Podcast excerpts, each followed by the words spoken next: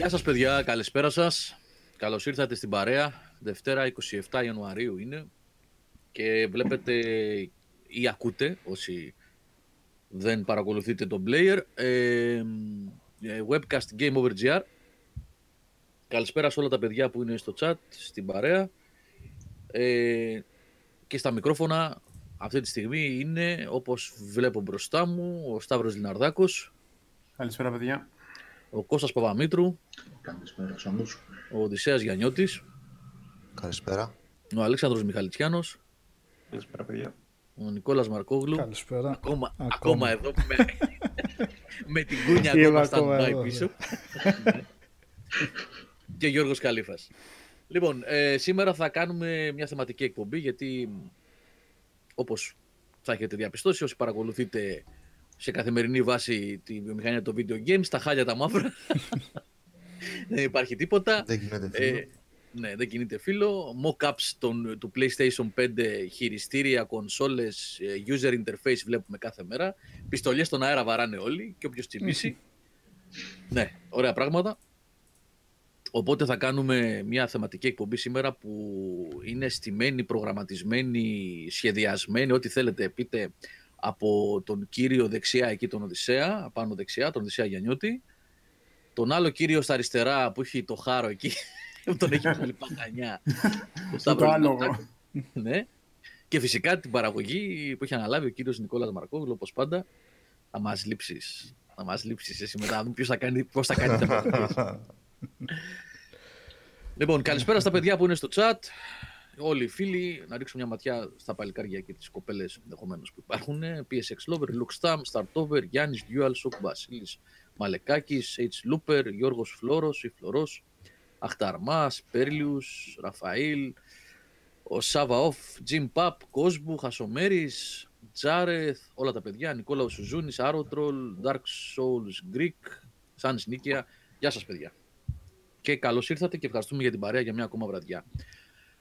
Ε, πριν ξεκινήσουμε, ε, να πούμε ότι είχαμε, υπάρχει επικαιρότητα. Αυτή η χρονιά είναι, πρώτα απ' όλα, θα πω κάτι που το έγραψα και στο Discord προηγουμένως στα παιδιά. Αυτός ο μήνας, δεν ξέρω, μου, εμένα μου έχει κάτσει πολύ βαρύς, σαν να έχω φάει, δεν ξέρω, τέσσερα δίπιτα σουβλάκια, γύρους μάλλον.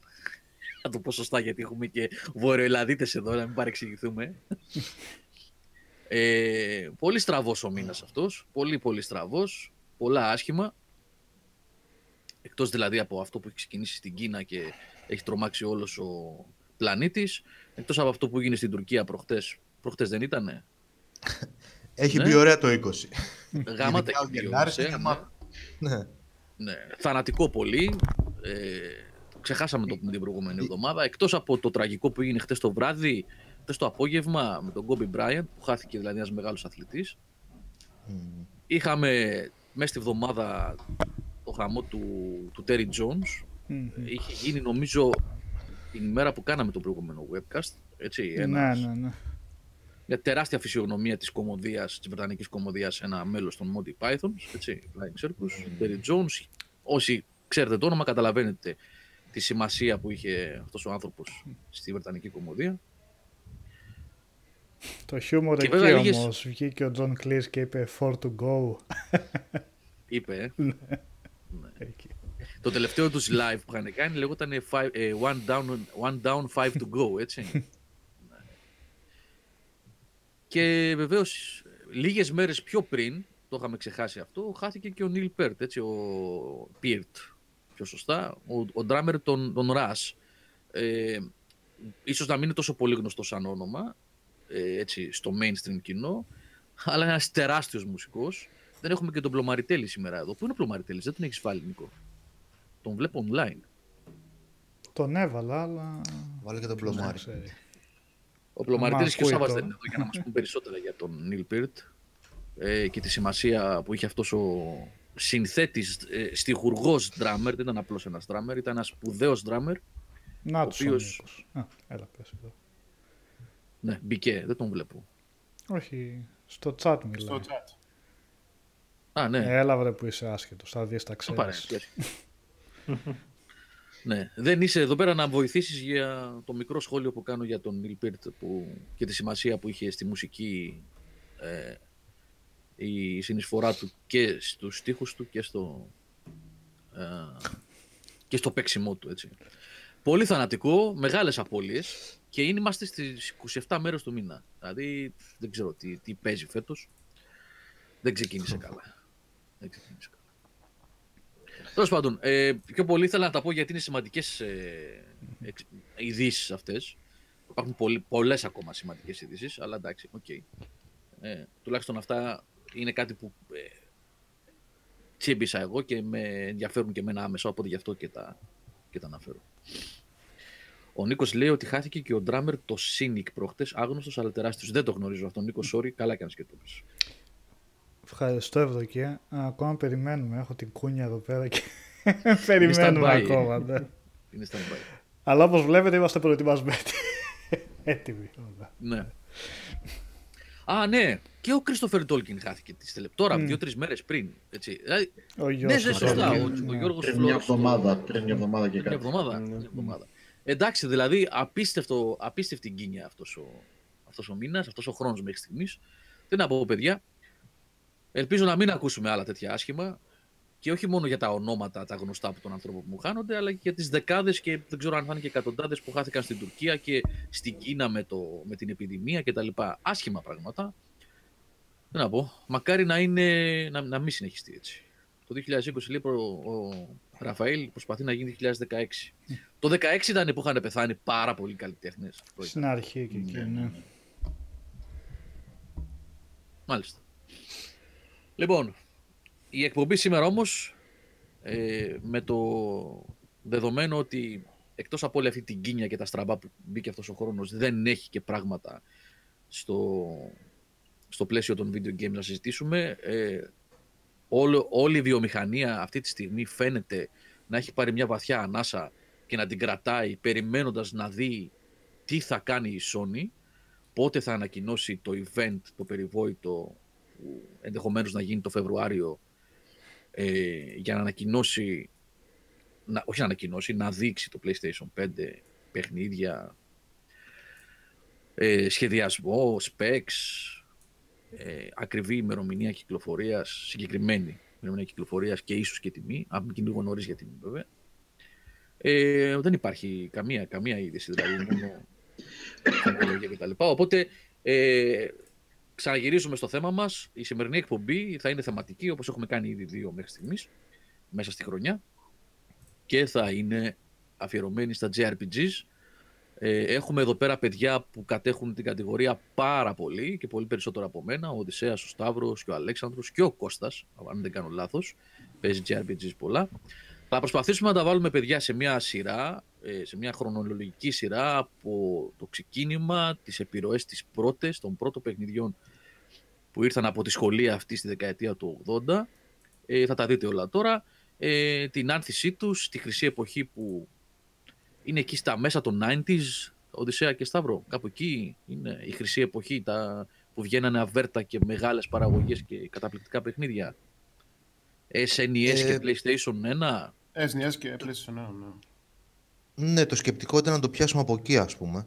Δηλαδή, ό,τι θυμόμασταν εμείς πρώτα απ' όλα. Δηλαδή, να μην κάνουμε απλά ιστορικές αναφορές ε, άνευ περιεχομένου, ας πούμε, τότε το ένα, τότε το άλλο. Τότε ναι, και να μιλήσουμε ναι, ναι. για παιχνίδια που παίξαμε, ολοκληρώσαμε, ρε παιδί. Ναι, Βεβαίως, το βασικό ναι, ναι, ναι. είναι ότι τα περισσότερα παιχνίδια που θα δείξουμε τα έχουμε παίξει κιόλας. Δηλαδή, τα 9 στα 10 τα έχουμε παίξει.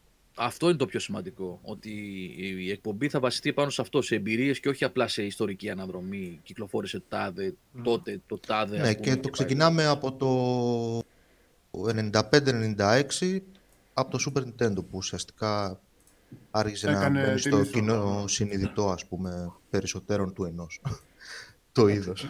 Μια, μια πολύ γρήγορη αναφορά βέβαια σε ορισμένα διαμάντια της 8-bit εποχής που στην ουσία έθεσαν τις βάσεις νομίζω χρειάζεται. Δηλαδή είναι τα, τα παιχνίδια που, δηλαδή είναι 5-10 παιχνίδια του NES και 5-10 παιχνίδια του Master System που στην ουσία έθεσαν τις βάσεις για οτιδήποτε ακολούθησε μετά. Το οποίο αυτό που συζητούσαμε πριν αρχίσουμε την εκπομπή, ότι στην ουσία και αυτά πάτησαν πάνω σε δυτικά RPG Μμμ. Αλλά εκεί πέρα το βλέπεις πιο ξεκάθαρα. Ε, Δηλαδή- Να το βάλουμε πριν, πριν μπούμε στο, στην ουσία, έτσι, στο zoom και σε αυτό που είπε ο Οδυσσέας, ότι τις εμπειρίες του καθενός κτλ. Ε, να το βάλουμε σε ένα συγκεκριμένο πλαίσιο. Έτσι, πρώτα απ' όλα, τι λέμε εννοώντας JRPGs. Έτσι, θα πάμε τα βασικά, τα πιο κλισέ. JRPG, δηλαδή Japanese Role Playing Game. Έτσι, παιδιά, δηλαδή Ιαπωνικό παιχνίδι ρόλων. Αυτός ο όρος χρησιμοποιείται εδώ και σχεδόν δύο δεκαετίες, τρεις τρεις Και βάλε, δεκαετίες. Ναι. Ε, για παιχνίδια ε, που έχουν τη λογική ε, του χτίσε την, την περιπέτεια εσύ μόνος σου, δηλαδή role playing game, παιχνίδι ρόλου, που όμως ε, ενώ άντλησαν κάποιες επιρροές από βασικά παιχνίδια της σχολής ε, από τη Δύση, όπως έγραψε ο Οδυσσέας, όπως λέγαμε προηγουμένως, ε, Ultima και... Ποιο άλλο είπες Οδυσσέα; Και Wizard. και Wizardry, ναι. Ε, λόγω της ε, φιλοσοφίας και της κουλτούρας ε, και γενικότερα της σχεδιαστικής λογικής που έχουν οι Ιάπωνες στα παιχνίδια τους ε, απομακρύνθηκαν από τη δομή αυτή και ακολούθησαν ένα δικό τους δρόμο. Ε, Ε, ο οποίος δρόμος τι ακριβώς είναι, ναι, Οδυσσέα; Ε, θα πρέπει να κάνουμε κάποια disclaimers πρώτα απ' όλα. Ναι, ναι. Δηλαδή, μην ε, αν, αναλωθούμε στο τι είναι RPG στον χώρο των video games, αφενός.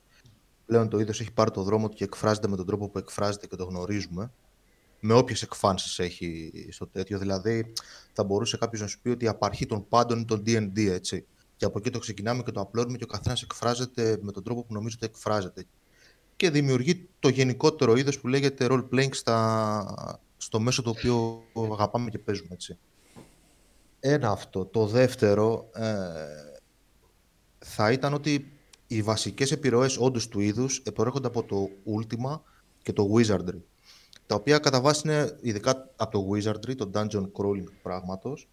Ε, το πήραν οι Ιάπωνες και το κάνανε κτήμα τους από την άποψη ότι θέλουν να διαφοροποιηθούν στο... Ε, θέλουν να εκφραστούν ουσιαστικά λέγοντας μια ιστορία. Και εκεί βασίζονται τα JRPGs, λέγοντας μια ιστορία. Ε, στην πορεία του χρόνου βλέπουμε ότι αυτά τα πράγματα και ειδικά μετά την κυκλοφορία του πρώτου Fallout διαχωρίζονται. Το Fallout δίνει μεγαλύτερο, μεγαλύτερες ε, ελευθερίες επιλογών στον παίχτη σε αντίθεση με τα JRPGs που ακολουθούν μια γραμμική ιστορία. Μμμ. Η δομή του σαν παιχνίδια είναι πάρα πολύ απλή και αυτό είναι που τα κάνει γοητευτικά. Είναι, χω- είναι, είναι τρία πράγματα ουσιαστικά. Είναι το πώς θα σου πει αυτή την ιστορία, ε, το μοτίβο τους δηλαδή από εκεί ξεκινάει, είναι η περιήγηση στον κόσμο τον οποίο χτίζει ο developer, έτσι, είτε μιλάμε για τα dungeons, είτε για τις πόλεις, είτε για τον overworld, στα πρώτα δείγματα. Και το τρίτο βασικά είναι το, το gameplay του που βασίζεται στα, στο turn-based κατά βάση Ναι. σύστημα μάχης του και τις άπειρες επ- πειραματισμούς και παραλλαγές που έχουν δει ανά τα χρόνια. Ωραία. Από πού θέλετε λοιπόν να ξεκινήσουμε; Οδυσσέα, Σταύρο, ε, θα πάρετε εσείς το τιμόνι, έτσι; Και ο Αλέξανδρος βεβαίως και ο Κώστας και ο Νικόλας. Εγώ, εγώ θα παρακολουθώ και θα παρεμβαίνω όπου μπορώ, με όποιες λίγες γνώσεις έχω, ας πούμε, ναι. Εγώ θα παίζω με τα βίντεο και τις εικόνες. με τις γνώσεις μου. όπως, όπως και ο Hill Master εδώ λέει, είναι από αυτά τα webcast λέει, που δεν ξέρω καν τι λέτε, τι λένε. Είμαι εδώ για το chat. Ευχαριστούμε Hill Master, να σε καλά. Όταν φτάσουμε στο Final Fantasy 7 μπορεί να πω μια-δύο Και σε ένα κουβέντες. εποχή λέει. Πω, πω. Εντάξει, ε, με, γενικότερα με τη σκηνή του... Οδυσσέα, σε χάσαμε λίγο. Την πρόταση, Ναι. την αρχή της πρότασής σου. Ναι, ναι. Κάποια στιγμή λέω στη Ε, με κόβεται την κουλτούρα αυτή. τη- ναι. Γιατί... Ναι. Μήπως ήρθες πολύ κοντά Ένα- στο μικρόφωνο τώρα. Ακούγεσαι καθαρά, αλλά είναι σαν να κόψει λίγο. Ναι. Πάμε Ναι. πάλι. Ναι. Και πάλι κόβεται. Κάτι παίζει, ε. Take 3. Ναι. Ας πούμε, Σε κάποιον δεν αρέσουν αυτά που λες. μέχρι, μέχρι να το δει ο Οδυσσέας, δεν ξέρω τώρα τι παίζει ο Οδυσσέα. Αν μας Δεν ακούσει. ξέρω. ξέρεις- Α, Εγώ σε ακούω καθαρά. Τώρα από την Ναι. πλευρά μου έλα, κόβεται για- πάλι. Όχι, τώρα σαν να έφτιαξε νομίζω, για να δούμε. Κόπηκε πάλι. Δεν ξέρω. Για μίλα εσύ και Α. βλέπουμε. Ναι, τώρα πρέπει να είσαι εντάξει. Ναι. Ε, υπάρχει ένα θέμα με τα παιχνίδια τα συγκεκριμένα. Ε, έχουν δύσκολο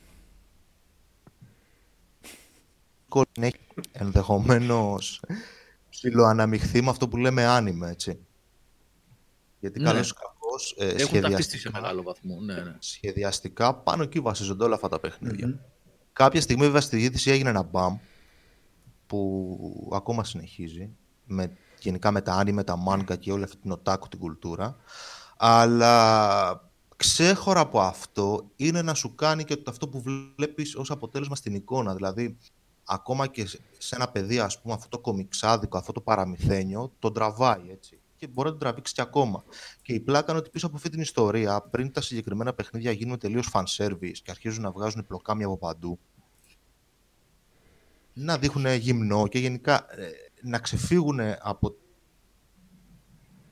Από το fan Ιστορία, service του να- πράγματος, ρε παιδί μου. και να γίνουμε τελείως fan service, ε, τα περισσότερα από αυτά τα παιχνίδια ήταν πολύ σκοτεινά. Δηλαδή πέρα καλούπι, το ζωγραφιστό, το όμορφο, το cute κτλ. Παίζουν πόλεμοι, προδοσίες, ε, θανατικά, οτιδήποτε μπορείς να φανταστείς ε, σε μια τέτοια ιστορία, ας πούμε. Εναλλακτικά τέλη, χρονικά ταξίδια, διαφορετικές Ναι. οπτικές γωνίες. Εντάξει, Η- αγαπημένα, η αλλαγή αγαπημένα στην μοτίβα είναι- όμως των Ιαπώνων, έτσι. Δηλαδή, αυτά εκφράζονται απευθείας από την κουλτούρα τους. Είναι στοιχεία δηλαδή, τα οποία τα έχουν στα δικά τους... Ναι, ναι, κοστό τις άμεση- φατριές που είχαν, ναι. όχι, Ε, πάντα, Ιαπωνία. πάντα, πάντα. Και είναι αγαπημένα μοτίβα, γι' αυτό παίζουν πάντα τέτοια... Ναι, ας πούμε, φαντασία. βλέπεις- Η αλλαγή γίνεται στην 32-bit εποχή. Γίνεται από PlayStation ε, 1 και μετά στην ουσία και PlayStation 2 βασικά είναι που ε, βι- γίνεται πολύ έντονο το fan service και που ο κόσμος της Δύσης ανακαλύπτει τα άνιμε στην ουσία. Ε, Ναι, ναι, και έτυχε εκεί όλος- αλλάζει η ροή τους εντελώς. ναι, έτυχε όλος παραδόξος να έχω μια κουβέντα την προηγούμενη εβδομάδα με κάτι... ε, Θα πω κάτι παλικάρια, γιατί είμαι στην ηλικία του Γιώργου, τα παιδιά. Ε, και είχα, τη- είχαμε μια κουβέντα... Μικρά παιδιά δηλαδή. Ναι. Μικρά παλικάρια. Παιδάκια. Παιδάκια. Νεογνά. Ε, που είχαμε μια κουβέντα για τα video games και γενικότερα τα JRPG, πώς μεγαλώσαν αυτοί, ρε παιδί μου, και έβλεπα έτσι και μια δεκαετία πίσω τι γινόταν. Ε, και συζητούσαμε ακριβώς αυτό το πράγμα για τα JRPG και μου λέγανε ότι τη δεκαετία λέει του 80 που έπαιζαν τα, τα πρώτα JRPG που βγαίνανε στο NES και στο Master System ε, και στο μετά, στο Super NES, τα αντίστοιχα και στο Mega Drive, δεν υπήρχε κόσμος που ήξερε τι θα πει άνιμε. Δεν ξέρανε καν πώς να προφέρουν τη λέξη, οι ίδιοι Άγγλοι και Αμερικάνοι. Άνιμε, ανιμέ, άνιμ. Όλοι δηλαδή το λέγανε κάπως διαφορετικά. Ξέρανε ότι υπάρχουν ιαπωνικά καρτούν, κάποια ερχόντουσαν εδώ, τα μισά ερχόντουσαν και τα αλλάζανε την ιστορία τους, όπως έχουμε δει σε Robotech, όπως έχουμε δει στο Saber Riders. Και Εδώ τα άλλα αλλάζανε μισά ήταν τους τίτλους, αλλαγές. Άλεξ, αν θυμάσαι. Στο Ναι, ναι, ναι. SNES, το Final Fantasy 3 ήταν στην Αμερική το 6 και το 6 ήταν το 3, πώς είχαν Όχι, κάνει, το- θυμάμαι. Το 6 ήταν στην Ιαπωνία. 3 το είχαν. Ναι, όχι. ήταν τρία στην Το Αμερική. 3, ήταν σε, μα- το 3 βασικά ήταν το μπερδεύτηκα πρώτο που πάλι. ήρθε στη Δύση. Ναι, και ήταν το 6. Ένα και κάπως δύο έτσι, δεν ναι. ήρθαν Ναι, ποτέ. 6 ήταν κανονικά στην Ιαπωνία. Είχαν βγει 6 Final Fantasy δηλαδή στην Ναι, ναι, Ιαπωνία. ναι. Στην Ευρώπη τουλάχιστον ήταν το 3. Ναι. Ε, αλλά γενικότερα είναι πολύ διαφορετικά Όπως το βλέπετε- όλο το στήσιμο των video games μέχρι να φτάσεις στην PlayStation 2 εποχή. Μέχρι εκείνη τη, στιγ- μέχρι εκείνη τη στιγμή τα, τα RPG ήταν τελείως... ε, JRPG ήταν πάρα πολύ κοντά σε νοοτροπία με τα δυτικά RPG, τα top-down, τύπου Ultima και Wizardry. Και γι' αυτό, άμα κάποιος, και θα περάσουμε έτσι πολύ γρήγορα μια αναφορά, ε, όταν λέμε RPG στην 8-bit εποχή, κάνουν τα δειλά δειλά δειλά τα βήματά τους. Άμα πιάσεις και σκεφτείς ότι βγήκανε στο NES τίτλοι όπως το Τηλέφωνο. Crystallis, Κάποιο τηλέφωνο, παιδιά, χτυπάει, κάνει δόνηση. ε, τα Dragon Warrior, που είναι τα πρώτα Dragon Quest στην ουσία. Ε, Dragon Warrior 1, 2, 3, 4, αν θυμάμαι καλά, είχαν στο NES, με 3 το κορυφαίο. Το, πρω- τα πρώτα Final Fantasy. Το Zelda, που τότε το έλεγες RPG, JRPG βασικά. Το πρώτο, το Legend of Zelda. Και τον κλόνο του, το Crystallis, ξαναλέω, που ήταν ε, ίσως το καλύτερο Zelda clone που έχει βγει. Αλλά και το Is. Η σειρά Is ε, Από ξεκίνησε τη στο Falcom, Master λες. System. Ναι, ναι. Ναι. Όπως ξεκίνησε και στο Master System του Fantasy Star. Μιλάμε για σειρές που Ε, έχουν- και το που Front ζουν Mission ακόμα. ήταν, ε, και το Front Mission, Alex, ήταν 2D στο SNES, εντάξει. Μπορείς να πας πίσω πολύ με τη Square. Όχι, είναι, μιλάμε για σειρές που ζουν ακόμα. Όλες αυτές οι σειρές ζουν ακόμα. Και έχουν βγάλει και 10 και 15 και 20 και 30 και 40 παιχνίδια. Και όλα ξεκινήσαν εκεί. Ε, Παίρνοντας τα, τα βήματα, ας πούμε, του Wizardry και τα παιδάκια και όλη τη δουλειά που είχε κάνει ο καημένος ο Γκάριοτ με τα Ultima και η Ιαπωνία προσπάθησε να δώσει ένα δικό της ε, outlook στο πώς να φτιάχνει παιχνίδια σε μια περίοδο που η Ιαπωνία απλά έβγαζε παιχνίδια με το τσουβάλι. Και έχει κάτι πάρα πολύ ενδιαφέρον που δεν το σκέφτεται συχνά ο κόσμος είναι ότι τα JRPG τότε ο- το κόστος παραγωγής τους ήταν ε, ό,τι είναι σήμερα το κόστος παραγωγής ας πούμε για το Uncharted 4 Θα τα δούμε στην πορεία. ήταν Μιλάμε εξωφρενικά για AAA παραγωγής της πανάκριβη η εποχής. παραγωγή του και γι' αυτό ερχόντουσαν ειδικά στην περίοδο των 8-bit ό,τι βγήκε στη Δύση έκανε παιδιά γύρω στα 100.000 ε, πώς το λένε, όχι 100.000 sorry ε, 60.000 δραχμές 80.000 δραχμές 100.000 δραχμές είχε κάτι πετυχημένες ετοιμολογικές πολιτικές όταν ερχόντουσαν στη Δύση Λοιπόν, ε, Οδυσσέα, μιας και εσύ το έχεις, το έχεις στήσει, για από πού θες να πάμε τώρα, από πού να ξεκινήσουμε; Από την αρχή. από την αρχή. Πάμε από την αρχή. Ωραία. Ναι, ε, το πιάνουμε από το Super Nintendo βασικά, γιατί συνυφασμένο νομοτελειακά είναι η Square, έτσι. Δηλαδή, Ναι, σε μεγάλο βαθμό, ναι. ναι. ε, και όλοι γύρω-γύρω, αλλά η Square ήταν αυτή που έκανε τουλάχιστον για μια δεκαετία. Ε, Οδυσσέα, κάτι υπάρχει με το μικρόφωνο σου και χάνεσαι πάλι. Ναι, κόβεις, κόβεις. Ε, μήπως ε, γίνεται κάνα upload εκεί από καμιά άλλη συσκευή στο σπίτι, τίποτα, κάνα download, Οδυσσέα, κάτι... Γιατί Όχι, δεν είναι θέμα κάνω- ποιότητας, ακούγεσαι έχω καθαρά, κλειστά απλά όλα. κόβεσαι. Όχι, όχι, κλειστά είναι όλα. Ε, ίσως το τέτοιο να αλλάξεις, το sensitivity και στο μικρόφωνο. μικρόφωνο.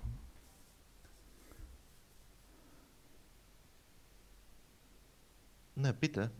Ναι, οκ. Λοιπόν, ε, το, πρώτο, τμή- το πρώτο κομμάτι, ε, την έναρξη ουσιαστικά την κάλυψε σε μεγάλο βαθμό αυτό που είπε ο Αλέξανδρος, έτσι, με τα πρώτα Dragon Quest και τα πρώτα Final Fantasy που ήταν τα δειλά βήματα ουσιαστικά παίρνοντας ιδέες από τα δυτικά παιχνίδια και προσπαθώντας να τα εφαρμόσουν σε ένα διαφορετικό πλαίσιο οι Ιάπωνες.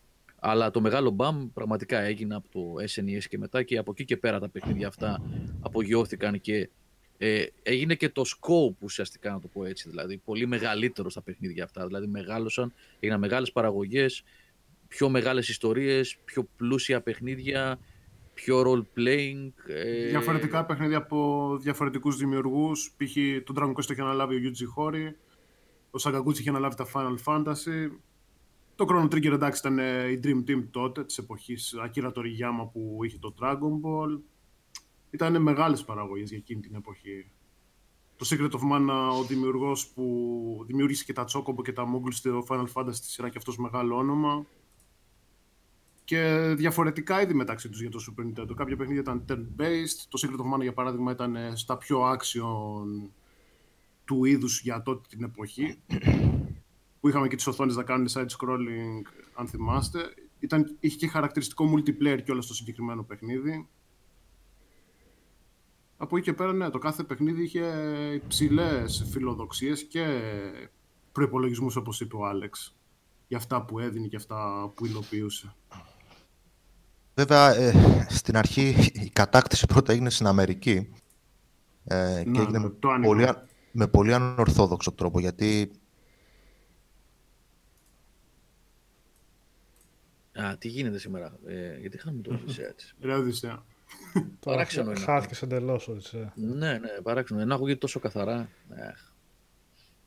Ε, Νικόλα, δεν βάζεις ένα τέτοιο; Τι; Συζητούμε συγγνώμη παιδιά γι' αυτό, ένα break, να δούμε λίγο με τον Οδυσσέα τι γίνεται, να το φτιάξουμε για να... Γιατί ο Οδυσσέας θα μας καθοδηγήσει σε μεγάλο βαθμό σήμερα στην εκπομπή, οπότε σημαντικό να ακούγεται. Έτσι. Ναι.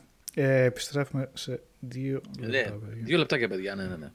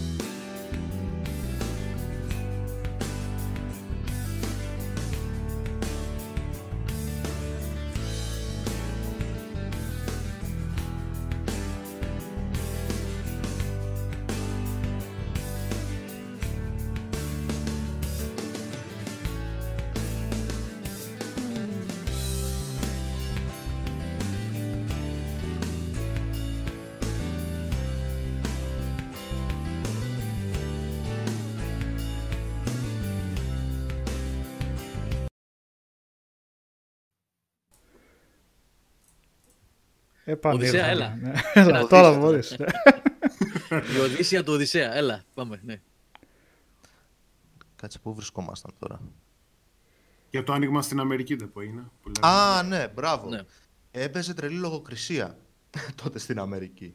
Πέραν του ότι δεν βρίσκανε άτομα να μεταφράσουν σωστά και το νόημα πίσω από τα, αυτό που θέλουν να πούν. Αλλά και, ε, θα δούμε στην πορεία στα παιχνίδια που θα δείξουμε ότι έπεφτε τρελή λογοκρισία. Για παράδειγμα, υπήρχε ένα θέμα τότε με την Εκκλησία και επειδή οι Ιάπωνες γενικότερα για κάποιο δικό τους λόγο τα βάζανε με την οργανωμένη θρησκεία στα JRPG τους. Πάντα θα έβλεπες ότι κάποια οργανωμένη θρησκεία με το τα τραγωγικών της υπόθεσης, σε αρκετά από αυτά. Ε, για παράδειγμα, στο Final Fantasy το 6 στην Αμερική, ε, ένα πολύ χαρακτηριστικό spell του, το Holy, δεν το μεταφράσαν ως Holy, το μεταφράσαν ως Pearl, για παράδειγμα. Μμμ. που έλεγαν απ' έξω, τις διαγράψανε τελείως και βάλανε καφέ, ας πούμε. Ή κάποιες προτροπές ε, θανάτου που έλεγε, ας πούμε, go kill them, κάποιοι NPC, τις σβήσανε τελείως και τις...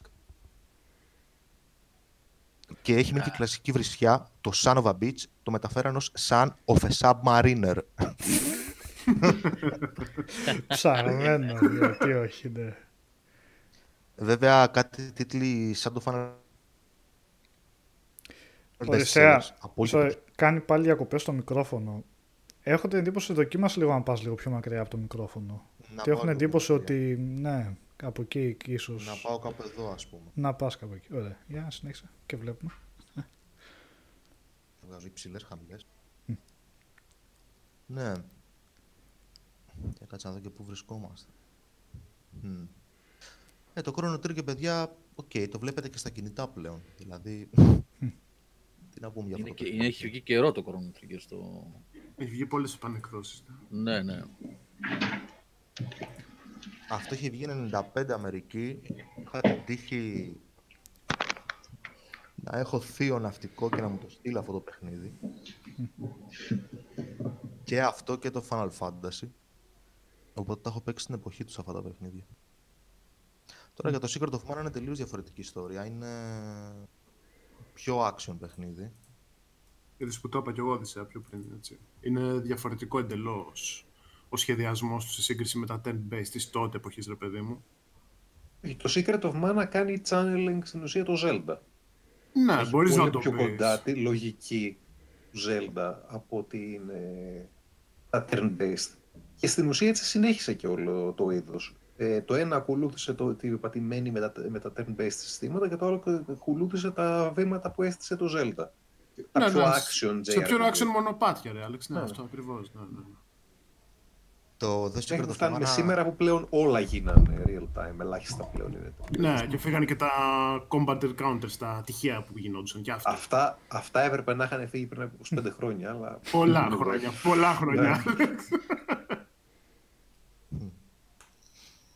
Α, αυτός ο τίτλος προοριζόταν για, το, το- για τη φοβερή αυτή συμφωνία που ήταν να κάνει Nintendo με τη Sony για...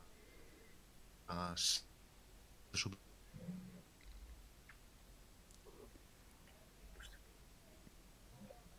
Έλα. Χάθηκες πάλι τελείως; Όχι. Οδυσσέα. Χάσαμε τον Οδυσσέα. Ένας, ένας φεύγουμε. Ωραία. Ναι, εδώ είμαι εγώ. Α, Δεν έχω ωραία. φύγει. Ναι. Ε, Οδυσσέα, αν μας ακούς, κάνε ένα restart στο modem. Κάτι παίζει με τη σύνδεσή σου. Δεν εξηγείται αλλιώς. Κάτι δεν είναι. Συγγνώμη, παιδιά, για το, ε, για το πρόβλημα το σημερινό με τη ροή. Εντάξει. Ε, Μπορεί να, έχει, Ξεκίνησα- να είναι και καιρικό, να είναι και λίγο καιρό αυτό, έτσι. Έχει Δηλαδή, καιρό. να- Α, ναι, δεν ξέρω. Ε, αλλά εντάξει, ξεκίνησα την εκπομπή λέγοντας για την καντεμιά του 2020, τις πανδημίες, τους σεισμούς και το θανατικό. Εντάξει, πώς θα πάει καλά η εκπομπή. Και συνεχίζεται. Έχει και ο Σταύρος εκεί πέρα το χάρο να πούμε πάνω στο άλλο. Εγώ φταίω. το, το θεριστή. Ο, άρ- ο άνθρωπο είναι στο πνεύμα της εκπομπής, ρε Γιώργο. Κάτσε. Σε με κάνει Δεν μου τέτοια. λες είναι, ρε παιδιά. Δεν θέλεις. Εντάξει. Λοιπόν, ε, Σταύρο και Κώστα και Αλέξανδρε, βοηθήστε λίγο μέχρι να κάνει ένα restart το Οδυσσέας, δεν ξέρω να το διορθώσει. Ε, έχουμε φτάσει στο. Έχουμε φτάσει τέλος πάντων. Δεν κάναμε καμία. Η πληροφορία που μπορώ να δώσω εγώ απλά είναι ότι το Final Fantasy που βλέπετε εκεί είναι το 6 ουσιαστικά. Αυτό είναι το εξώφυλλο από, από τη συσκευασία στην Ευρώπη. Ναι, ναι, ναι. Αλλά ναι, ναι. είναι το εξώφυλλο από την έκδοση ε, την ευρωπαϊκή. Στην Αμερικάνικη. Ναι. Ναι, ναι. Η Αμερικάνικη νομίζω 6 το ίδιο. με εμάς. Όχι, όχι, όχι, τρία, τρία ήταν. Okay. Ε, αυτά που εμείς τα ξέρουμε ως Final Fantasy 1, 2, 3 ήταν τα 4, 5, 6 στην ουσία. Ναι, ναι. Το οποίο λοιπόν, να ε... βάλω και το βίντεο να τρέχει από πίσω να δείτε. Να δείτε βασικά την. Ναι, ναι, ναι. Θα πάμε ναι. αργότερα βέβαια, μην χαλάσουμε τώρα τη ροή που έχει φτιάξει και ο Οδυσσέας, αλλά αν μπορείτε να κρατήσετε μια εικόνα από εδώ για να δείτε μετά από το 6 που είναι αυτό το Final Fantasy που τρέχει στο βίντεο πώς ε, εκτινάχθηκε στο 7 μετά τι τεράστια αλλαγή έγινε. Θέλει να πάει πίσω σε ένα εποχή δεν κρατιέται. Στα ναι. πολύγωνα. Ναι. Ωραία. Ε, Σταύρο, ε, επειδή εσύ τα θυμάσαι και τα έχεις ζήσει ίσως και περισσότερο. Ναι, ναι, το οποίο ε, εποχή, ναι, ναι. Και ο Αλέξανδρος βέβαια είναι, είναι και αυτός, μην κοιτάτε που έλεγε για μένα για τα παλικάρια, και αυτός μεγάλη θα έχει τα χρονάκια. Και, και αυτός παλικάρι είναι, όλοι παλικάρια είμαστε. Υπάρχει, υπάρχει μια απονεμένη αλήθεια ότι έχω παίξει αρκετά από αυτά τα παιχνίδια στην εποχή τους. ναι, γι' αυτό εδώ το λέω. Ε, ναι. Λοιπόν, ε, εντάξει, να... JRPG δεν μπορούσαμε να παίξουμε όταν ήμασταν 10 χρονών. Να πιάσουμε λιγάκι ορισμένα πολύ σημαντικά παιχνίδια από SNES και Mega Drive κυρίως το SNES, παιδιά, έχει πολλά παιχνίδια. Το Mega Drive πάλευε να έχει JRPGs κυρίως με τα παιχνίδια της ίδιας της Sega, με Shining Force και... Ε, ποιο ήταν το άλλο; Fantasy Star. το Fantasy Star. Βεβαίως, ναι, το Fantasy Star. Lunar. Lunar, ε, της ναι. Game Arts. Grandia είχε μετά ενδεχομένως. Για Grandia. Ε, τι άλλο είχε, το Panzer Dragoon Saga εννοείται, ναι. αλλά πιο μετέπειτα εποχή.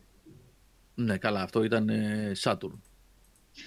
Το Panzer Dragoon. Ε, από εκείνη την εποχή, από τη μεγάλη άνοδο των JRPGs, γιατί ουσιαστικά ε, με στο mainstream, σε mainstream πλαίσιο, τα JRPGs ε, μπήκανε στο Super NES, έτσι, από το Super NES.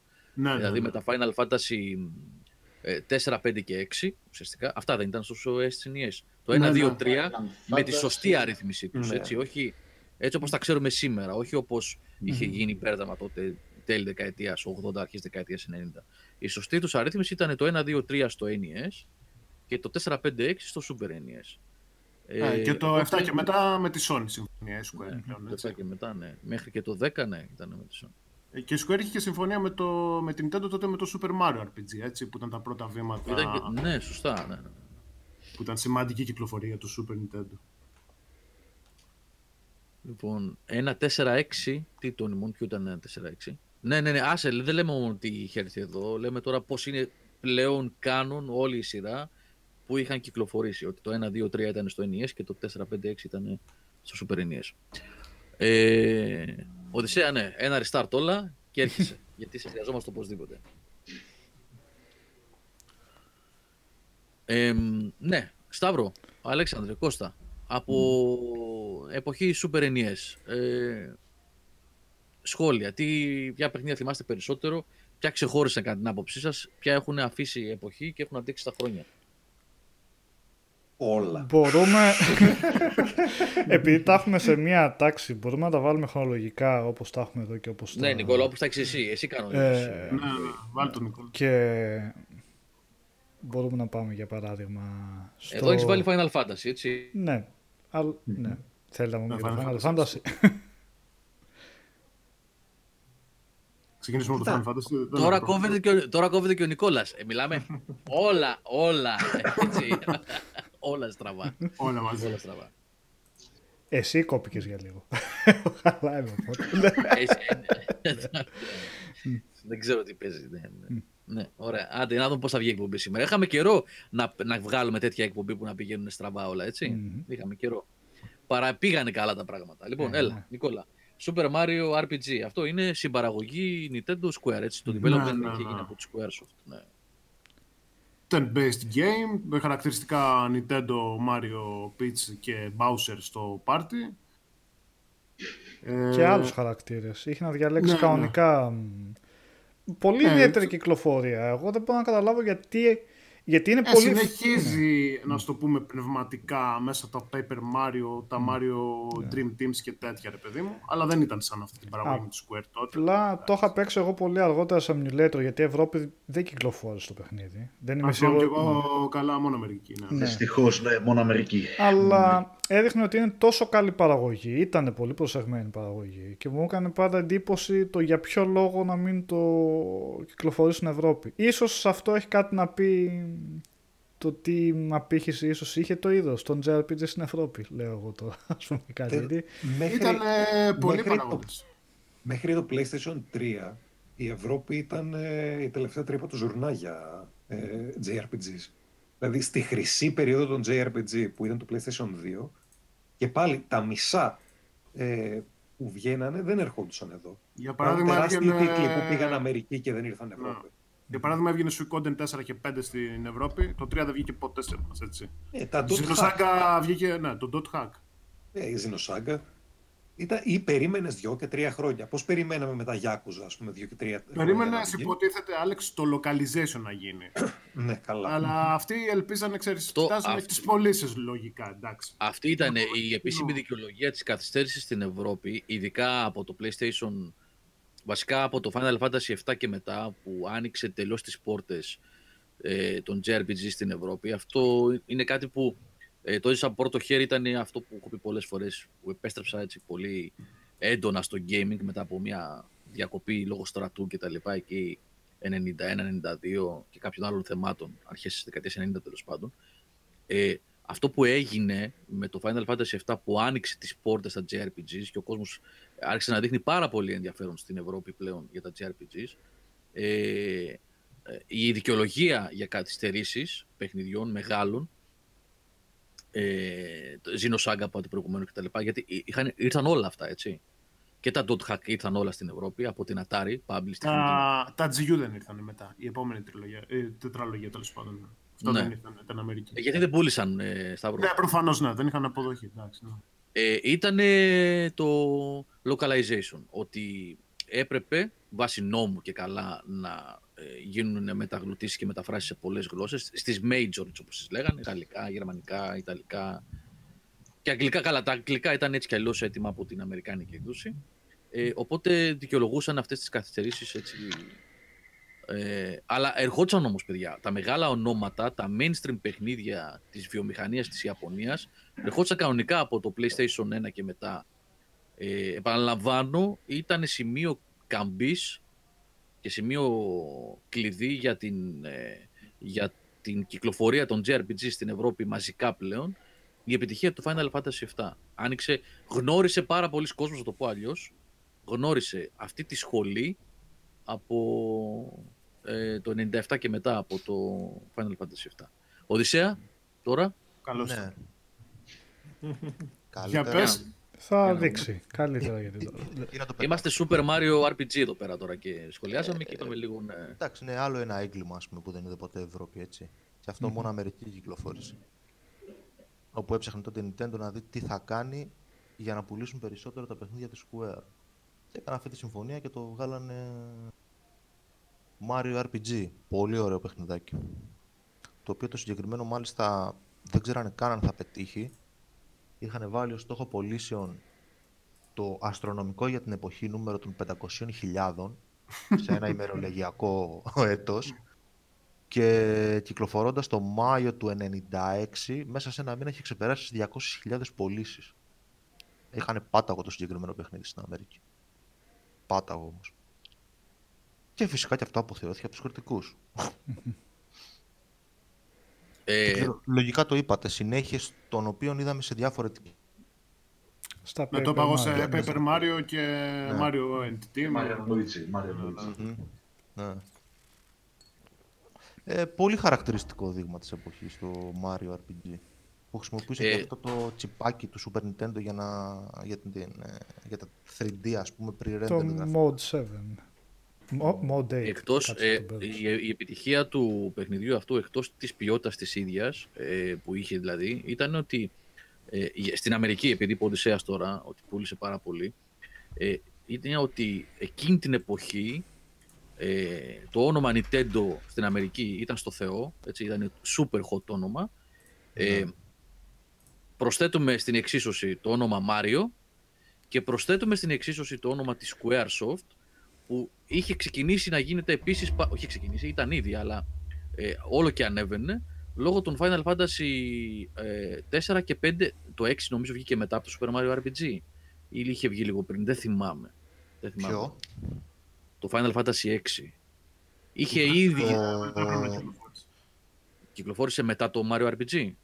Έτσι έχω την Ήταν το τελευταίο το... ίσως, ναι, μεγάλο το Final RPG. το Final Fantasy 6 που, που βγήκε ως 3 στο Super Nintendo, λες; Αυτό, ναι.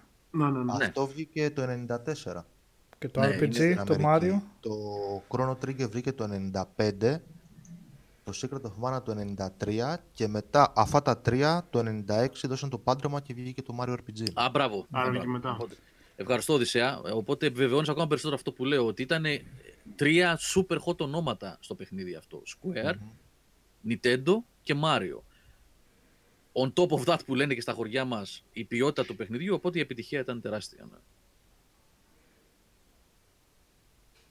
Ναι. Οπότε πάμε στο επομενο Αυτό ναι, είπαν τα παιδιά, δεν ξέρω επειδή κοπήκαν λιγάκι και εγώ τους έχασα, ότι ε, ό,τι επιχειρήθηκε εδώ ε, είχε κάποιας μορφής συνέχεια τα τελευταία χρόνια με Paper Mario κλπ. Έτσι. Mm-hmm. Το είπε και ο Κώστας νομίζω αυτό. Ωραία. Secret of Evermore. Ναι, Εγώ αυτό δεν το γνωρίζω, παιδιά, να σου πω την αλήθεια. Δεν το έχω παίξει ποτέ, το Secret of Evermore. Και εγώ, γιατί είναι δυτική προσπάθεια από ό,τι ξέρω, ε, Οδυσσέα; Και σε παράδοση της εποχής αυτό είχε βγει και η Ευρώπη, ε. Και δεν είχε βγει η Ιαπωνία, νομίζω, Οδυσσέα αυτό. Πώς είχε αυτό, αυτό δεν είχε βγει η Ιαπωνία, ναι. Είχε, ήταν μια, εργολαβ, μια εργολαβία της Squaresoft Αμερική, όπου πήραν ουσιαστικά το Secret of Mana. Και το και κάνανε το, δυτικό ποιημένο. Ναι, και το κάνανε αυτό το παιχνίδι, ας πούμε. Δηλαδή, αυτό κυκλοφόρησε μόνο Αμερική και Ευρώπη. Και φαίνεται κιόλας και από το animation και από το μοτίβο που ανοίγει το μενού. Εντάξει. Συγγνώμη, για, για να καταλάβω, γιατί εγώ το γνωρίζω το παιχνίδι αυτό. Mm-hmm. Είναι, είναι reskinned ή είναι ουσιαστικά ομάζ στο Secret of Mana; Δηλαδή πήραμε ιδέες και. Τι ακριβώς. Είναι άλλο παιχνίδι ή είναι, είναι άλλο παιχνίδι. Έχουν, είναι, είναι ότι είναι το Odyssey για το Origins. Δηλαδή έχουν πάρει όλα τα assets έτοιμα από το προηγούμενο Secret παιχνίδι το Odyssey και το Origins για τα Assassin's Creed, λες. Ναι, ναι, ναι. Εννοώντας, ε, ότι έχουν πάρει έτοιμα τα assets από το προηγούμενο Secret, ε, από το Secret of Mana και φτιάξαν ένα δικό τους παιχνίδι με το animation και το σχεδιασμό των χαρακτήρων να έχει δυτικοποιηθεί και να είναι πιο κοντά σε στυλ ε, Double Dragon και Street of Rage, δηλαδή αυτή την πιο... Στο art Ναι, το art το art όλου του παιχνιδιού έγινε λίγο πιο σκοτεινό και ο σχεδιασμός των χαρακτήρων έγινε πιο δυτικοποιημένος. Ωραίο παιχνιδάκι είναι, δεν είναι κακό.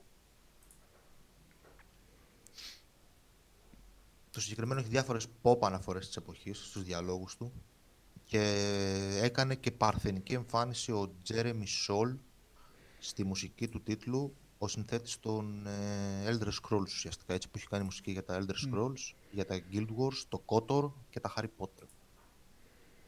Α, ωραίο τρίβι αυτό, δεν το ήξερα. Μάλιστα, ωραίο.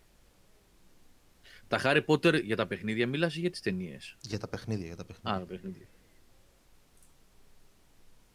Μάλιστα, ωραία. Πάμε παρακάτω. Νικόλα, εσύ δίνεις ε, το ρυθμό. Εγώ βοηθάω τη συζήτηση. Ε, Breath of Fire 2 είναι το επόμενο. Ε, Αυτά με... είχαμε συζητήσει και μια άλλη φορά νομίζω με το Σταύρο, τα Breath of Fire. Ήταν ωραία παιχνίδια της Capcom αυτά. Ε, μέχρι το PS2 που πήγαν. το, το Paxot βέβαια δεν έχει καμία σχέση με, στα, στα μεταγενέστερα στην εποχή του, του πρώτου PlayStation. Είχαν artwork στα Paxots που ήταν πιστό στο art του παιχνιδιού. Γιατί εδώ πέρα δείχνει τον Conan. Ε, αλλά το artwork τον Κόναν. In-game δεν είναι ο Κόναν, έτσι, μην κοιτάτε εδώ. Ε, εγκαταλείφθηκε αυτή η σειρά στα, μετά από αρκετά χρόνια. Μέχρι PlayStation 2 έφτασε. Ναι, μέχρι PlayStation 2 και μετά βγήκε κινητό ένα adaptation. Εντάξει, το, το, το, το τελευταίο, το 6 βγήκε μόνο για κινητά και μόνο για Ιαπωνία. Μόνο Ιαπωνία. Mm-hmm. Καλύτερα, Άλεξ, με αυτό που είδαμε δεν χρειάζεται, εντάξει. Ξέρεις, είναι, έπεσε νομίζω στην ε, περίοδο που η Capcom απλά τα έκανε σαλάτα όλα. Δηλαδή, Έπεσε σε περίοδο, Alex, διαφορετική. Ήταν η περίοδος του PS2 που έπρεπε να φύγουν τα random encounters, γινόντουσαν πιο action τα παιχνίδια, βλέπει Rogue Galaxy. Δεν ήξερε πού να πατήσει. Ήταν unbalanced το παιχνίδι, δηλαδή έτρωγες ξύλο από, το, από παντού, γρήφο. Ναι, ναι, ισχύει, ισχύει. Ενώ ήταν τόσο καλή η σειρά μέχρι τα τρία πρώτα παιχνίδια και τέσσερα βασικά, ε, μετά λίγο την προσγείωση του διάλυσε, αλλά εγώ ξαναλέω ότι είναι εκείνα τα χρόνια του PlayStation 3 που η Capcom απλά δεν ήξερε πώς να αντιδράσει στη βιομηχανία και το είδαμε με Resident Evil 6, το είδαμε με ξαφνικά την ε, παραγωγή από εκεί πέρα που βγάζει με 10 παιχνίδια να βγάζει 2, να προσπαθεί με την παλιά Καλά, από PS3 εποχή είχε πρόβλημα η Ιαπωνία γενικά. Ναι. Ήταν σε τέλμα. Εκείνη, ναι, δεν το επεξεργαστεί το Cell τότε. Εκείνη την περίοδο έφαγε ένα μαχαίρι τελείως ε, η σειρά των Breath of Fire και καταστράφηκε. Και εξαφανίστηκε. Τώρα δεν ξέρεις γιατί η Capcom έχει ξαναπάρει τα πάνω της. Δεν ξέρεις πώς μπορεί να ξαναγυρίσει. Νομίζω, Άλεξ, ότι αντικαταστήθηκε από το Is. Το Is δηλαδή έχει ένα μοτίβο με το συγκεκριμένο χαρακτήρα και τα ζελντοειδή χαρακτηριστικά του. Breath of Fire, δεν παιδί μου. Είχε τον Ρίου πρωταγωνιστή. Ρίου σημαίνει δράκος στα αγγλικά, αν το ναι. μεταφράσεις. Και είχε και μια κοπέλα την Ίνα, αν θυμάμαι καλά, οι οποίοι ήταν χαρακτήρε που ξαναεμφανιζόντουσαν. Δηλαδή, σαν το Is τώρα. Mm. Αν έβγαινε σε action ύφος, λογικά θα συγκρινόταν με το ίσως παιχνίδι. Δεν ξέρω τι ναι. διαφορά. Ε, θα... πάμε λίγο, Fire είχε το budget. Ενώ το ναι, έχουμε προχωρήσει πάρα πολύ. Να μιλήσουμε λίγο για το τι ακριβώς είναι αυτή η σειρά και πώς mm. είναι στημένη. Έτσι, γιατί πήγαμε στο τέλος ναι, ναι, και δεν έχουμε πει καν τι είναι τα Breath of Fire. πολύ, πολύ κλασικό fantasy JRPG. Πολύ κλασικό. Δηλαδή πιο κλασικό πεθαίνει. Είναι αυτά που έλεγε ο Οδυσσέας στην αρχή, απλοϊκές ιστορίες, ρε παιδί μου, χαρακτήρε συγκεκριμένοι, turn-based, fantasy setting, ένας χαρακτήρας ο οποίος μεταμορφώνεται σε δράκο, όμορφα sprites. Είναι, είναι λίγο ψηλοκλασική περίπτωση παιχνιδιού του συγκεκριμένου που λες, ok, θα παίξω τα Masterpiece, θα παίξω Chrono Trigger, θα παίξω Final Fantasy 6 ας πούμε και επειδή γουστάρω το είδος, θα παίξω και αυτό το παιχνίδι. Και μπορείς στην πορεία, παίζοντας το συγκεκριμένο παιχνίδι, να ανακαλύψεις ότι αυτό το παιχνίδι θα αρέσει καλύτερα από τα λεγόμενα masterpiece, έτσι. Αυτά ε, είναι, τα δύο πρώτα είναι SNES ή το πρώτο. SNES, ναι. SNES και τα δύο. Και εντάξει, βάλαμε το δεύτερο απλά ως χαρακτηριστικό παράδειγμα, όπου η σειρά συνεχίστηκε στο PlayStation 1 με τα 3 και 4, τα οποία θα τα δούμε στην πορεία. Ναι. Είναι και καλύτερα παιχνίδια. Ναι, και να πούμε ότι παρά τη μετάβαση και την αιμονή της βιομηχανίας εκείνη την εποχή να τα γυρίζει όλα σε 3D, αυτοί παρέμειναν στο PlayStation 1 σε αυτό το ύφος, έτσι. Ναι, ναι, σε sprite cell shaded, ναι, θα τα πάμε, θα τα δούμε βέβαια πολύ και σε παρακάτω. Ωραία. Μετά, ε, μετά τον Conan. καμία σχέση το Paxo, πραγματικά καμία σχέση. ναι. Ε, το Conan το Λούφια, Λούφια 2. Ο παιχνιδάρα. Εξαιρετικό παιχνίδι. Εξαιρετικό ο παιχνιδάρα. Δεν το ξέρω. Δεν μπήκαμε σε ένα RPG κάπως έτσι. Να τσούμε. Αυτή, ε, ναι. Να τσούμε δεν είναι το στούντιο που φτιάχνει τα, τα Harvest Moon ε, Σταύρο. Τώρα. Τι δεν είναι; Ε, το αντίστοιχο, τα Rune Factory. Τα Rune Factory έχει τα Harvest Moon. Α, okay. ναι. Είναι από τη developer είναι η η Neverland, mm-hmm. που όντως τελευταίος της τίτλος είναι το Rune Factor 4. Ε, που βγαίνει και το Switch και όλα remaster. Ναι, okay. Και βγαίνει remaster για το Switch, ναι. Ε, το συγκεκριμένο το αναφέρω, το έβαλα εγώ προσωπικά για το γεγονός ότι παίζοντας αυτό το παιχνίδι στην εποχή μου είχε κάνει πολύ μεγάλη εντύπωση ότι τα dungeons δεν ήταν απλά κόβω βόλτε και κάνω μάχες. Δηλαδή είχε πολύ puzzle μέσα στα dungeon. Ήταν mm. Zelda λογική η ερώτηση. Ναι, αυτό ήταν Zelda λογική. Και, και Dragon Quest, κάπως, κάπως στο ενδιάμεσο. Αλλά είχε, είχε ναι. και puzzles, είχε και διαφορετικά ε, σημεία να πας, διαφορετικές επιλογές σε κάποια κομμάτια. Ήταν πολύ ψάχνο. Και ούτε random encounters, mm. έτσι.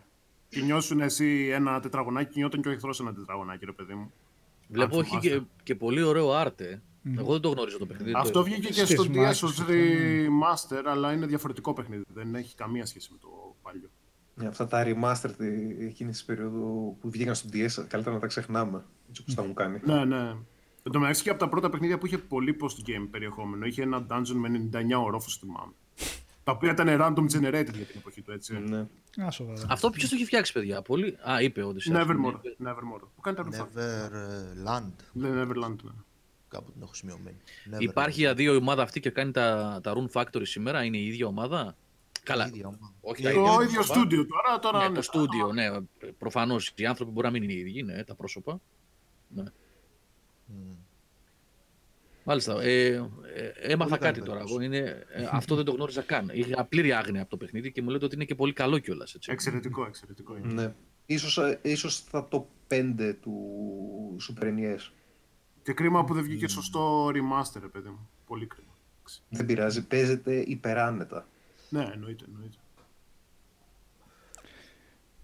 Ε, είχαν μια γοητεία αυτά τα παιχνίδια και εκείνη την εποχή. Ήταν φοβερά εντυπωσιακό να βλέπεις αυτές τις αναλλαγές, να μπαίνεις ξαφνικά σε, σε αυτό το σύστημα μάχης που βλέπετε εδώ πέρα, όποτε κάνει, όποτε κάνει μάχη, αλλάζει το σκηνικό και βλέπεις με πιο λεπτομερή γραφικά ποικιλία εχθρών, τα spells, τις ε, επιθέσεις που μπορεί να είναι πιο στατικά αλλά τότε αυτά τα βλέπαμε πρώτη φορά και κάναν τρομερή εντύπωση και δημιουργούσαν ένα, και λίγο με τη φαντασία μας ίσως, δημιουργούσαν ένα πολύ εντυπωσιακό σύστημα μάχης. Να βλέπετε, να, τώρα ας πούμε που δείχνει στην εικόνα εδώ πέρα, ε, είχαν μια μεγαλύτερη λεπτομέρεια ναι, σε, σε, σε, σύγκριση με άλλα platform, πιο απλά έτσι σε σύλληψη παιχνίδια. Εδώ ξαφνικά ε... έμπαινε σε λεπτομερέστερους κόσμους με lore, με ε, και με αυτή την ποικιλία, εν πάση περιπτώσει. Εγώ θα μείνω λιγάκι στην ορίμανση που έχουν πλέον και την εξοικείωση που έχουν πλέον οι δημιουργοί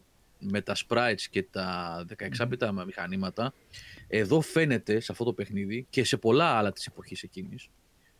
Καλά φαίνεται καραμπινάτα, φαίνεται στο Final Fantasy VI. Που εκεί νομίζω είναι top το τι καταφέρανε. Ε, ότι η τεχνική, η τεχνοτροπία, ο σχεδιασμός ε, για τα sprites, για το art direction μιλάω κύριος παιδιά τώρα ε, έχει οριμάσει πάρα πολύ εκεί πέρα. Και αυτά τα παιχνίδια έχουν αντέξει στον χρόνο ακριβώς γιατί πλέον ε, έχουν φτάσει στο peak τους σε ό,τι έχει να κάνει με το art direction. Με τα εργαλεία που είχαν εκείνη την εποχή προφανώς. Ε, και γι' αυτό ε, μιμείται πάρα, μιμούνται πάρα πολλοί developer σήμερα. Πολύ.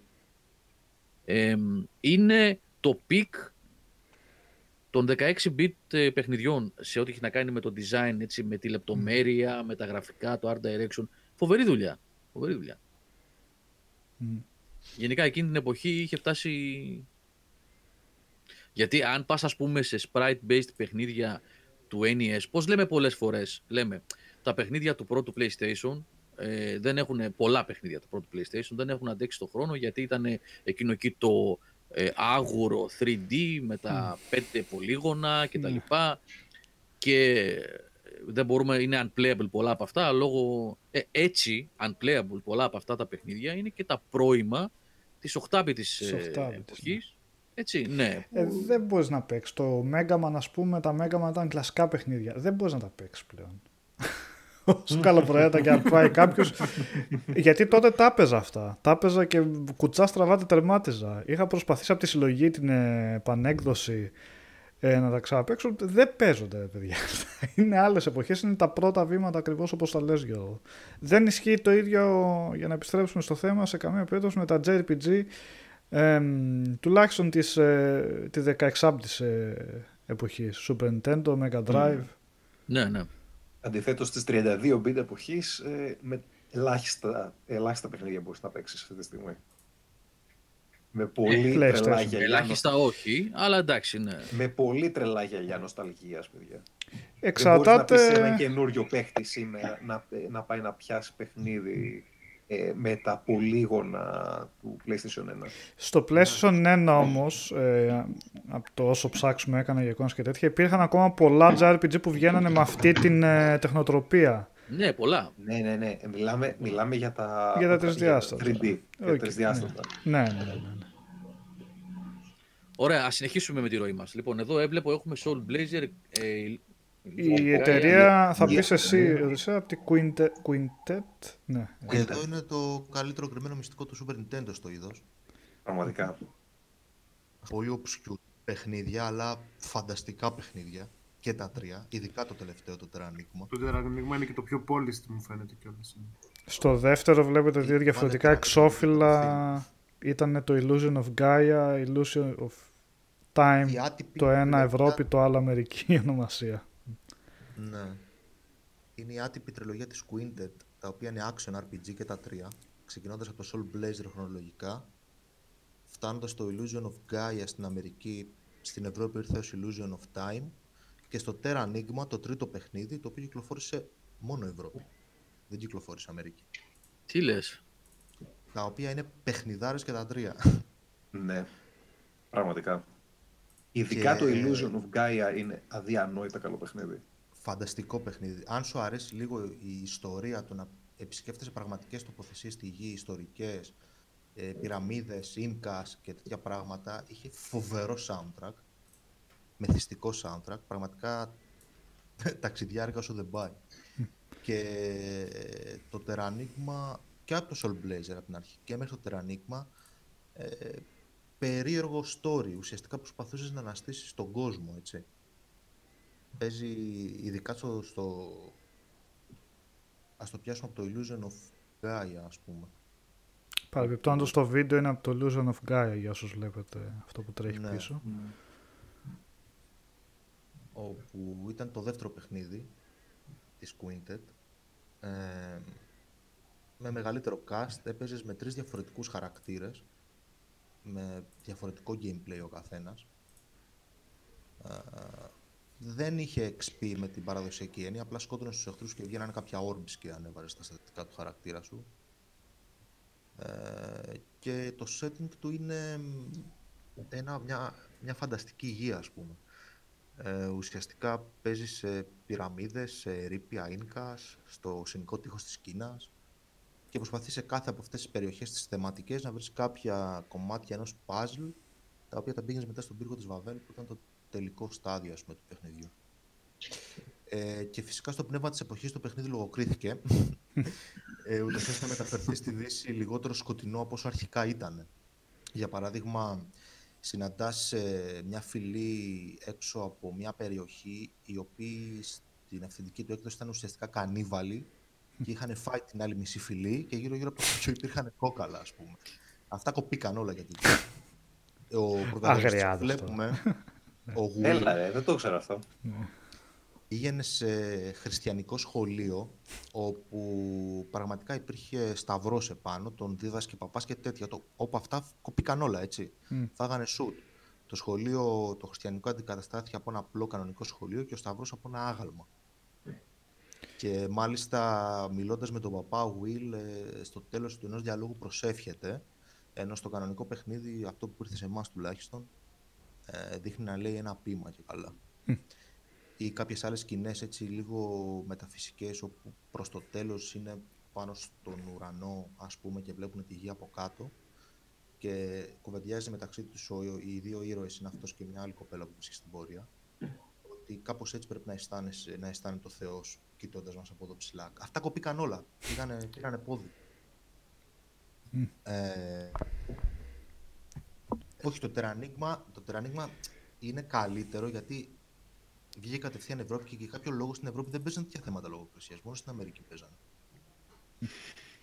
Πιο πουριτανικές. Εντάξει, είναι πιο ανοιχτή κοινωνία η Ευρωπαϊκή. ναι. ναι. Ε, τουλάχιστον ξέρω εγώ έτσι, έτσι νομίζω ότι είναι λίγο πιο ανοιχτή. Εν τω μεταξύ. Να τα βάλεις όλα λίγο μέσα σε, στο context ότι λέμε για, την, για μεγάλη βία στα video games και τον πανικό που πιάνει κατά τόσο του κόσμο.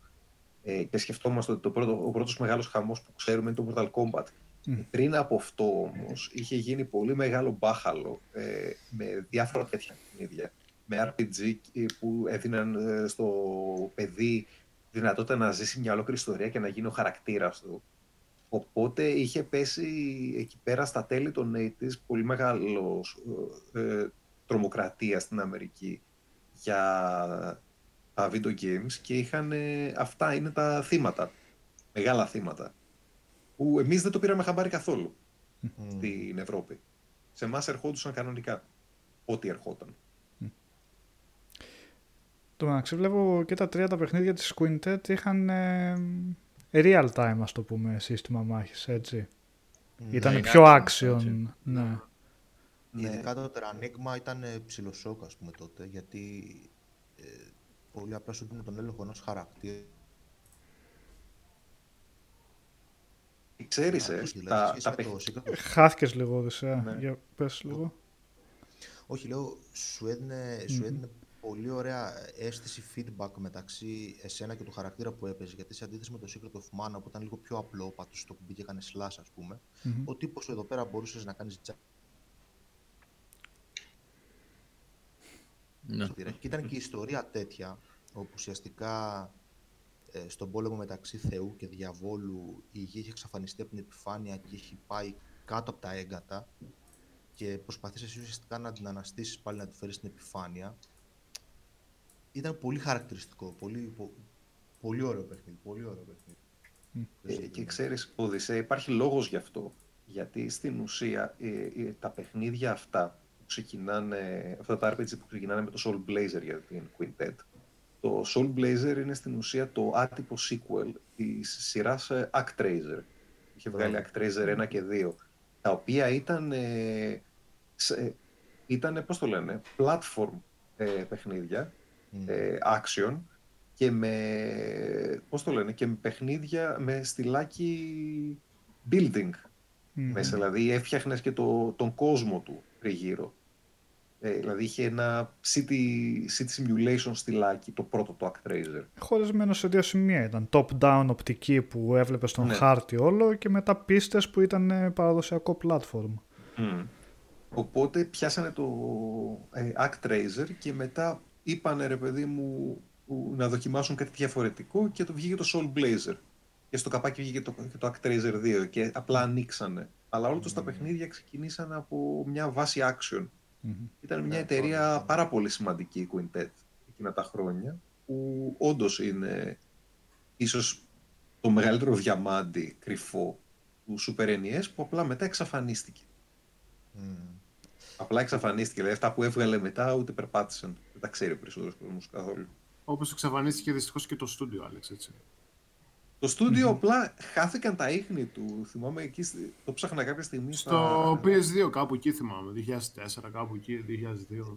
Είχαν βγάλει ένα παιχνίδι για, το, για τις Ρούμικο Τακαχάσε, το, το, το μάγκα, το Ενουγιάσα. Ναι, και ναι, εκεί ήταν το τελευταίο τους. Ναι, και ναι. μετά τέλος. Απλά και κανένας δεν ξέρει τι γίνεται. Δηλαδή δεν υπάρχει η, η εταιρεία έκλεισε ή έγινε αυτό. Ε, Απλά πράγματα, υπάρχει, το, υπάρχει το franchise ε, και κανένας δεν γνωρίζει τι έχει γίνει. Αυτά μόνο στην Ιαπωνία συμβαίνουν. ναι, έτσι. Ε, παίζει, πρέπει να παίζει κάτι, συγγνώμη που διακόπτω τη συζήτηση, παιδιά. Πρέπει να παίζει κάτι με το Discord, γιατί εμένα μου βγάζει κόκκινα συνέχεια εδώ πέρα. Α. Ίσως και ο Οδυσσέας γι' αυτό να έχει θέματα να... Για το έχουμε διακοπές, τέλος πάντων. Ναι. Τη βλέπω καμπάνα τη γραμμή, δεν ξέρω. Ναι, όχι, δε, ε, σε φάσεις γίνεται κόκκινο και ξανανεβαίνει. Ναι. Τέλος πάντων, πάμε παρακατώ. Ε, ε, ναι, έδωσε. Ε, το Super Nintendo. Ναι. Δεν βάλαμε άλλες αναφορές. Όχι. Βάλαμε πολύ χαρακτηριστικά παιχνίδια. Ναι.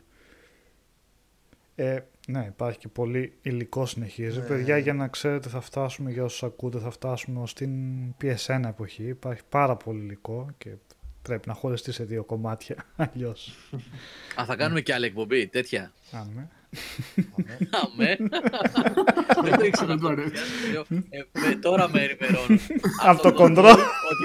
Ότι με ενημερώνουν από το κοντρόλ ότι θα έχουμε και την επόμενη Δευτέρα JRPG. Απλά ενημερώνω ότι φτάνουμε στο PS1. Αν σας αρέσει και εσάς που ακούτε, φυσικά γιατί να μην κάνουμε και δεύτερο μέρος να συνεχίσουμε και στι επόμενες εποχές. Τώρα πέρα από την πλάκα, ε, αν, αν στο μεσοδιάστημα, δηλαδή ε, την εβδομάδα που διανύουμε τώρα, προκύψουν ειδήσεις, αν η Sony πει κάτι, αν η Microsoft πει κάτι, οτιδήποτε παιδιά. Και υπάρχει υλικό να κάτσουμε τη Δευτέρα να κάνουμε ένα κανονικό έτσι, webcast, ε, αυτό το δεύτερο μέρος για το οποίο τώρα ενημερώθηκα το control θα πάει θα γίνει ξέρω εγώ κάποια την μεθεπόμενη εβδομάδα. Αν συνεχίσουμε και το τρίτο το... μέρος πότε θα το κάνουμε; Τον τρελαίνει. Μισό λεπτό συγγνώμη, παιδιά. Με ενημερώνω από το κοντρόλ ότι έχει και τρίτο μέρος. Εμένα μου αρέσει. Παιδιά, εγώ εντατρεύω την κατηγορία αυτή των παιχνιδιών και μάλιστα ε, εγώ αυτή τη στιγμή εδώ μαζί σας μαθαίνω και πράγματα γιατί δεν τα ξέρω όλα αυτά εδώ πέρα που έχει ετοιμάσει ο Οδυσσέας με τα παιδιά. Δεν, ε, ε, αγαπάω την κατηγορία, έχω παίξει πάρα πολλά παιχνίδια, αλλά δεν τα ξέρω όλα. Ούτε το, ε, την τριλογία αυτή γνώριζα, ούτε το, τα, το, τα προηγούμενα, το προηγούμενο παιχνίδι που είπαν τα παιδιά. Οπότε όχι μόνο μου αρέσει, ε, είναι και εκπαιδευτικό το περιεχόμενο για μένα. ναι. Ε, οπότε ναι, συγγνώμη, συνεχίζουμε. συνεχίζουμε.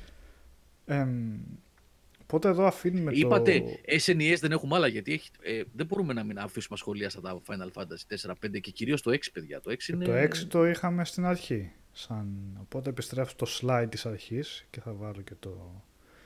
Κάτσε ρε παιδιά, έχει πολλά πράγματα ακόμα το Super NES. Έχει Romantic Saga, έχει Shin Megami Tensei, όχι ή αυτό ε, είναι πιο μετά. και μετά ρε Άλεξ, εντάξει. Δηλαδή Α, υπάρχει, υπάρχει το Earthbound, Υπάρχει, ναι, εννοείται. το, το γνωστό σε εμάς ως Mother. Δηλαδή δεν μπορείς να πεις ε, Super NES και να μην πεις το Άλεξ, όμως Earthbound. το κάναμε με σύγκριση στα παιχνίδια που έχουμε παίξει, το είπαμε. Ως disclaimer, ρε παιδί μου. Ε, δεν έχεις Δεν παίξει κάνουμε το... απλά Δεν έχετε παίξει το Earthbound, ρε. Εγώ το έχω παίξει λίγο, δεν το έχω τελειώσει. Δεν... δεν Εγώ το έχω έχω παίξει, αλλά δεν μ' άρεσε καθόλου. Οπότε δεν το έβαλα καν. Σοβαρά. Ε, πρέπει να ήταν πολύ ιδιαίτερη περίπτωση αυτή. Ωραία. Όχι, ξεκινάει αφού- πολύ down to earth η ιστορία του ρε παιδί μου, αλλά είναι slow burn δηλαδή μέχρι να πάρει μπρος. Ναι, είναι. είναι, είναι πάρα πολύ slow burner του πρώτου του Mother. Είδες, το ξέρω, γιατί σου λέω. Αλλά δεν το έχω τερματίσει για να έχω συνολική άποψη ρε παιδί μου, για το παιχνίδι αυτό. Κοίτα, είναι, είναι πραγματικά τρομακτικό το ότι δεν ήρθε ποτέ στην Ευρώπη αυτό το παιχνίδι. Ε, Πολύ ήρθε- κρίμα, κλασικά. Ναι. Ήταν ε, από τις κραυγαλαίες ε, απουσίες, το οποίο ήρθε για πρώτη φορά στη, ε, επίσημα ήρθε στην Ευρώπη ε, με το, στο Virtual Console του Wii U. Μέχρι, που ήταν τώρα πριν πόσο, 5, 6, 7 χρόνια, μέχρι εκείνη τη στιγμή δεν είχε ξαναβγεί τίποτα, ούτε σε port, ούτε στο Game Boy, ούτε σε κανένα άλλο. Υπάρχει και φανατική κοινότητα, Άλεξ, για αυτό το παιχνίδι που ελπίζει να βγει δεύτερος τίτλος, έτσι. Ε, Σε κάθε direct της Nintendo ότι θα βγει κυκλοφορία, ξέρω. Τι εύκολα. είναι δεύτερος, έχουν βγει τρία. Ναι, ρε παιδί μου, εννοώ σαν, σαν remaster, σαν reboot, αυτό εννοώ. Ρε, παιδί. Ναι, ισχύει. Ε, και είναι τόσο φανατικό το κοινό. Ειδικά στην Αμερική υπάρχει πάρα πολύ φανατικό κοινό, γιατί εκείνοι το ζήσανε το πρώτο. Και το τρίτο, το Mother το 3, ε, θε, ε, επειδή δεν μεταφράστηκε ποτέ στη Δύση, έχει γίνει ένα εξαιρετικό ε, fan translation. Εξαιρετική δουλειά. Ε, θεωρείται γενικότερα οποιονδήποτε παίζει παλιά παιχνίδια και fan translations θεωρείται ίσως ό,τι καλύτερο έχει δώσει ποτέ το community ε, σε δουλειά. Είναι και φτιαγμένο ε, να τρέχει και καλύτερα και βελτιωμένα διάφορα πραγματάκια δεξιά-αριστερά, αλλά και απίστευτα καλό localization που πραγματικά ντροπιάζει την κάθε εταιρεία που δεν έκανε ποτέ δουλειά να το φέρει αυτό. Γιατί είναι και αυτό πάρα πάρα πολύ καλό παιχνίδι. Ωραία, συνεχίζουμε. Πάμε. Αφού Final Fantasy 6. έχουμε, έχουμε την... ε, συνεχίζουμε με τον τρόπο που είπε, περιέγραψε ο Οδυσσέας στην αρχή, με τα παιχνίδια που έχουμε παίξει. Ε, Final Fantasy 6 εγώ το βάζω εμβόλυμο, τα παιδιά δεν το είχαν ε, να το σχολιάσουμε περισσότερο. Πας, πες Γιώργο, τι θέλεις, τι. Ε, τι να πω, Υπάρχει... εντάξει, νομίζω ε, ε, ε, πολλές λίστες, βγάζοντας από τη μέση το ότι πολλοί το βάζουν πρώτο στη λίστα τους, ε, απλά και μόνο για να μην βάλουν το Final Fantasy 7, καταλαβαίνετε γιατί. Ήταν διαφορετικό παιχνίδι, Γιώργο. Πολλές οπτικές Ναι. γωνίες, πολλοί χαρακτήρες. Ναι, Πολύ όχι, ωραία το ιστορία. λέω, καλές- Ναι. Σταύρο και καλά ότι ε, ενώ το Final Fantasy 7 ίσως και να είναι το καλύτερο Final Fantasy που έχει κυκλοφορήσει ε, πολλοί, Το δεν το, αγαπημένο, Άλεξ, το αγαπημένο, το αγαπημένο. το λέω. Ναι, αυτό, Πολύ- έτσι τα λέμε, οκ. πολλοί δεν το βάζουν ε, πρώτο γιατί ήταν exclusive στο PlayStation και έγινε αυτό το, το transition, η μετάβαση δηλαδή από πλατφόρμες, από κονσόλες της Nintendo σε κονσόλες της Sony. Δηλαδή υπάρχει και μια πολιτική από πίσω στην βαθμολόγηση, ταξινόμηση των παιχνιδιών Final Fantasy. Καλά, αυτό δεν συμβαίνει όμως και από την άλλη πλευρά ακριβώς αντάποδο. Δηλαδή θα ψηφίσουμε αυτό που ήταν στην κονσόλα που μεγαλώσαμε, δηλαδή PlayStation 1, και δεν θα ψηφίσουμε το άλλο που μπορεί να θα είναι. μπορούσε να το είναι πεις και καλύτερο. έτσι. Θα μπορούσε να το, Το πεις ίδιο και πράγμα έτσι. θα το δεις. Ναι, θα μπορούσε να το πεις και έτσι, αλλά θα μπορούσες να πεις και ότι ε, αυτοί που παίξανε ε, Final Fantasy 7 πρώτα και παίξανε μετά, μπόρεσαν να παίξουν όλα τα υπόλοιπα Final Fantasy, γιατί κυκλοφόρησαν στο PlayStation 1. Όλα. Ναι, όσα οπότε, ναι, ναι, ναι. οπότε έχουν ένα κριτήριο, αν τα έχουν παίξει. Αν τα έχουν παίξει. Ε, τέλος πάντων, είτε από τη μία πλευρά, είτε από την άλλη, αν ε, ταξινομείς και βαθμολογείς ένα παιχνίδι ε, με την πολιτική στο μυαλό σου, με το φανμποϊσμό, είναι λάθος. Έτσι.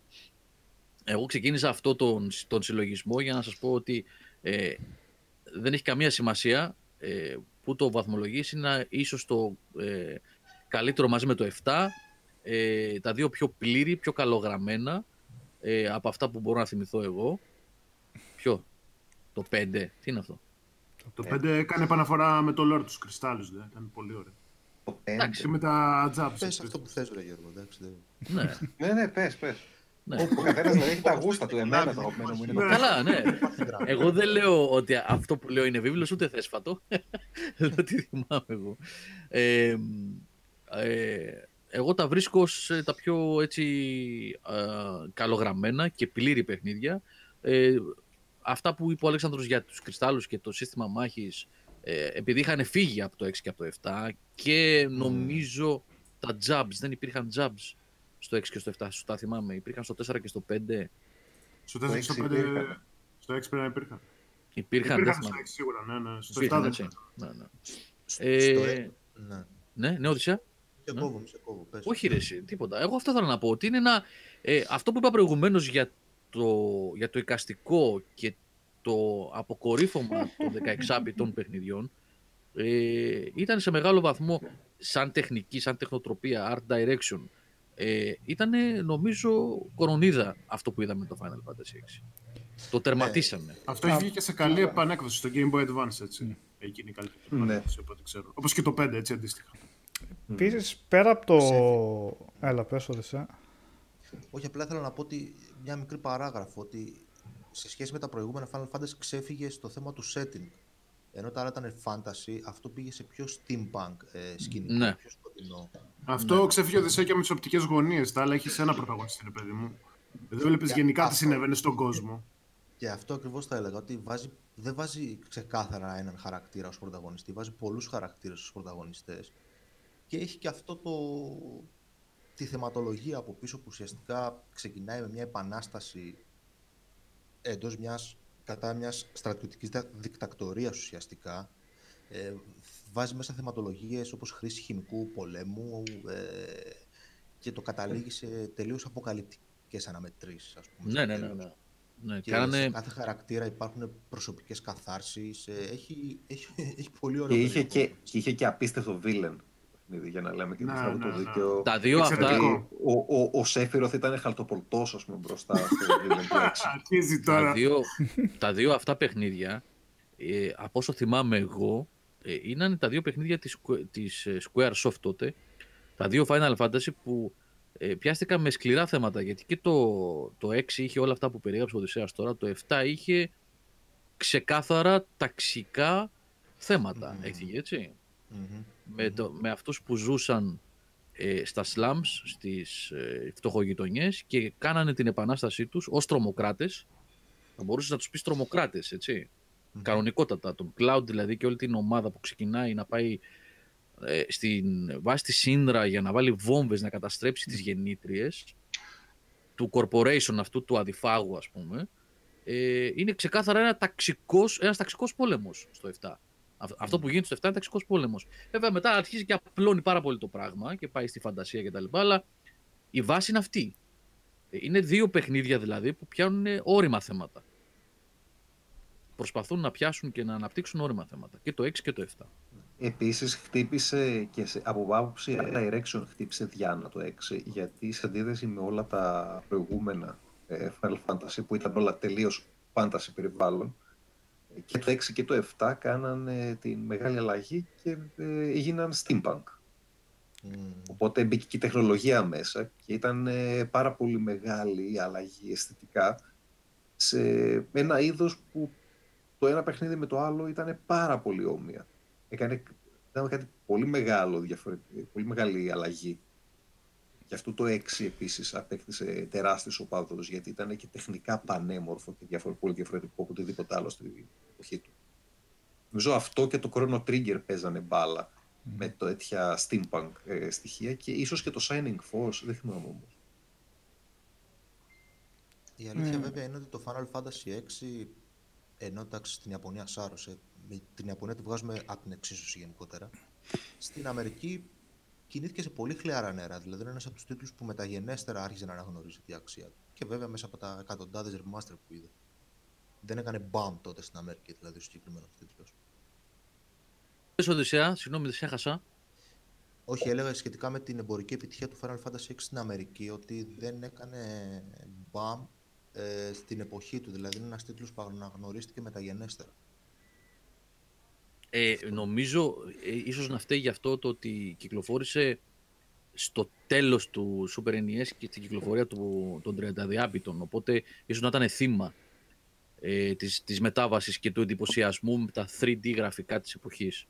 Ο κόσμος δηλαδή έτρεξε, ε, πήγε τρέχοντας προς τον εντυπωσιασμό τον Ridge Racer, τον Tekken και διαφόρων άλλων παιχνιδιών εκείνης της εποχής.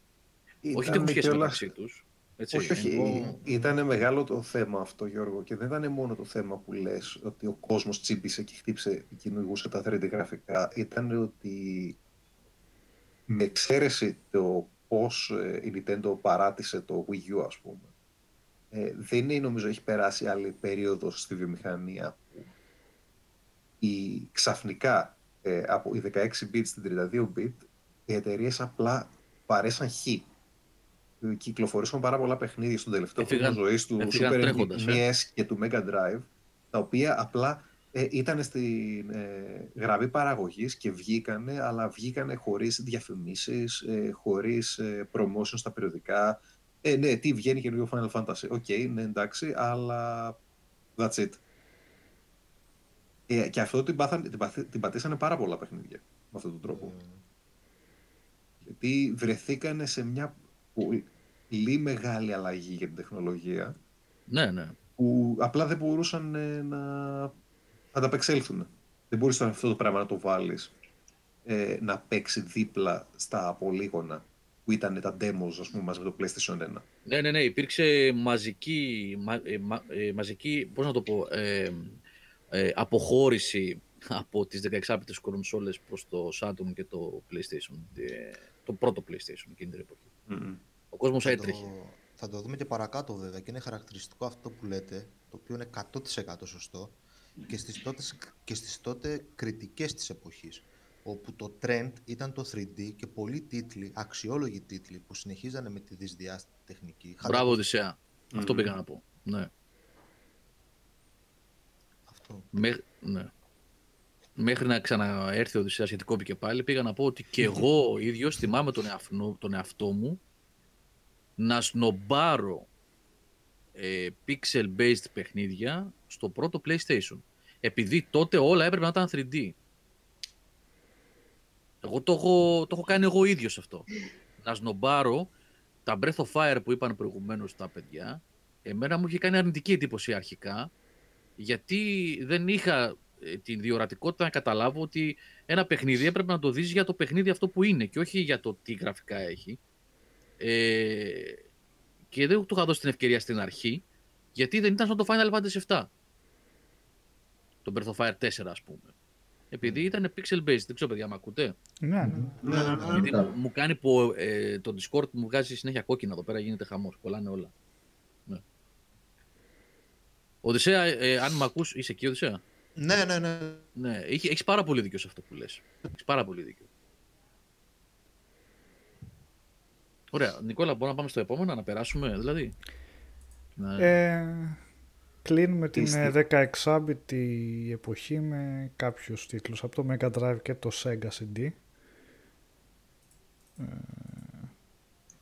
το Shining Force 2, το, το, το Fantasy Star 4 και το, και το Lunar, Lunar. για Sega CD. Αυτό από ό,τι είδα για Sega CD αποκλειστικά βγήκε. Βγήκε μετά στο PSN ως completed ναι, έκδοση. Ναι, ναι. Αλλά θέλω να πω Ήτανε από το 16 του τέτοιου. ήταν sequel του προηγούμενου Lunar. Το... Βασικά ήταν, δεν βγήκαν δύο Lunar, το Silver Star και το... Και το δύο, όπως λεγόταν, παιδί μου, δεν θυμάμαι το... Legend. Το Eternal Blue. Α, και, και τρία έχει βγει, βλέπω. Το τρία βγήκε στο PSP. Αχ, ναι! Όπου το είχα ξεχάσει στο στρατό το παίζα αυτό. Τι θυμήθηκε. Ε, θυμάμαι, είχε βγει και ήμουν φαντα... ε, μόλις είχα τελειώσει το φανταρικό, κάπως έτσι, ήταν εκείνη, τα... εκείνη την περίοδο. Ή είχε βγει και το είχα πάρει από το θείο και το έπαιζα. Κάτι τέτοιο που Ναι, γιατί είχε βγει Αμερική και δεν μπορούσα να το παίξω και έκανε βριστεί. Το Sonic Force που να παίζει είναι mm-hmm. πολύ χαρακτηριστικό παράδειγμα strategy RPG ή turn-based, turn ναι, ναι. RPG, ας πούμε, αυτής της υποκατηγορίας του, του είδους. Πολύ, πολύ χαρακτηριστικό παράδειγμα, πολύ, πολύ παραδοσιακή σειρά της, ε, της Camelot για, το, ναι, για τα συστήματα της ε, Sega, όπου μετά το 3 που βγήκε μεταγενέστερα για το Saturn ε, σταμάτησε. Ε, Fantasy Star εντάξει, και αυτό πολύ χαρακτηριστική περίπτωση του Mega Drive. Ε, τα πρώτα μάλιστα παίζανε σε πρώτο προσώπου ύφος, απευθείας επιρροές από τα δυτικά τότε της εποχής. Βέβαια το 4 είναι το επιστέγασμα, εντάξει, μιλάμε για ένα sci-fi έπος, mm. Fantasy Star 4. Το The Lunar ε, το βάζω μόνο και μόνο γιατί ψάχνοντας γενικότερα για τους τίτλους, καλά, σα, σαφώς θα το δούμε και παρακάτω το ε, το Sega CD είχε λόγω κάνει πάταγο στην Αμερική.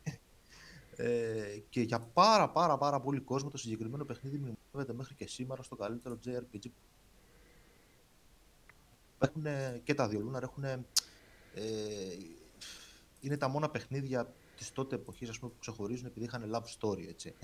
δηλαδή είναι ξεκάθαρα love story παιχνίδια. Είχε και άλλα χαρακτηριστικά τη, όπως τα μικρά βιντεάκια, τα FMV που είχε και στο Grandia μετά. Mm. Το σύστημα μάχης ήταν ε, λίγο δύσκολο. Μετά στο Grand μεταξελίχθηκε η σειρά, η, σειρά, η εταιρεία, ρε παιδί μου. Που πρέπει να βάλεις με rotation τους χαρακτήρες γιατί έπεφτε πολύ ξύλο στην αρχή του παιχνιδιού. Δεν ξέρω αν θυμάστε.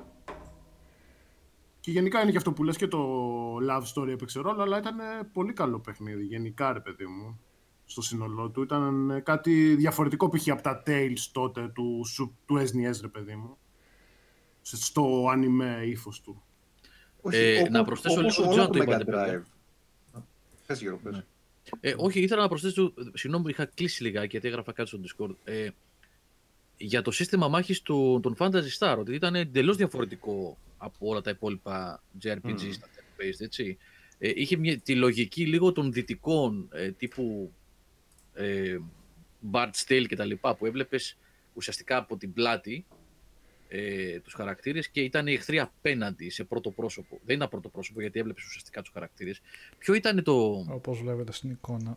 Που είχε κάνει ο, ο Νίκος Τρεσί πρόσφατα review, το Bad Stale το 4. Bad Stale, το Bad Stale, ναι. ναι. Ναι, ναι, Που ήταν ουσιαστικά, ναι, αυτή τη λογική ήταν λίγο πιο στο, mm. προς το δυτικό, σαν απεικόνηση μάχης εννοώ, έτσι. Δεν ήταν ναι. το κλασικό η κακή εδώ, η καλή εδώ και κοπανάμε, όπως ήταν τα περισσότερα 16 μπιτα JRPGs τα turn-based εννοώ, έτσι επαναλαμβάνω. Mm. Να, έβαλε το φωτογραφείο ο Νικόλας τώρα, φαίνεται ξεκάθαρα εκεί πώς ήταν το σύστημα μάχης των Fantasy Star. Το οποίο βέβαια Fantasy Star στην πορεία άλλαξε, έτσι έγινε action τελείως. Στον Dreamcast. Παραμένει, παραμένει ίσως το, η πιο ε, Japanese ε, oriented ε, JRPG σειρά. Δηλαδή είναι μια σειρά που ποτέ δεν περπάτησε ιδιαίτερα στη Δύση, αλλά στην Ιαπωνία κόβουν φλέβες. Δηλαδή έρχεται τώρα το Fantasy Star το online το 2. Ξεκινάει η beta του τώρα το, σε μερικές εβδομάδες. Στο Xbox πρώτα, έτσι. Ναι, στο Xbox. Μετά από 7 χρόνια που είναι στην Ιαπωνία, το παιχνίδι στην Ιαπωνία συνεχίζει να έχει άπειρους παίχτε. 7 χρόνια μετά. Ένα MMO, ας πούμε, 7 χρόνια μετά θα βγει τώρα εδώ. Και το πρώτο MMO σε κονσόλες, το Fantasy Star Online, έτσι. Το ναι, ναι. ναι, ναι, ναι. Που ήταν και εκείνο πολύ ωραίο παιχνίδι. Φοβερό παιχνίδι.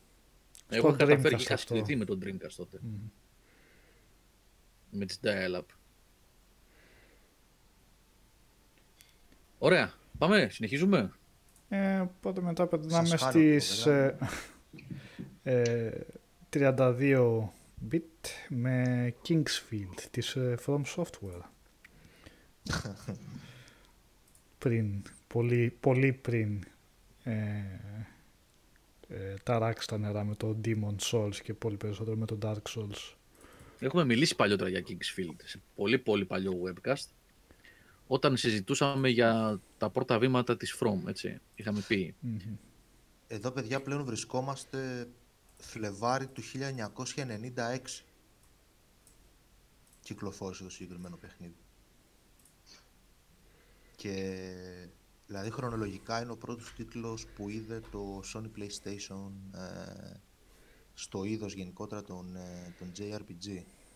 Το οποίο είναι τελείως παράδοξο, γιατί αφενός βλέπουμε τη From στην προ Μιγιαζάκη εποχή και αφετέρου βλέπουμε κάτι το οποίο ε, δεν κυκλοφόρησε στην ε, Αμερική πρώτα, αλλά στην Ευρώπη. Δηλαδή, ο Φλεβάρης του 96 είναι η ημερομηνία κυκλοφορίας για την Ευρώπη. Τέλος του χρόνου βγήκε Αμερική. Και και είναι και άλλης, άλλης λογικής, έτσι, ναι. Είναι ξεκάθαρα δυτικό. Είναι αυτό το dungeon crawling, το κλασικό το δυτικό, σε πρώτο πρόσωπο και σε real time μάχη. Και δύσκολο, πολύ ξύλο. Ναι, δεν είναι τυχαία αυτά που γίνονται με το Souls. Όπου βγήκανε τρία Kingsfield στο πρώτο PlayStation ε, και επίσης έχει και ένα παιχνίδι που ονομάζεται Shadow Tower όπου το gameplay του είναι στα ίδια ακριβώς μοτίβα. Πρώτο πρόσωπο, dungeon crawling. Από τους ίδιους Οδυσσέα; Από τη From Software, ναι. Μιλάμε για μια From τελείως άγνωστη από τη From του Miyazaki που γνωρίζαμε με τα, με τα Souls σήμερα, έτσι. Παρ' όλα αυτά βλέπεις ότι και το εικαστικό τους και το gritty, δηλαδή το σκοτεινό, το, τα χρώματα κτλ. Από τότε το είναι στο DNA τους. Γιώργο, ψάχνοντας ε, τίτλους γενικότερα για αυτό το αφιέρωμα, η From παρουσιάστηκε και λίγες φορές μπροστά μου. Δηλαδή θα τη δούμε παρακάτω κάποια στιγμή και στο PlayStation 2 και στο Game. Και το ύφος της είναι όντως αυτό που, που περιγράφεις. Είναι κάτι που έχει κρατήσει, ας πούμε, το, ναι. το της. Το σκοτεινό, αυτό το, το gritty. Ωραία. Για πάμε, Νικόλα. Ε, το, παρεμπιπτόντω στο ναι. συγκεκριμένο παιχνίδι, εγώ δεν το έχω παίξει. Απλά το αναφέρω επειδή είναι From και μου έκανε τεράστια εντύπωση που το βλέπω τόσο νωρίς στον κύκλο ζωής του πρώτου PlayStation. Δηλαδή, πραγματικά είναι το πρώτο παιχνίδι που βγήκε. Οπότε, εδώ μετά βλέπετε στο Beyond the Beyond, ονομασία έτσι. Συνεχίζουμε, είμαστε στο ναι. PlayStation, αλλά βλέπετε η τεχνοτροπία έχει παραμείνει στη 16η εποχή. Και αυτό το τονίζω γιατί σε λίγο θα φτάσουμε στο Final Fantasy 7 και θα δείτε μια ξαφνική ε, εξέλιξη ε, στο, στο είδος, όπως την είδα ε, εγώ. Μια παρέθεση, συγγνώμη Νικόλα που στο διακόπτω, επειδή εδώ ναι. ε, ο Dim Το, το Grand Stream Saga το έχω παίξει εγώ, Dim Kov. Το έχετε βάλει, παιδιά, στη λίστα; Το έχω βάλει, Γιώργο, είναι το Winted. Α, ωραία, ωραία. Ναι, πριν. Ναι. Ήταν πάρα πολύ ωραίο παιχνίδι αυτό. Ναι. Θα φτάσουμε και εκεί. Ναι. ναι, πιο μετά. Το συγκεκριμένο το βάζουμε για ποιο λόγο; Ε, Αφενός είναι παιχνίδι Camelot, ε, δηλαδή αυτής της εταιρείας που είχε κάνει τα Shining Force στο Mega Drive, αφετέρου είναι ο πρώτος JRPG τίτλος που εκδίδει στη Δύση η Sony πλέον. Ε, με αυτό το παιχνίδι μπήκε στην αγορά η Sony ως ah, εταιρεία. Με το Beyond the Beyond. Το οποίο είναι τελείως παραδοσιακό στα μοτίβα του ε, ως JRPG, δηλαδή Dragon ε, Quest, ε, Final Fantasy, κλασικό turn-based παιχνίδι. Και ναι. Η αναφορά γίνεται κυρίως για αυτά τα δύο ονόματα. Για την Camelot, πώς συνέχισε μετά τα Shining Force, έκανε αυτή τη συμφωνία και βγήκε αυτός ο τίτλος αποκλειστικός στο PlayStation. Και πώς προσπάθησε μέσω αυτού του τίτλου η Sony να μπει στο παιχνίδι ε, του είδους στην ε, αγορά της Δύσης. Μόνο Αμερική το συγκεκριμένο, έτσι. Α. Όπου η Camelot μεταγενέστερα κυκλοφόρησε βέβαια τις παιχνίδια του Golden Sun. Mm. Ναι. Ε, έτρεχα λίγο το βίντεο εδώ ε, σας ζάλισα, το έτρεχα για να δούμε λίγο τη μάχη, γιατί ναι μεν στο υπόλοιπο το κομμάτι του παιχνιδιού είναι εποχή Super Nintendo, αλλά στις μάχες βλέπεις ότι εκεί λίγο... Θυμίζεις πολύ σου εικόντενε το μεταξύ έτσι. Ε, ναι, πήραν τις τις ικανότητες, ένα... τις δυνατότητες παραπάνω του μηχανήματος και δώσαν κάτι έτσι πιο ναι. ψεύδο τρισδιάστατο, ας το πούμε έτσι, που δεν γινόταν. Έχει ωραίο scaling στα sprites, αυτό δεν ήταν εύκολο πράγμα. Έτσι, ναι. Έχει δηλαδή Κοίταξε, είναι ωραίο. Για είναι, να είναι δω ωραίο. Κάποια άλλη ναι, μάχη. Sorry, παιδιά. Ε, δεν πολεμάνε εδώ. Α, να το, ναι, κάτι περίεργο εδώ πέρα. Ποια είναι η μάχη να ναι, γιατί ναι, προσπαθούσαν να το κάνουν έτσι να αξιοποιήσουν τις ικανότητες του, της καινούργιας κονσόλας και να το κάνουν έτσι πιο, πιο εφετζίδικο κάπως, να βλέπετε εδώ με τις κάμερες αυτά. Αυτά δεν γινόντουσαν ακριβώς, Γιώργο, όπως λες, στο, ε, με αυτή την ομαλότητα, ας πούμε, στις προηγούμενες κονσόλες. Με το Mode 7 και αυτά. Οπότε, ναι, πάμε παρακάτω. Τραγικό ήταν το Grand Stream Saga, όχι ρε Ντίμκο. Ήταν τραγικό το Grand Stream Saga. Εγώ το ήταν καλό. Δεν το θυμάμαι τραγικό. Τέλος πάντων, ναι. Ωραία, για πάμε. Ε, Πάμε στο πρώτο Persona. Αν δεν κάνω λάθος. Το πρώτο δεν είναι αυτό. το Revelations. Persona Revelations. Υπάρχει ένα μπέρδεμα με, με, τα persona. Ποια σειρά είναι Shin Megami Tensei, ποια είναι. Πώς... Χωρίζονται βασική του σειρά είναι, είναι τα Shin Megami Tensei και τα persona είναι, είναι και τα persona είναι τα spin-off που αφιερώνονται σε high school ύφος, ρε παιδί μου. Τα Shin Megami Tensei έχουν ένα κατεστραμμένο Τόκιο, ενώ στη... τα persona είναι στο high school ύφος και έχει τον πρωταγωνιστή ο οποίος γίνεται εκλεκτός και μπορεί να διαλέγει δαίμονες και τέτοιο. Είναι διαφορετικό το setting του, παιδί μου. Εδώ πλέον βρισκόμαστε Σεπτέμβριο του 1996. Έχουμε τη γέννηση του Persona, το οποίο γεννήθηκε από σπόντα το Persona. Δεν ήρθαν οι δημιουργοί να το κυκλοφορήσουν ως Persona στη Δύση. Θέλαν να το κυκλοφορήσουν ως Shin Megami Tensei. Όμως, επειδή τα Shin Megami Tensei έχουν τις γνωστές αναφορές σε θρησκεία. και σε δαίμονες και αγγέλους, συνέχεια μάχες. Ε, προφανώς θα τράγει όλο το παιχνίδι λογοκρισία. Οπότε λέει τι θα κάνουμε, θα το βαφτίσουμε Revelations Persona. και άθελά τους δημιουργήσανε μια σειρά που κυκλοφορούν παιχνίδια μέχρι και σήμερα. Ξέρεις τη διαφορά ποια ήταν ο Οδυσσέα, και πιο casual ε, το πολύ... Persona εισαγωγικά. Γιατί στο Shin Megami Tensei το Party Member αποτελείται από δαίμονες που τα φτιάχνεις από fusions και αυτό είναι grinding και χρονοβόρο. Mm-hmm. Ενώ το Persona, ως high school students, ο καθένας έχει το δικό του δαίμονα, ρε παιδί μου. Εκτός από τον πρωταγωνιστή που πάλι κάνεις fusion.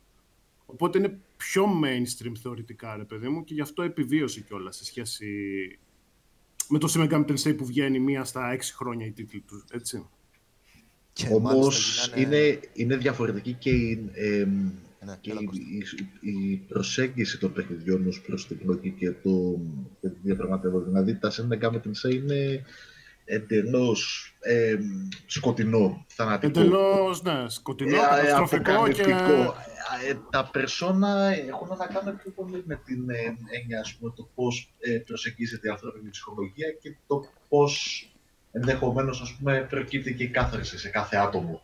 Αυτό δηλαδή... προκύπτει κόστα από το 4 και μετά. Από το, από το 2 και το 3 ήταν σκοτεινά τα πρώτα τρία. Ήταν σε Shin Megami Tensei μονοπάτια που λέει Κοίτα, ε, Ναι, το πρώτο και το δεύτερο εγώ δεν το έχω παίξει. Ξεκίνησα και έπαιζα από το 3. Εντάξει, το 3 ναι, ήταν πολύ πιο... Το 3 ήταν ε, ο αντίχρηστος κιόλας, έτσι.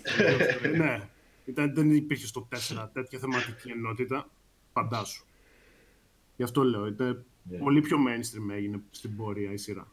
Για να προσεγγίσει το δυτικό κοινό και να μην έχει λογοκρισίες που λέει ο Οδυσσέας.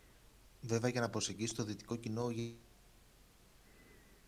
είναι το ίδιο το παιχνίδι, όχι μόνο στις ονοματοδοσίες. Δηλαδή, για παράδειγμα, υπάρχουν κάποιοι... Υπάρχουν τι, σε χάσαμε λίγο. Ε, υπάρχουν κάτι... Υπάρχουν κάποιες εικόνες που δείχνουν χαρακτηριστικά ότι αλλάξανε μέχρι και εθνικότητες. Δηλαδή, κάποιους χαρακτήρες από λευκούς τους κάναν μαύρους, κάποια μαλλιά από ρόζο μπλε φαντεζή τα κάνανε σε πιο ήπια γήινα χρώματα. και εντάξει, πέρα του ότι φοβόταν γενικότερα οι Άτλους και όχι Άτλας όπως το έχω συνηθίσει να τη λέω. όπως το λένε οι Άπωνες, Άτλας, ναι. ανάποδα. Και εγώ Άτλας τη λέω, εντάξει. Ναι. Ε, εντάξει, ήθελε να επιτύχει και στη Δύση, είχε κάνει ήδη όνομα πρόταση με γκάμι στην Ανατολή. Φοβόταν να περάσει όμως μια σειρά με φοβερή χριστιανική εικονογραφία και αναφορές, όπως ήταν τα Megami Tensei. Ε, είναι πολύ χαρακτηριστικό παράδειγμα ότι το δεύτερο παιχνίδι Δηλαδή το πλέον Persona 2 Innocent Sin δεν κυκλοφόρησε ποτέ στη Δύση γιατί αναφορές τότε της εποχής κάνουν λόγο ότι υπήρχαν διαμάχες μέσα στο στούντιο στο κατά πόσο είναι έτοιμο το κοινό να δεχτεί εικονογραφία από Ναζί και Αδόλφο Χίτλερ. Ναι. Μεταξύ άλλων αναφορών που έχει το δεύτερο περσόνα. Ε, στη Δύση βγήκε στο PSP που ήταν η καλύτερη του έκδοση κιόλας. Σωστά. Μετά εντάξει, γίναμε λίγο πιο ανεκτικοί σε αυτά τα θέματα. Δεν είχαμε τέτοια ζητήματα. Ναι, γιατί άλλαξε, άλλαξε σημαντικά η αντιμετώπιση των video games από την κοινωνία στη Δύση ε, ως, γιατί μεγάλωσαν και αυτοί που ήταν gamers στα 80s και στα 90s και mm. θεωρείται, ξεκίνησε να, να, να θεωρεί το τότε αλλά και βεβαίως πλέον σήμερα ε, ένα μέσο ενασχόλησης και διασκέδασης και για μεγαλύτερες Γιατί στη Δύση μέχρι τη δεκαετία του 90 τα video games ήταν για παιδάκια. Παιδάκια, παιδάκια δηλαδή του τύπου 8, 9, 10, 11, 12 χρονών. Βοήθησε το ότι αυτοί που ήταν gamers και 10, 12 σαν και εμένα στη δεκαετία του 80 ας πούμε, μεγάλωσαν και συνέχισαν να παίζουν. Οπότε έγινε πιο ανεκτικός ο κόσμος έτσι, ε, προς τα video games, δηλαδή πέρασε πλέον στη συνείδηση ότι παίζουν και μεγαλύτεροι. Μην πιάνετε μόνο την Ελλάδα, που ακόμα και σήμερα μπορεί να ακούσετε τη θεία σας, τη γιαγιά σας να σας πει, να σας λέει τι κάνεις εκεί, αυτά είναι για τα παιδάκια, αφήστε τώρα την Ελλάδα, εντάξει. Αν και στην Ελλάδα έχουν υπάρξει μεγάλα, έχουν γίνει άλματα σε αυτό το θέμα, αλλά γενικώς μεγάλωσε μια γενιά που ήταν μικρή σε ηλικία στα 80 και στα 90s, οπότε ε, κατά συνέπεια και η κοινωνία δέχτηκε, ήταν έτοιμη να δεχτεί κάποια πράγματα που ήταν λίγο ταμπού, έτσι. Γιατί αλλιώς είναι να αναβάζεις σε ένα προϊόν που είναι για 12χρονο ή για 10χρονο το Χίτλερ που βοήθησε τώρα κτλ. ή αναφορές σε αγγέλους, δαίμονες και χριστιανική εκκλησία και αλλιώς σε ένα που είναι 20-25 κτλ. Σε ένα προϊόν που κάνει και για αυτόν. Οπότε ναι, άλλαξαν πολύ τα πράγματα. Ε, ο τίτλος απλά έβαλε την Atlus στο χάρτη, στη Δύση και θεωρείται cult classic, έτσι, το πρώτο περσόν. Και φυσικά η κληρονομιά του είναι αυτή που όλοι γνωρίζουμε μέχρι σήμερα. That's it από μένα για το περσόν. Ωραία, πάμε. Βλέπω να ένα αμάλγαμα τεχνοτροπιών εδώ πέρα και το αντίθετο κιόλας. Κίνηση σε τρισδιάστατο χώρο. Όταν μπαίνεις στις μάχες, έχεις τρισδιάστατα, ναι, ναι, ναι. τρισδιάστατα sprites. Άλλες περιοχές μπαίνεις στα μαγαζιά, είναι top-down.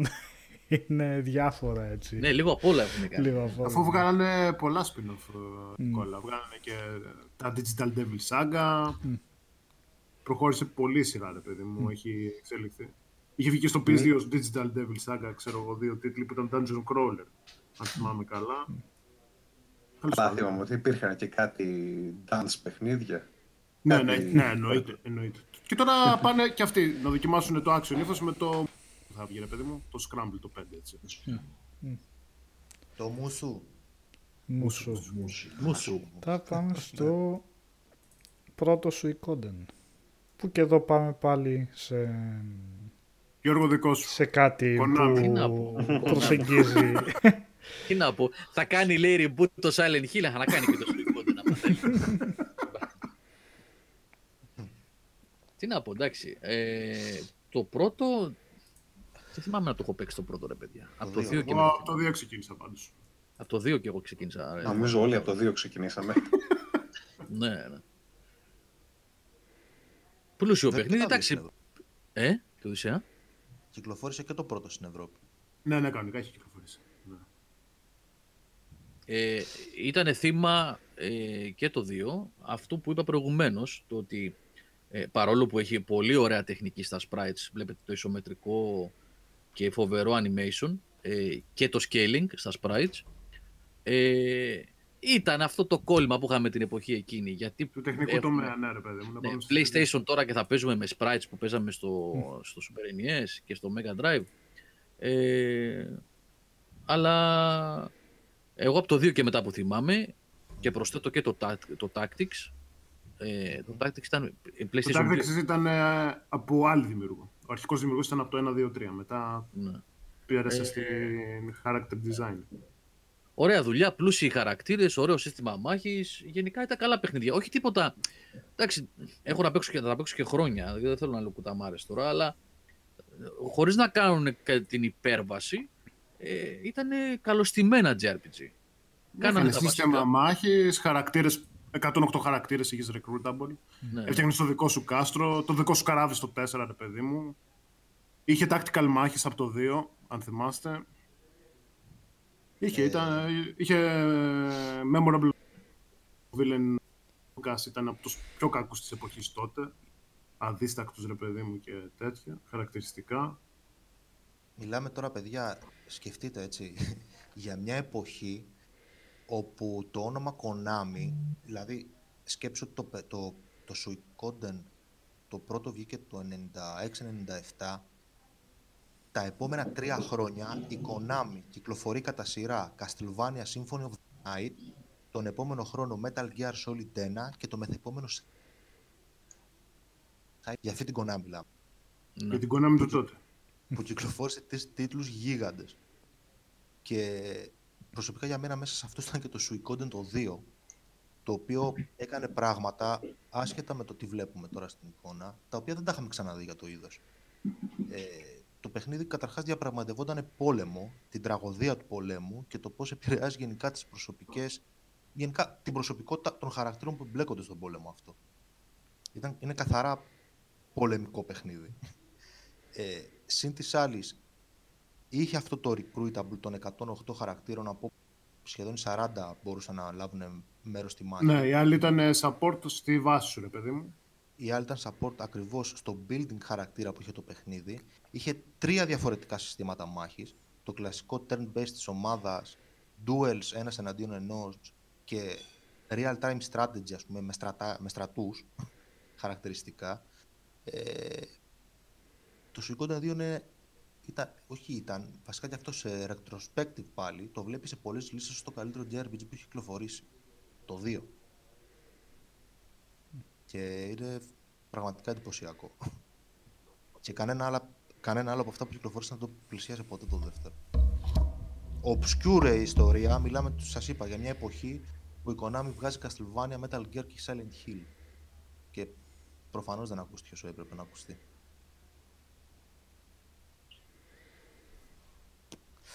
Ήταν και ε, το Vandal Hearts της που γράφει ο Jim Cove εδώ. Κάπου το, το έχω βρει αυτό εγώ στυλ. Ναι. Το επόμενο αυτό Και αυτό Konami ήταν, έτσι.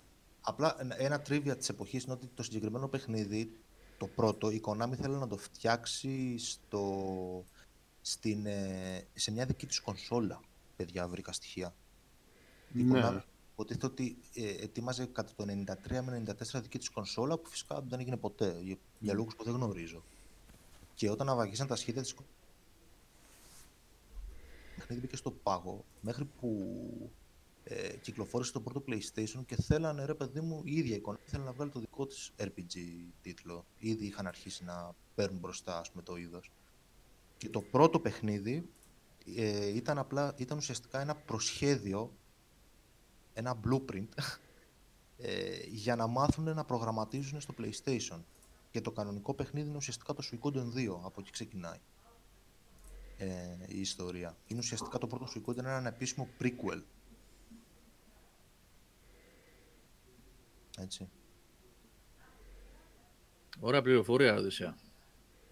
Ναι, θέλανε οι άνθρωποι ναι. πώς θα το φτιάξουμε, πρέπει να μάθουν να προγραμματίζουμε. Ναι, ναι. Ε, θα βγάλουμε παιχνίδι. Και θα το πουλήσουμε μετά. ναι, εννοείται. Και ο Vandal Hearts είναι tactics, έτσι. Ναι. Και ναι, έχουμε περάσει πλέον Vandal Hearts. Mm-hmm. Ναι, ναι. Εγώ δεν το πολύ θυμάμαι αυτό το παιχνίδι, να σας πω την αλήθεια. Το θυμάμαι ελάχιστα. Δηλαδή το έχω πολύ αραιά στη μνήμη μου, ας πούμε. Κάπου βρήκα το δισκάκι εγώ μέσα στο καλοκαίρι που άνοιξα την αποθήκη, αλλά ούτε εγώ το έβαλα, δεν το έβαλα και δεν το θυμάμαι και εγώ καθόλου αυτό. Δεν το θυμάμαι. Θυμάμαι ότι ήταν κοντά στην εποχή ναι, που είχε βγει και το Final Fantasy Tactics στο, στο PlayStation και και προφανώς επισκιάστηκε εκεί πέρα. Ναι, και ήταν έτσι μια προσπάθεια των Ιαπώνων να ανοίξουν κι άλλο την αγορά με τα tactics, τα παιχνίδια, που ήταν όμως πιο πολύπλοκα, πιο δύσκολα, πιο. Και εντάξει. Δεν ήταν τόσο mainstream. Ή κάνω λάθος. Όχι, έτσι είναι, έτσι είναι. Ναι. Δεν είχαν αναπτυχθεί τόσο πολύ τα τακτικά turn-based games, εντάξει. Δεν ξέρεις τα Fantasy Star που είχαν κάνει την αρχή και τα Fire Emblem, έτσι, που ήταν για, συγκεκριμένο, για συγκεκριμένες πλατφόρμες και κοινό, έτσι. Ναι, παρόλα αυτά το Vandal Hearts το πρώτο, δεν θυμάμαι για το δεύτερο, θα σας γελάσω, νομίζω και το δεύτερο, και τα δύο. Ε, και βγήκε... Δεν είχε μεγάλη διαφορά η ημερομηνία κυκλοφορίας. Δηλαδή, πρώτα βγήκε το Suicode 2 και μετά που κυκλοφόρησε και το Vandal Hearts η, η Konami. Νομίζω πολλοί κόσμος πρέπει να ήταν και το πρώτο παιχνίδι του είδους που έπαιξε τότε. Δηλαδή, όσοι δεν είχαν προ, προγενέστερη επαφή με Fire Emblem και Shining Force. Δεν τα θυμάμαι όμως καθόλου τα συγκεκριμένα. Ναι.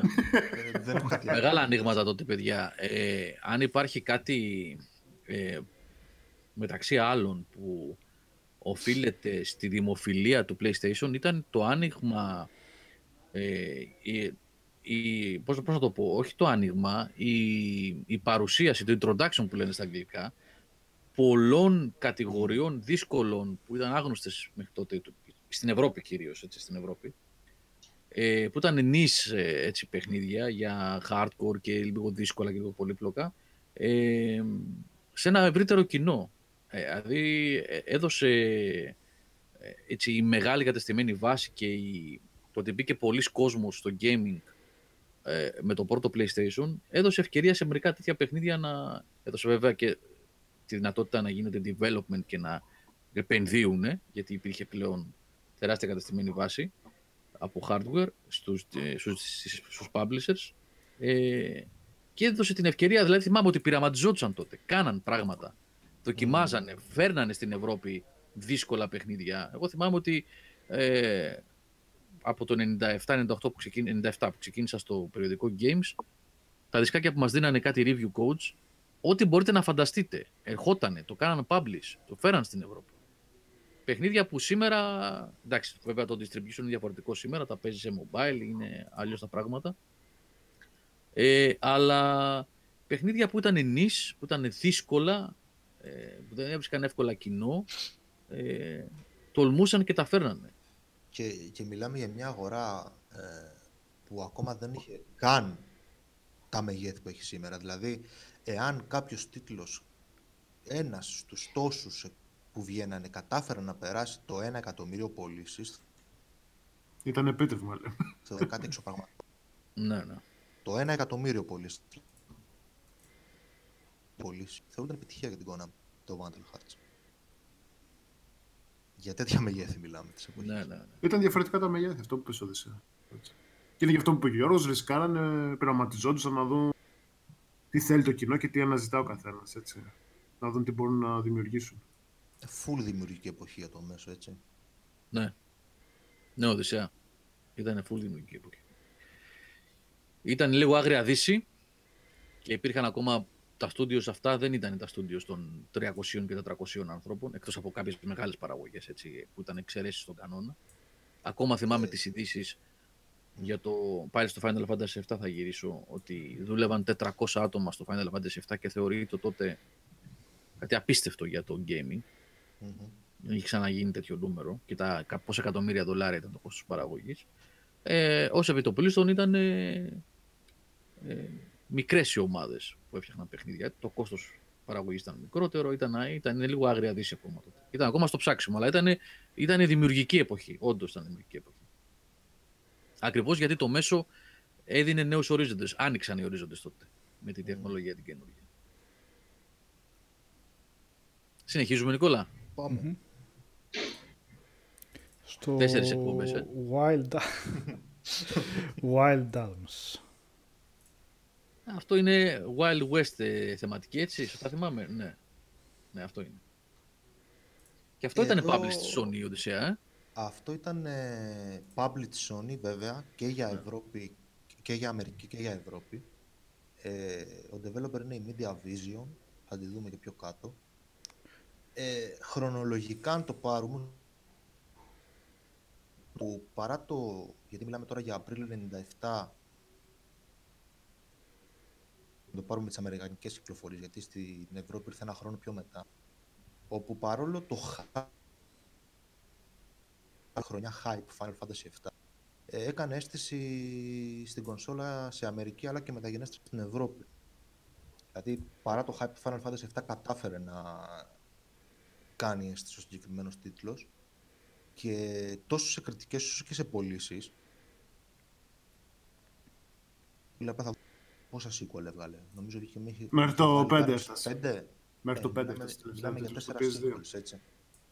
Ναι. Ε, επομένως, είναι επιτυχημένος ο συγκεκριμένος τίτλος. Ναι, ναι. Μάλιστα... Δεν θυμάμαι ότι είχε επιτυχία αυτός ο τίτλος. Απλά μετά το 3 το έχασε. Εντελώς.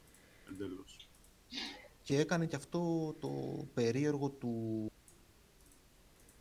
της περίεργης άγριας δύσης, ας πούμε, που συνέθετε στοιχεία αισθητική άγριας δύσης και μεσαιωνικής Ευρώπης με διάφορα της τρελά steampunk πάντα αγαπημένα χαρακτηριστικά.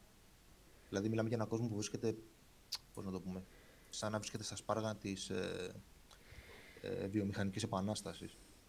Και είχε και πολύ ισχυρή παρουσία η αρχαιολογία μέσα στο παιχνίδι. Η ιστορία του κόσμου βασικά, εκεί βασίζονται το ναι, ναι. Και τα arms ήταν ε, τα όπλα, τα guns που είχε ο κάθε χαρακτήρας. Αυτό λεγόταν arms, ρε παιδί μου. ώστε να ναι. αντιμετωπίζουν τα τέρατα που ήταν ε, στη... στον κόσμο του παιχνιδιού, ρε παιδί μου. Ήταν τα μόνα όπλα των ανθρώπων. Στο και επανέρχεται εδώ στα dungeons στο στοιχείο που είχαμε πιο πριν στο Lufia, δηλαδή που είχε το interactivity με διά, κάποιες μορφής puzzle μέσα στα dungeons, ας πούμε. δηλαδή μετακίνηση αυτό εκεί, η αλληλεπίδραση με, το, με μοχλό, γενικότερα δεν ήταν απλά η περιήγηση, random battle Ωραίο παιχνιδάκι, προσωπικά το αγαπημένο μου στη σειρά είναι το 3. Μαζί σου, μαζί σου, είσαι το καλύτερο. Μετά Είχε και τις τρεις διαφορετικές οπτικές γωνίες από τους χαρακτήρες. Εντάξει, το 3 ήταν έπω. Ήταν ε, εξαιρετικό. Ναι. Είχε και summons, είχε και τα placement και το story ήταν. Εξαιρετικό παιχνίδι. Την αρμέξαν τη σειρά όμως σε υπερβολικό βαθμό. Στο 4 και στο 5 Κάι και Άλεξ έγινε ανημεωδή τελείως. Την, την ξεφτυλίσανε δηλαδή. Ναι. Αυτό ήταν PlayStation 2 το 4 και το 5. Ε. Και το 3. Και το, ναι. 3 ήταν. Το 3 μάλιστα είναι και στο PS Network, έτσι. Το Υπάρχει. 2, το Wild, που δεν ακούγεται ποτέ, δεν ακούγεται γιατί αφενός δεν στο πρώτο PlayStation. Μιλάμε για Μάη 2000 πλέον, όπου είχε κυκλοφορήσει ήδη Dreamcast και είμαστε στο hype του 2 του PlayStation. Και κυκλοφόρησε μόνο Αμερική. Ουσιαστικά είναι στο ίδιο μοτίβο με το πρώτο, μόνο που προσθέσε κάποια ε, sci-fi στοιχεία περισσότερο. Μέτριο γενικά.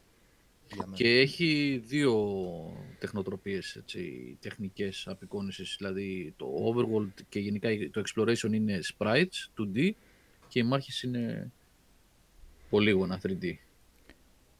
Ναι, πολύ mm. πρώιμα έτσι. ναι, ναι, ναι. Κουτάκια. Πέντε πολύγωνα για το κεφάλι, άλλα τρία για τα χέρια.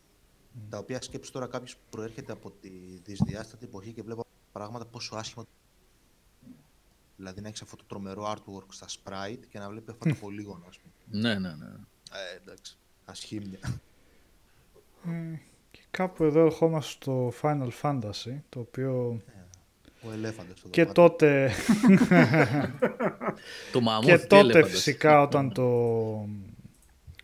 Όταν το είχα πρώτο παίξει, ίσως να ήταν και το πρώτο JRPG που είχα ασχοληθεί, αλλά πέραν αυτό ήταν σε μια εποχή που ήταν ήταν φοβερά εντυπωσιακό παιχνίδι όταν βγήκε. Και ακόμα βλέπετε είναι, είναι πολύ ωραίο. Σε σχέση με τα προηγούμενα παιχνίδια που είπαμε όσα ενσωματώσαν το 3D, σε αυτό βλέπετε ότι τα γραφικά είναι πιο εύπεπτα πλέον στους χαρακτήρες κλπ. Ναι, Οπότε... γιατί κάνανε την εξυπνάδα Νικόλα, συγγνώμη, μια παρένθεση μόνο, ότι ο Battle Map έχει καλύτερα γραφικά από τον World Map. Ναι, ναι, φυσικά. Για τα πολύγωνα εννοώ, για τα πολύγωνα Αλλά του χαρακτήρα. κρατήσανε και το εικαστικό, γιατί βλέπαμε στα προηγούμενα ότι κάποια το κάνουν σαν, ε, με, όχι σαν, με pixel art και μετά κάνανε την ε, αλλαγή στη μάχη με τρισδιάστατα, κάποια κάνανε το αντίθετο, ακόμα παίζανε ε, κάπως σαν προσκολλισμένα στο παρελθόν. Βέβαια τώρα τα λέμε και ότι ε, ακόμα στέκονται ωραία πλέον, αλλά εκείνη την εποχή, όπως είπες και εσύ Γιώργο, αυτή την εντύπωση σου δίνανε. Ότι μένουν προσκολλημένα σε μια 16-bit εποχή από το ψάξιμο τώρα που έκανα κιόλας για να βρω βίντεο και εικόνες και όλα αυτά, κάνει φοβερή εντύπωση ότι πριν από το Final Fantasy VII δεν υπήρχε τίποτα παρόμοιο σε επίπεδο, τεχνικό επίπεδο και μετά από αυτό χρειάστηκε να περάσει πολύς καιρός πάλι για να δούμε κάτι παρόμοιο ποιοτικά.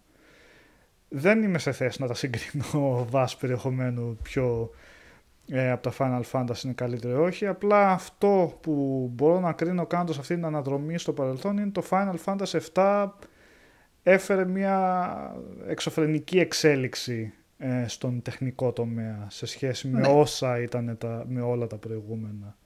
Μα γι' αυτό και έχει γίνει τόσο αγαπημένο. Γιατί πέρα από το ότι εντάξει, ήταν πολύ καλοί οι μηχανισμοί του, τα breaks, ε, ότι η ιστορία του ήταν Ε, ο βασικότερος λόγος που έχει μείνει στην ιστορία είναι ότι είναι ένα παιχνίδι το οποίο στην κυριολεξία έφερε τα 32 bit. Ναι. Δηλαδή δεν υπάρχει κανένα άλλο παιχνίδι όταν σκέφτεσαι 32 bit εποχή και, τα, και το Tomb Raider θα σκεφτείς, ίσως ε, θα σκεφτείς τι άλλο.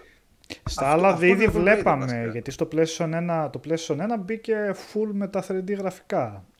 Ναι, ε, αλλά κανένα αλλά... δεν έκανε τέτοιο, τέτοιο μπαμ mm. δικαστικό, το κάτι τόσο όμορφο, με yeah. Ναι. τέτοιο χαοτικά υψηλό budget από πίσω. Γιατί το παιχνίδι αυτό είχε ένα διανόητο κόστος. Mm. Δεν υπήρχαν ομάδες άλλες στην αγορά που μπορούσαν να φτιάξουν κάτι τέτοιο. Mm. Έπρεπε να πεις ότι η Nintendo ίδια θα κάτσει να φτιάξει κάτι τέτοιο που δεν έκατσε. Γι' αυτό έπαιξε μπάλα τόσο πολύ και καθιερώθηκε. Εντάξει, άμα το δεις αυτό το πράγμα σε ηλικία 10 ετών ε, και όταν τριγύρω σου ήταν ε, όλα τα άλλα 3-5 σκαλιά πιο κάτω, ε, ναι. εντάξει, δεν, δεν υπήρχε κάτι να το πλησιάσει. Σε ναι. άφηνε άνφωνο και σε έκανε να πας να γκρινιάζεις μπαμπά θέλω καινούργια κονσόλα. και σου λέει, ναι. σκασμός, είσαι στο γυμνάσιο τώρα, δεν έχει κονσόλες.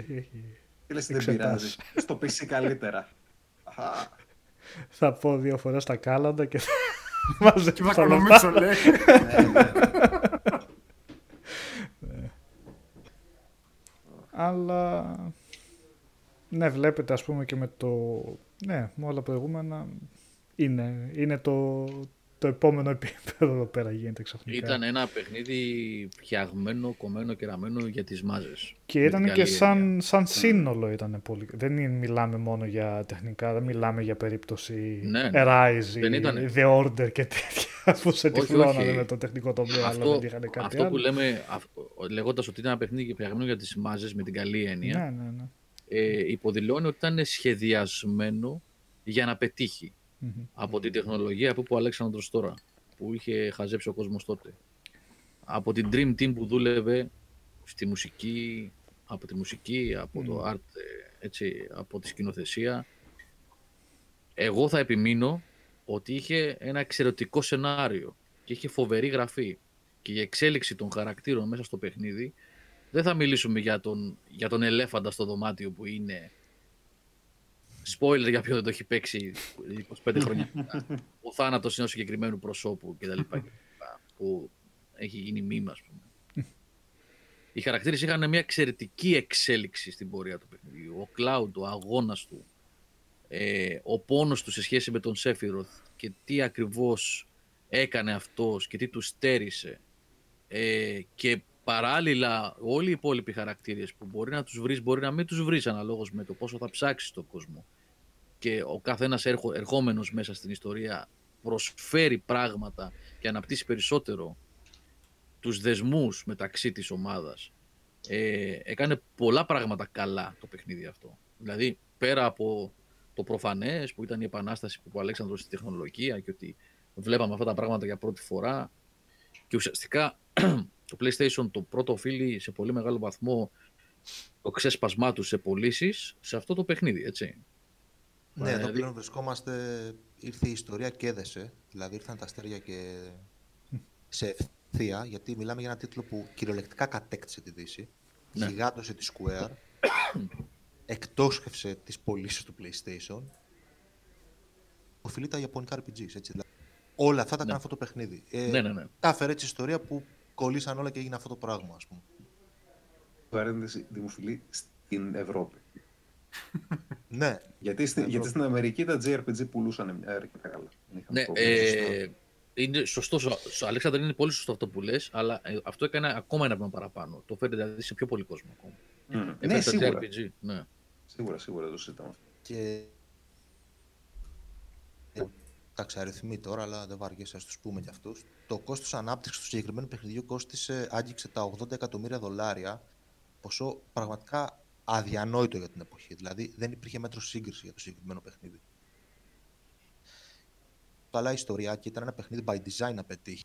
Γιατί πήγε η Sony, έκανε οικονομική συμφωνία με τη Square, έκλεψε ουσιαστικά τον τίτλο μέσα από τα χέρια της Nintendo και τρεις μήνες πριν κυκλοφορήσει ο τίτλος ε, εκτόξευσε, γιατί πραγματικά εκτόξευσε, προωθητική καμπάνια που άγγιξε σχεδόν τα 40 εκατομμύρια δολάρια.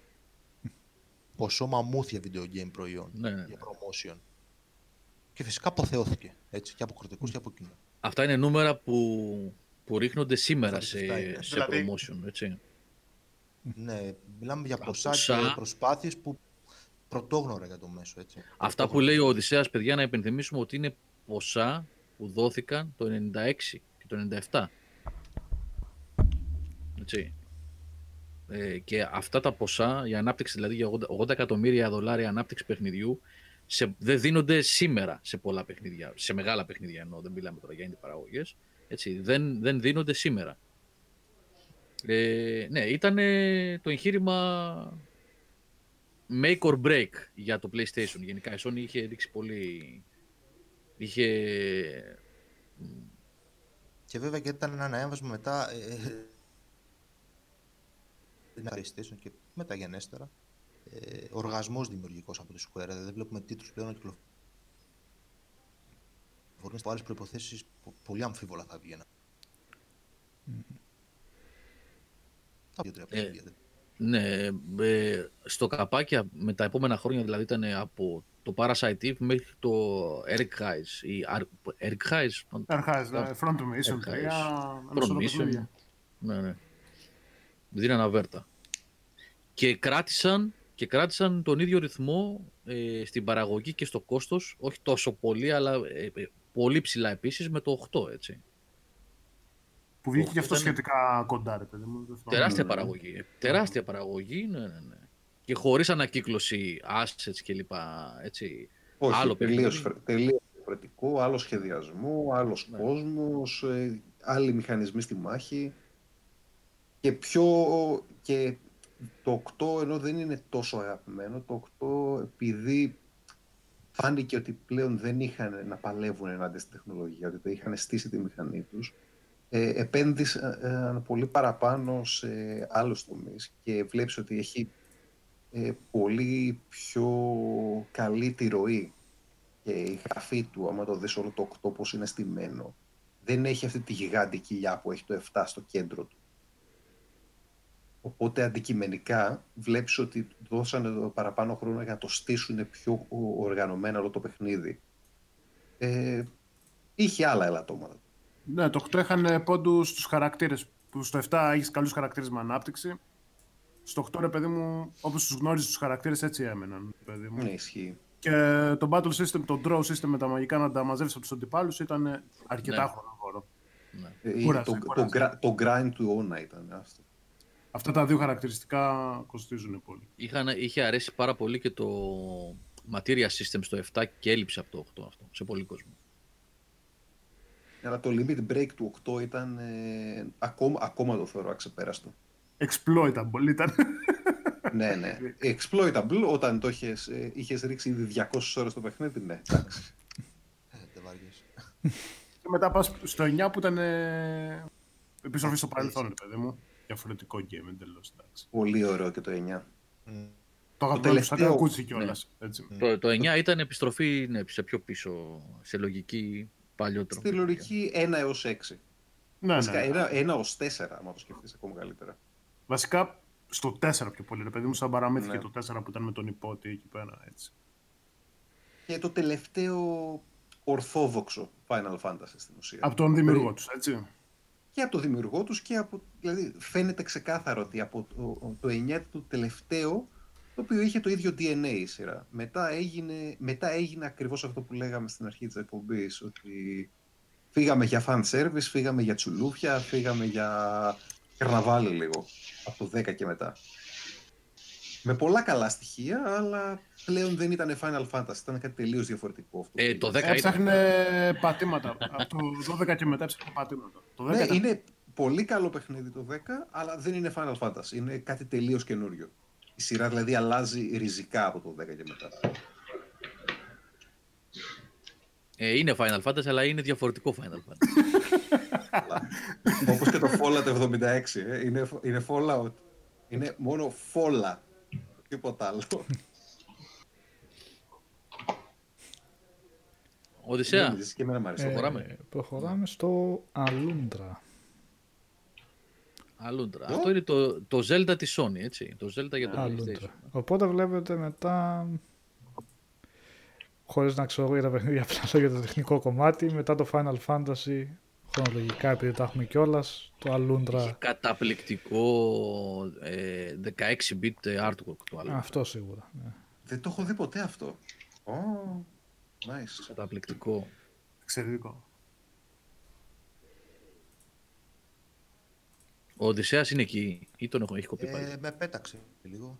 ναι, εντάξει, το Discord σήμερα μας, κάνει, μας έφτιαξε την εκπομπή, αλλά τέλος πάντων. Δεν βάριεσαι.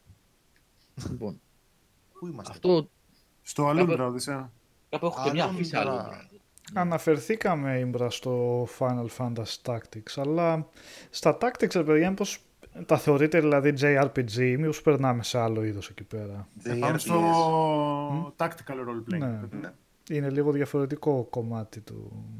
Ε, Valkyria Chronicles, Ναι, ε, δεν- πώς το λένε, Fire Emblem, ε, Back the Πολλά Lab, είναι. ε, Front Ναι. Mission, πας σε Ναι, άλλη ναι, ναι, κατηγορία, οπότε ναι, είναι ναι. άλλη άλλο, κατηγορία. άλλο είδος, αυτό θέλω να πω. Ναι. Για το Alundra, τι έχετε να πείτε; Στο Alundra είμαστε. Στο Alundra είμαστε. Ναι. Alundra. Το ένα, το ένα, Οδυσσέα, όχι το δύο. Δεν ξέρανε. Από τη Matrix Software, έτσι. Πνευματικός διάδοχος του Land Stalker της Climax του Sega Genesis. Ωραία, φίλε. Ναι. Τι- Παλού Ούτε Ποια καν είναι αυτή, αυτό. δεν ξέρω. Ούτε καν, ναι. το Sega παιχνίδι δεν έχει Genesis. Καμία σχέση με το Zelda. Είναι παλούκι. Είναι Παλού. δύσκολο. Για το Alundra λέμε τώρα. Παλούκι. Το πρώτο Είχε ένα γρίφο στην αρχή, κάνε πέντε βήματα πάνω, τρία βήματα αριστερά. Δεν ξέρω αν το θυμάσαι, Οδυσσέα, και είχαν κολλήσει όλοι. Άστα να πάνε ρε. Παλούκι, δηλαδή νεύρα, πολλά νεύρα. Είναι από τα παιχνίδια που παίρνεις Παίρνεις, παίρνεις. Το χειριστήριο και το Αχα, παίρνεις ναι. Ωραίο παιχνιδάκι. Εμένα μου άρεσε και το δεύτερο που ήταν τελείως άλλη φάση. Το δύο ήταν εντελώς διαφορετικό παιχνίδι. ρε. Ξεκινούσε πολύ πιο mainstream και πολύ πιο casual, μου φαίνεται. Πιο user friendly βασικά. Ναι, full. Τελείως εύθυμο τραλαλά τραλαλό, ξέρω εγώ, περιπέτεια έτσι. Ε, τελείως ε, ε, κόμικ. Mm. Τελείως κόμικ ύφο. Ναι, ναι. Και όλο 3D. Και στο περιβάλλον. Εντάξει, είπαμε, θα πούμε και obscure παιχνίδι. Ναι. Παλούτρα κυκλοφόρησαν και. Και τα δύο. Και τα δύο. Εγώ είχα την εντύπωση ότι μόνο το πρώτο έχει κυκλοφορήσει. Οδυσσέα. Νομίζω και τα δύο. Αν θυμάμαι καλά. Το πρώτο σίγουρα. Το πρώτο είχε impact, έκανε, είχε και anime cutscene στην αρχή. Ήταν πολύ πιο Ναι, ναι, ναι. προσεγμένο ρε παιδί μου σαν παιχνίδι. Αλλά ήταν πολύ δύσκολο. Πολύ δύσκολο. Ε, Κάποιος έγραψε ότι είναι σπάνιο λέει και ακριβό αυτό. Οπότε καλά που μου το πες γιατί έχω original. Να, Πάρεις κανένα κόπο, δεν θα βρει. να κάνω μια βόλτα στο eBay. ε, Λέγοντας ότι είναι το Zelda του PlayStation, παιδιά, μη σας ξεγελάει τόσο πολύ αυτό που βλέπετε τώρα. Είναι πιο JRPG από το Zelda, γι' αυτό αυτό το βάλαμε και τα Zelda όχι. Γιατί ο Σατσάντο κάνει, παρά, κάνει παράπονα. Λέει, δείχνετε το Zelda της Sony, αλλά τα Zelda όχι.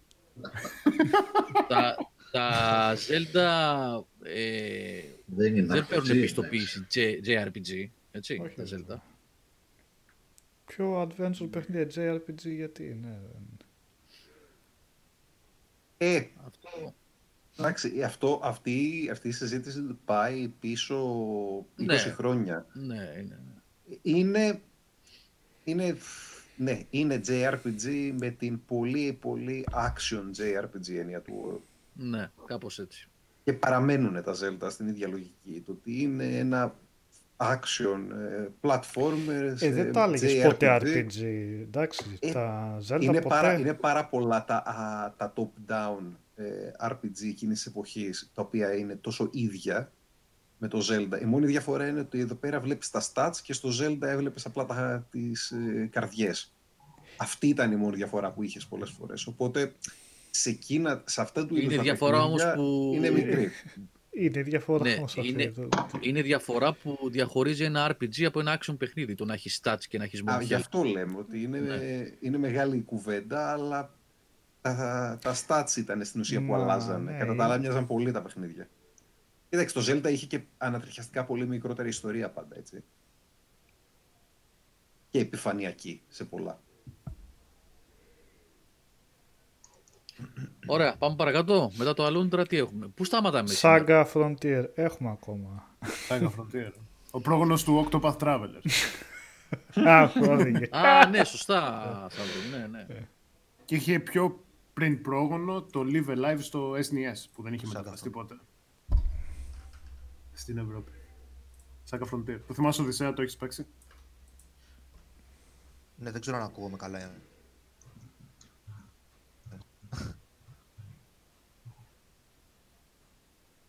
Τα ε... Fire Emblem σαν, το Tactics δεν ήταν και αυτά. Και τα ναι, Pokemon, ναι, τα Pokemon δεν είναι JRPG θεωρώ ότι. Ναι, είναι. Είναι, είναι. Τα Pokemon είναι, είναι JRPG. Τα Pokemon είναι, κανονικά. Κανονικότατα JRPG τα Pokemon, ναι, ναι. Αλλά τα Fire Emblem δεν τα αναφέρουμε. Κάναμε για το Final Fantasy Tactics, το Vandal Hearts, το Suicoden Tactics. Κάναμε Γιώργο ναι. disclaimer στην αρχή του ή άλλως για παιχνίδια που έχουμε παίξει όλοι, ρε παιδί μου, ώστε να έχουμε common ground. Γι' αυτό. Ε, ναι. Το, τα Pokémon είναι ε, JRPG, απλά έχουμε περάσει, νομίζω ότι έχει κρατηθεί όλη η εκπομπή μόνο σε, στις home consoles. Γιατί άμα ανοίγαμε τη Για σφαίρα handhelds, ναι, θα ξεφεύγουμε. Handhelds, ε, ειδικά με το τι έχει βγει στο Game Boy, ε, μόνο, για, μόνο για αυτό θέλεις τρεις εκπομπές. Ναι, ο Οδύσσιας δεν ανέφερε πριν. Ε, δεν, δεν το πήγαμε τόσο. Ήταν 10 ώρες. Να, ο Οδυσσέας πριν είχε αναφέρει την Camelot μου φαίνεται, η οποία έχει φτιάξει και τα Golden Sun. Μπορείς να πήγαινες στα handheld αυτόματα, ρε παιδί μου, που ήταν καταπληκτικά παιχνίδια στο Game Boy Advance. Αλλά ναι, θα ξεφεύγει πολύ εκπομπή έτσι. Πάντως εξ αρχής, σαν, σαν το αναφέραμε πάρα πολλά για το Super Nintendo. Επειδή βλέπω, λες, δείχνει το Zelda της Sony, αλλά τα Zelda όχι. Όχι, όχι, δεν... κανονικά δεν έπρεπε να δείξουμε τίποτα από Nintendo. Δεν για ξέρω. να το φουντώσουμε το Shadow ναι, τελείω. Δεν ξέρω, επειδή το πας λίγο στις κονσόλες και ότι δεν είμαστε έπρεπε λίγο. να δείξουμε τίποτα. Όλα ξεκίνησαν από το πρώτο PlayStation και μετά. Σαν το δώσε τώρα. Ναι. Αυτό θυμάμαι το Saga Frontier, αλλά ήταν πολύ πλοκό πολύ και πολύ δύσκολο. Πολλοί χαρακτήρες, πολλές επιλογές. Έχανες παίχτες, χρειαζόσουν να κάνεις νέο κύκλο από την αρχή παιχνιδιού. Δηλαδή όπως τα Romancing Saga, όπως το Octopath Traveler, παιδί μου, εντάξει. Πολλές επιλογές οι οποίες κοστίζανε στο gameplay σου. Αν δεν έκανες κάποια πράγματα, γινόταν πολύ δύσκολο το παιχνίδι. Πολύ δύσκολο. Αλλά από την άλλη είχε ένα καταπληκτικό story και καταπληκτικό χαρακτήρα. Πράγμα, ρε παιδί μου, που σε κρατούσε. Δηλαδή, ε... τι έχει να σου δώσει μέχρι το τέλος. Ποια ομάδα το έκανε αυτό μέσα στη Square, είναι... υπάρχει αυτή η ομάδα ακόμα, Σταύρο; Αυτή που κάνουν το Octopath, δηλαδή, είναι ας πούμε συνέχεια αυτής της ομάδας; Όχι, όχι, όχι, όχι. Όχι, έτσι. Τώρα πλέον η Square έχει χωριστεί σε divisions, δεν είναι. Ναι, καλά. Ενώ ε, αν υπάρχουν κάποιοι ας πούμε από αυτούς. Κάποια στέλνει, όχι, όχι. Ναι, directors ή κάτι leaders, ας πούμε. Έχουν φύγει. Στο Romance, στο, Romance, στο, στο Saga Frontier. Αυτό τι ακριβώς ήταν, ε, πώς, το, πώς το κατηγοριοποιούμε το Saga Frontier; Θυμάμαι ότι δεν ήταν κλασικό JRPG, είχε κάποιες ιδιαιτερότητες. Στο θυμάμαι σωστά. Διάλεγες παίχτη στην αρχή, ρε παιδί μου, ο οποίος είχε το δικό του, τη δικιά του οπτική γωνία και το δικό του story. Και αν τον τερμάτιζε σε αυτό. Α, είχε μετά... διαφορετικό story για διαφορετικούς χαρακτήρες, έτσι. Ναι, ναι, ναι. Γι' αυτό λέω πως το Octopath, ρε παιδί μου, για να αποκτήσεις συνολική εικόνα πρέπει να παίξεις με όλους. Και στο ταξίδι σου μέσα από το παιχνίδι έπρεπε να κάνεις side quest. Αν έκανες side quest, έπαιρνες αντικείμενα, έπαιρνες ικανότητες, έπαιρνες παίκτες. Αν δεν τα έκανες αυτά, ε, πήγαινες στα boss και σε απλά fights και τρώγε το ξύλο τη ζωή σου. Ήταν, ε, γι' αυτό λέω, αυτό ήταν, το χαρακτηριστικό ήταν hardcore παιχνίδι. Όπως ήταν και η προκάτοχή του τα Romancing Saga, ρε παιδί μου.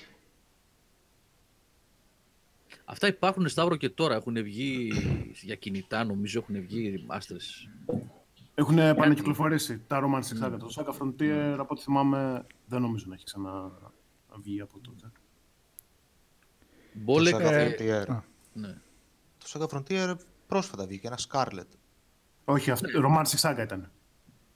Α, το είχε κάνει review ο Σταύρος αυτό πρόσφατα. Δεν ήταν. Είναι, ας πούμε, το Roman Saga είναι η βασική σειρά και το spin-off όδησε. Καταλαβες. Ναι, βασικά μια, γιατί μετά το Final Fantasy VII η Square χωρίστηκε σε divisions. Ναι, ναι, ναι. Όπως είναι και τώρα σε divisions, ναι. Ναι, είχε έναν εικονικό ας πούμε δημιουργό που είχε πάρει μια σειρά επάνω του. Κάποιος είχε πάρει τη σειρά Mana, κάποιος έκανε καινούρια project. Ναι, για παράδειγμα, αυτός που κάνει το Final Fantasy Tactics, το Tactics Ogre, είχε κάνει και το Final Fantasy 12. Αυτός που είχε κάνει το Secret of Mana είχε ε, ε, αυτό το Secret of Mana. Αυτός που είχε κάνει και το Front Vandal είχε... Hearts. Ναι. ναι. Είχε κάνει και το. το, το, το, Vandal, το, το Vagrant Story, συγγνώμη. Το Vagrant Story, ναι, ναι, στο F12 αυτό. Ναι, ναι. Έτσι και τα Romances και τα Saga Frontier το είχαν αναλάβει έτσι αντίστοιχα. Αυτό που είπε ο Οδυσσέας. Το... Ε... το που βγήκε στο PlayStation. Ε, ναι, μπορείς να τα πεις έτσι ότι είναι σε μια ευρύ... Είναι ο έβδομος τίτλος της σειράς. Ε, Οδυσσέα, το Saga Frontier εννοείς, γιατί κόβεσαι ρε Ναι. ναι. Ε, κόβω... Δεν φταίει εσύ ρε φίλε. Δεν φταίει εσύ. Discord πάνω κάτω συνέχεια, δηλαδή εντάξει, έλεος. Ναι, το Discord έχει φάει φρίκη σήμερα, μας έκανε μεγάλη ζημιά. Ε, Μπόλεκ, σου απαντάνε και από κάτω παιδιά βέβαια και σαν Τσάντο και ο Γκάγκα Μπούγκα, κομμάντο. ε, όπως λένε και σου...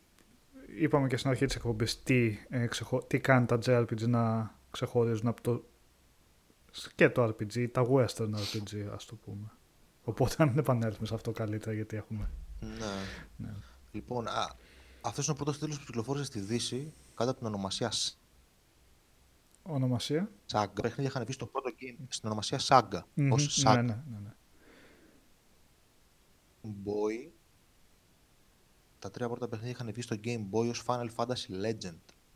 Ένα, δύο, ναι, ναι, ναι. Okay και τα τρία πρώτα ε, Romancing Sagas ε, του Super Nintendo παραμείναν εντός Ιαπωνίας. Και κυκλοφορήσανε τώρα πρόσφατα, Οδυσσέα, που έκανα και τα reviews σε remaster. Ναι. Είναι η δεύτερη μακροβιότερη σειρά της Square ε, και η μεγάλη του διαφορά σε σχέση με το Final Fantasy είναι αυτό που εξηγούσε ο Σταύρος πιο πριν. Η μη γραμμικότητα στο gameplay και στην πλοκή. Γιατί χρησιμοποιούσε ένα σύστημα ε, το free scenario system και καλά. Το σύστημα επιλογών ότι εσύ, ανάλογα τι θα κάνεις εσύ, αυτό, ναι, σου αυτό. κοστίζει στο gameplay σου. Θα ασχοληθείς να πάρεις χαρακτήρας, θα το περάσει πιο εύκολα. Θα ασχοληθείς, θα φας ξύλο τελείως. Γι' αυτό το παιχνίδι έχει και νέους κύκλους όδησε, αν θυμάσαι. Δηλαδή, έκανε game over και σου λέγε ξεκίνα από την αρχή με τα χαρακτηριστικά που έχεις, ρε παιδί μου. Σου δίνει το χαρακτηριστικό της επανάληψης που δεν το δίναν άλλα. Και η ιστορία άλλαζε με κάθε χαρακτήρα που ναι, ναι, επιδρούσες. Με ποιον θα μιλούσες, αν είχε δει κάποια event το προηγούμενο που έπαιζες. Όπως έχει πολύ RP. Έχει πολύ RP δηλαδή, έτσι. Ναι. Που με τον ένα χαρακτήρα στο Octopath έκλεβες, με τον άλλο ήσουν να. Ε, Γιώργο, ουσιαστικά για να το φέρουμε λίγο στο, στην κοινή καθομιλουμένη, ήταν κάτι που έμοιαζε περισσότερο με τα δυτικά, ας πούμε. Ναι της ιστορίας, ήταν πιο free το gameplay του. Και έχει πιο πολύ role-playing από ό,τι ας πούμε είχε ένα Final Fantasy. Με την έννοια της επιλογής, έτσι, και της χάραξης ναι. πορείας, ναι. ναι. Για το κουντέλκα, παιδιά, δεν ξέρω αν το έχουν βάλει τα παιδιά στη λίστα. Το, υπάρχει; Υπάρχει, υπάρχει, ναι. Ωραία, θα το δούμε στην πορεία ή στην ε, επόμενη. Συνεχίζουμε ή στην πορεία. Spoiler. Ε, επανερχόμαστε στο franchise του Breath of Fire με το τρίτο μέρος της σειράς. Ναι, αυτό το, τα περνάμε λίγο γρήγορα γιατί νομίζω μιλήσαν τα παιδιά γι' αυτά. Ε, ε, θα βάλω λίγο το βίντεο να τρέξει για να δείτε διαφορές και όσοι θέλετε να Αυτό δείτε. το δεν είναι πάντως το κανονικό νομίζω. Το κανονικό είναι, αλλά ίσως είναι από Αμερική, εσύ θυμάσαι από Ευρώπη, γιατί υπήρχαν, υπήρχαν διάφορα ναι. που ήταν... Ε, θυμάμαι άλογο γι' αυτό. Που ναι. Αυτό είμαι αρκετά σίγουρος ότι είναι από την Ευρώπη όμως. Το θυμάμαι ναι, γιατί θυμάμαι χαρακτηριστικά ότι είχα δει το εξώφυλλο αυτό συνήθως τα ευρωπαϊκά, τώρα θα μου πεις γι' αυτό ίσως τα βγάζετε. Μου φαίνεται πιο όμορφα από, την από τα αμερικάνικα. Έτσι, το εικαστικό. Αυτό ήταν το αντίθετο. Βάλε και ένα άσχημο τρισδιάστατο μοντέλο ξέμαρκο στο εξώφυλλο και το βγάλατε. Ε, πάση περιπτώσει. Αλλά αυτό είναι το ευρωπαϊκό εξώφυλλο. Ε, θέλετε να πείτε κάτι για το παιχνίδι ή να πάμε στο επόμενο; Δεν νομίζω. Είχε κάποιες φυσική... διαφορές από το δεύτερο. Όχι, είναι η φυσιολογική εξέλιξη της σειράς, ρε παιδί μου. Πιο βελτιωμένα sprites. Οι μάχες πάλι σε random encounter ύφος. Εντάξει. Το 4 έκανε μεγάλο άλμα εξέλιξη στη σειρά. Συμμετείχε όλη η ομάδα, μπορούσες να κάνεις συναλλαγές. Εντάξει. Είχε πιο, έναν πιο όριμο χαρακτήρα. Το 3 εντάξει, ήταν φυσιολογική εξέλιξη θεωρώ. Δεν έχουμε να πούμε κάτι. Ναι, να θέλει να προσθέσει κάτι Οδυσσέα.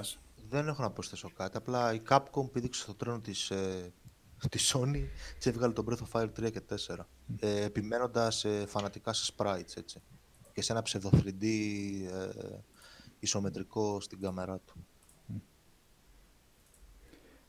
Ε, συνεχίζουμε σε ένα ε, αρκετά obscure τίτλο για το ναι. οποίο δεν μπορούσα να βρω εικόνες καλά καλά θα βάλω και το αναφέρατε και πριν ε, στο, στο chat ε. το ναι. Grand Stream Saga να το, να το. Το οποίο κυκλοφόρησε και σε Ευρώπη, έτσι. ναι, ναι, ναι. Το οποίο είναι από τη Shade, το οποίος ουσιαστικά είναι με το είναι στην τριλογία Soul Blazer για το Super Nintendo. Sorry, είπες αυτή που κάνανε τη τριλογία, έτσι, γιατί κόπηκες. Mm. Γενικώς δεν ακούγεται Οδυσσέας σήμερα. Γενικά ακούγεται. Μόνο το εξώφυλλο ναι. θυμάμαι μου είχε κάνει εντύπωση. Δεν ξέρω για κάποιο λόγο μου είχε, ε, μου είχε εντυπωθεί το εξώφυλλο στο μυαλό μου, αλλά ήταν από αυτούς τους τίτλου με αυτά τα. με κάτι ψευδο 3D δεξιά-αριστερά που με ζαλίζαν να το βλέπω. Όχι, αυτό ήταν full 3D. Έτσι ναι, αυτό το ναι. ναι, αλλά δεν το λες, και, δεν το λες 3D. Καλά, αυτό... Ε, ήταν πολυγωνικό. Το λες ποντοκέφαλο, ναι. ναι. Το λες ποντοκέφαλο. Αλλά είναι σε σχέση με τα προηγούμενα και κάμερες κουνάς και ο χαρακτήρας της διάστατος. Πολύγωνα, εν πάση περιπτώσει. Πολύ μπροστά, Νικόλα. Πολύ μπροστά, ναι. Ε... Ναι, αυτό έφαγε πολύ ξύλο στις κριτικές. Για ποιο λόγο; Ε, γιατί είχε μπει ως μέτρο σύγκριση τότε της εποχής, ήταν το Final Fantasy στο... Το Breath of Fire 3. Mm. Ναι, Final Fantasy 7, Sui Kodan 2 και Breath of Fire 3. Και έφαγε πολύ ξύλο. Ε, και επειδή πριν ανέφερε και ο Arotroll JRPG on turn-based RPG, όπως βλέπουμε υπήρχαν, ε, δεν, δεν ισχύει αυτό. Όχι, Ήταν JRPG και εκείνη την εποχή και από 16 bit που είδαμε και εκεί είχαν real-time μάχη και όχι πάντα turn-based μάχη ναι, και σε αυτό το παράδειγμα και σε άλλο. περίπου ναι. ήταν. Δεν είναι αυτό το βασικό. Σίγουρα έχουμε στο μυαλό μας τις turn-based μάχες και τα random ναι, ήταν τα πιο χαρακτηριστικά παραδείγματα. Αλλά δεν ήταν ε, μόνο αυτά. Ε, παρόλο που είναι χαρακτηριστικά ε, στοιχεία των ε, αυτών των παιχνιδιών. Ε, okay, Θέλω από... το είχα παίξει αυτό, αλλά θυμάμαι ελάχιστα πράγματα. Ε, το είχα παρατήσει. δεν, δεν μπόρεσα, δεν μπόρεσα ποτέ. Ζόρικη μάχη βλέπω εγώ πάντως. ναι. Νομίζει η στο υποδιέστερο. Λίγο έτσι. Sorry, θα τα αφήσω μέχρι να δω τι θα κάνει. Θα χάσει, θα τον νικήσει τον δαίμονα. Έχω τώρα. Έχω αγωνία το. Α, τον έριξε, ορίστε. Σόλς με την κάμερα. Ναι. Ε, προχωρά. Προχωράμε σε πιο γνωστά ονόματα. Στο Parasitive. Αν και διορθώστε με αν κάνω λάθος, νομίζω το 2 ε, ήταν, έγινε πιο δημοφιλές. Το 2 βγήκε в Ευρώπη. Α, το πρώτο δεν είχε βγει. Ήταν μόνο Αμερική. Οκ, τότε. Το 2 το θυμάμαι με πολύ θετικές ε, αναμνήσεις για το πρώτο. Περίπτωση. Δεν ναι. ξέρω. Ωραίο πείραμα. Από τα πολύ ήταν ναι. τη Square. Ναι. Και τα τρία, τα Parasite ήταν ωραία παιχνίδια. Α, και, το τρίτο σου άρεσε. Το δεν τρίτο είχε βγει σε φορητές. Είχε βγει κανένα. Στο PSP. Ναι. PSP, ναι. Αυτό στη θητεία βγήκε. το 2. το δεύτερο δεν τα είχε πάει καλά για να. ήταν λίγο. Όχι, καλά Περί... Ναι, αλλά το επόμενο σε φορετό συνήθως αυτό είναι υποβιβασμός, ας πούμε. Το... Νικόλα, το επόμενο βήμα ήταν να το πάνε σε action μονοπάτια όπως πήγαν οι περισσότεροι τίτλοι. Ναι. Και ο, επειδή είχε τα όπλα με το 10-based σύστημα μάχης, έγινε ένα third person shooter στην ουσία, ρε παιδί μου. Έχασε πολύ από την ταυτότητά του. Ποιο τα... το Parasite Eve. Ναι, το 3. Ε, το 3 είναι, ναι, action. ναι, γιατί ήταν αυτή η μετάβαση, η Οδυσσέα, που θέλανε να γίνουν action-based τα παιχνίδια και το Parasite είχε τα όπλα, ως αστυνομικός η Άγια. Mm-hmm. Και αναγκαστικά πώς θα το κάνουν action, ε, με τα όπλα έγινε third person shooter κοντά, ρε παιδί μου. Ναι. Εδώ μιλάμε τώρα για υπερπαραγωγή της Square για την εποχή, έτσι. Δηλαδή... Και για σενάριο εξαιρετικό ενδιαφέρον, έτσι. Ε, στο πώς προσπάθησε... Ουσιαστικά εδώ είναι ένα βήμα πώς βλέπουμε τη μετάλλαξη της εταιρείας σε πιο κινηματογραφικά μονοπάτια, έτσι. Γιατί ήταν για την εποχή του full ατμοσφαιρικός και κινηματογραφικός ο τίτλος. Mm. Και ναι. σε τελείως... Ε, σε αντιδιαστολή με αυτά που έκανε, μιλάμε για ένα τίτλο που ολοκληρώνεται σε 10 με 15 ώρες, έτσι. Mm δεν είναι τα epic τα, τα RPG. Πλήρως γραμμικός, κινηματογραφικός. Έχει αυτό το, το ωραίο σύστημα μάχης με, με παύση. στο βίντεο. Ναι. Real time με παύση ουσιαστικά. Έτσι. Δηλαδή κάτι που είδαμε αργότερα και στο κότορο της Bioware. Και τι να λέμε τώρα. Για μένα αυτό είναι από τις πλέον αγαπημένες μου αναμνήσεις από την εποχή. Το συγκεκριμένο παιχνίδι. Ήταν, ήταν από αυτά τα JRPG τα οποία φεύγανε και πηγαίνανε, ξαναγυρνούσαν πίσω και χαζεύανε τι κάνει η Δύση. Πετούσε το grinding, το grinding έξω το παράθυρο, πετούσε τα, το, το ατελείωτο looting ας πούμε, και τις ατελείωτες μάχες και του έδινε, έδινε ψωμί, δηλαδή έκανε το παιχνίδι το οποίο η χή εταιρεία θα στο είχε κάνει 80 και 100 ώρες, στο έδινε 30 αλλά ουσιαστικές. Και, και αυτό πήγε τόσο μεγα... έγινε πάρα πολύ αγαπημένο στη Δύση αυτό. Ναι, ναι. Μπορεί να μην πούλησε πολύ, αλλά όσοι το είχαν παίξει είχαν τους γεμμένοι. Σαν, σαν το, ναι, το παιχνίδι είναι βασισμένο σε νουβέλα. Και μιλάμε τώρα για ε; Το παιχνίδι ρωτάει σαν σαν το είναι βασισμένο σε βιβλίο. Ήταν από νουβέλα, ρε παιδί μου. Ναι, η Ιαπωνική νουβέλα ήταν. Και θεωρείται sequel ουσιαστικά της νουβέλας. Ε, το setting μοντέρνο, έτσι, Νέα Υόρκη, Χριστούγεννα 97, για το πρώτο λέμε έτσι, για το πρώτο. Για το πρώτο, ναι. Και είναι ο πρώτος τίτλος της Square που έλαβε mature rating στη Δύση. Ναι, ναι. Για το δεύτερο, εμένα το δεύτερο δεν μ' άρεσε καθόλου, παιδιά. Δεν ξέρω τι απόψη έχετε. Εγώ το ένα το συμπάθω περισσότερο ήταν πιο horror, ρε παιδί μου, η ατμόσφαιρα. Πιο σκοτεινή. Το δεύτερο ε. ήταν πιο πιο action paced, ρε παιδί μου. Εντάξει. Το δεύτερο είχα και παίξει μόνο. Ήταν, ήταν special agent επιτέλους και εντάξει.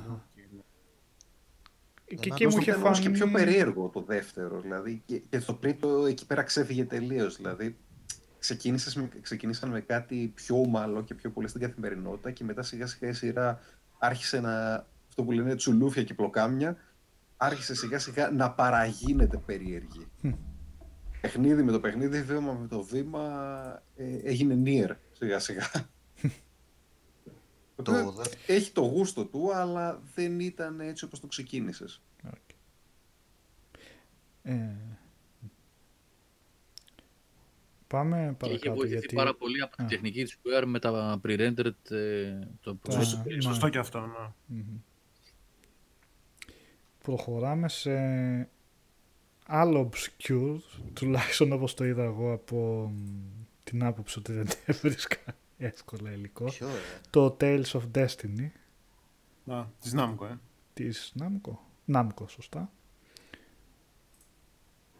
Ε... Είναι το πρώτο Tales ε, σε, σε μου φαίνεται. Σε, σε, σε, PlayStation νομίζω, ναι. Το προηγούμενο ναι. ήταν το Fantasia στο SNES, δεν θυμάμαι. Mm.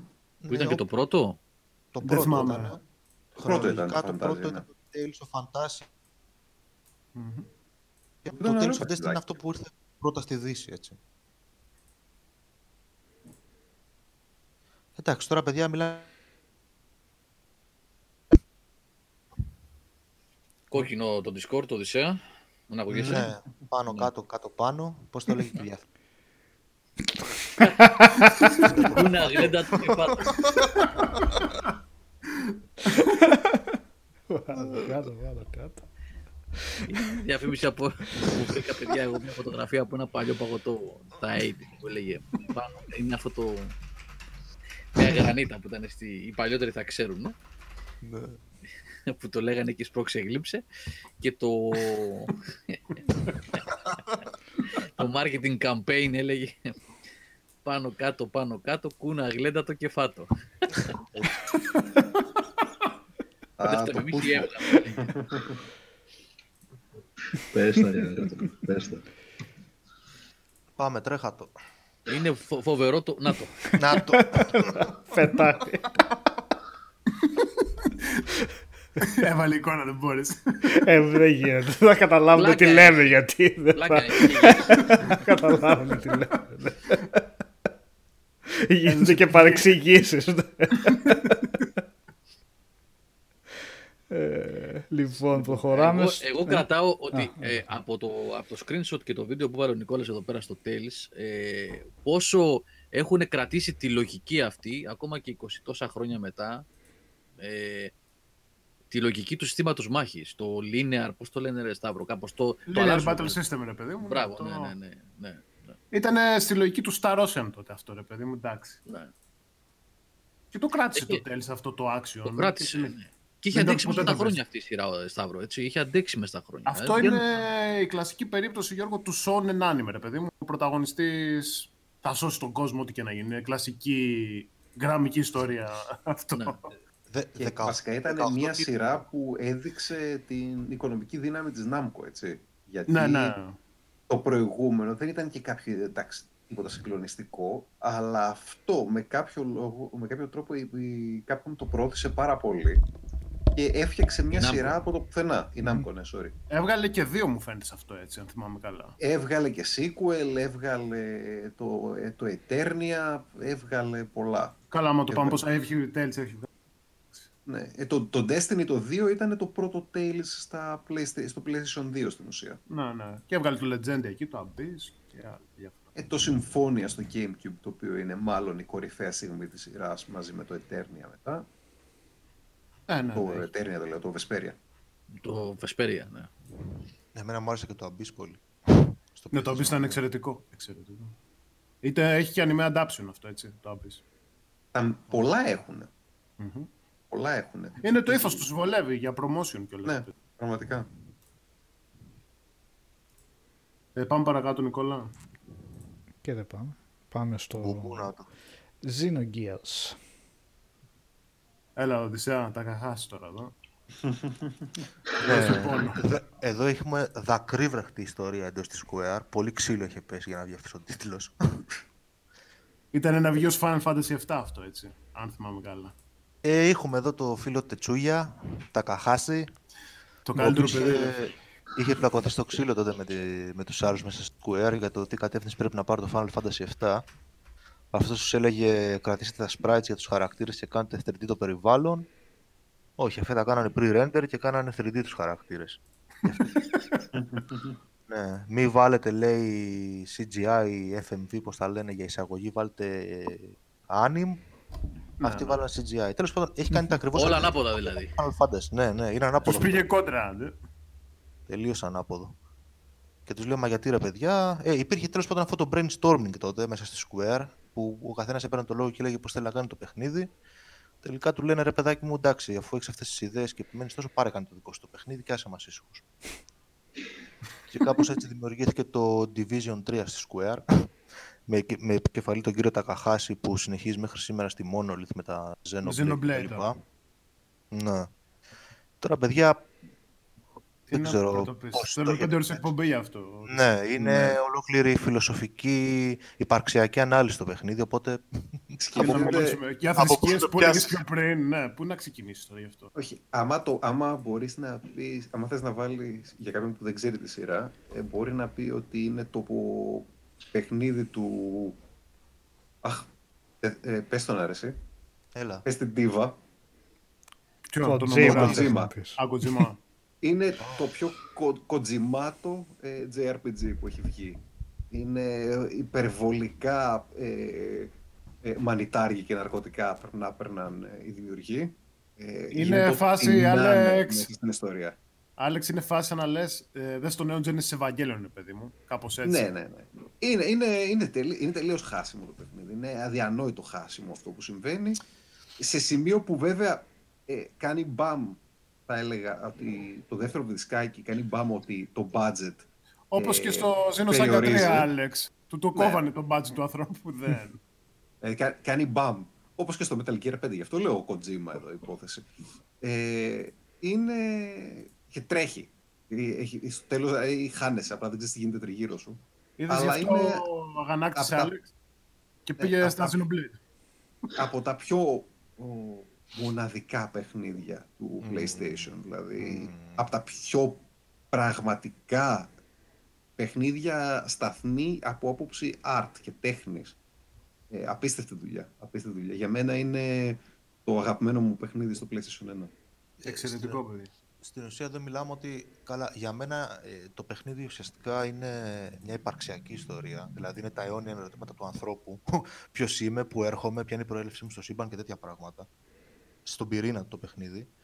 Και μιλάμε για ένα παιχνίδι το οποίο προφανώς έχει πέσει πολύ διάβασμα από πίσω από αυτούς που το φτιάξανε. Γιατί περιέχει θίγει θέματα φιλοσοφίας, θρησκείας, ψυχολογίας, ανθρωπολογίας, επιστήμης.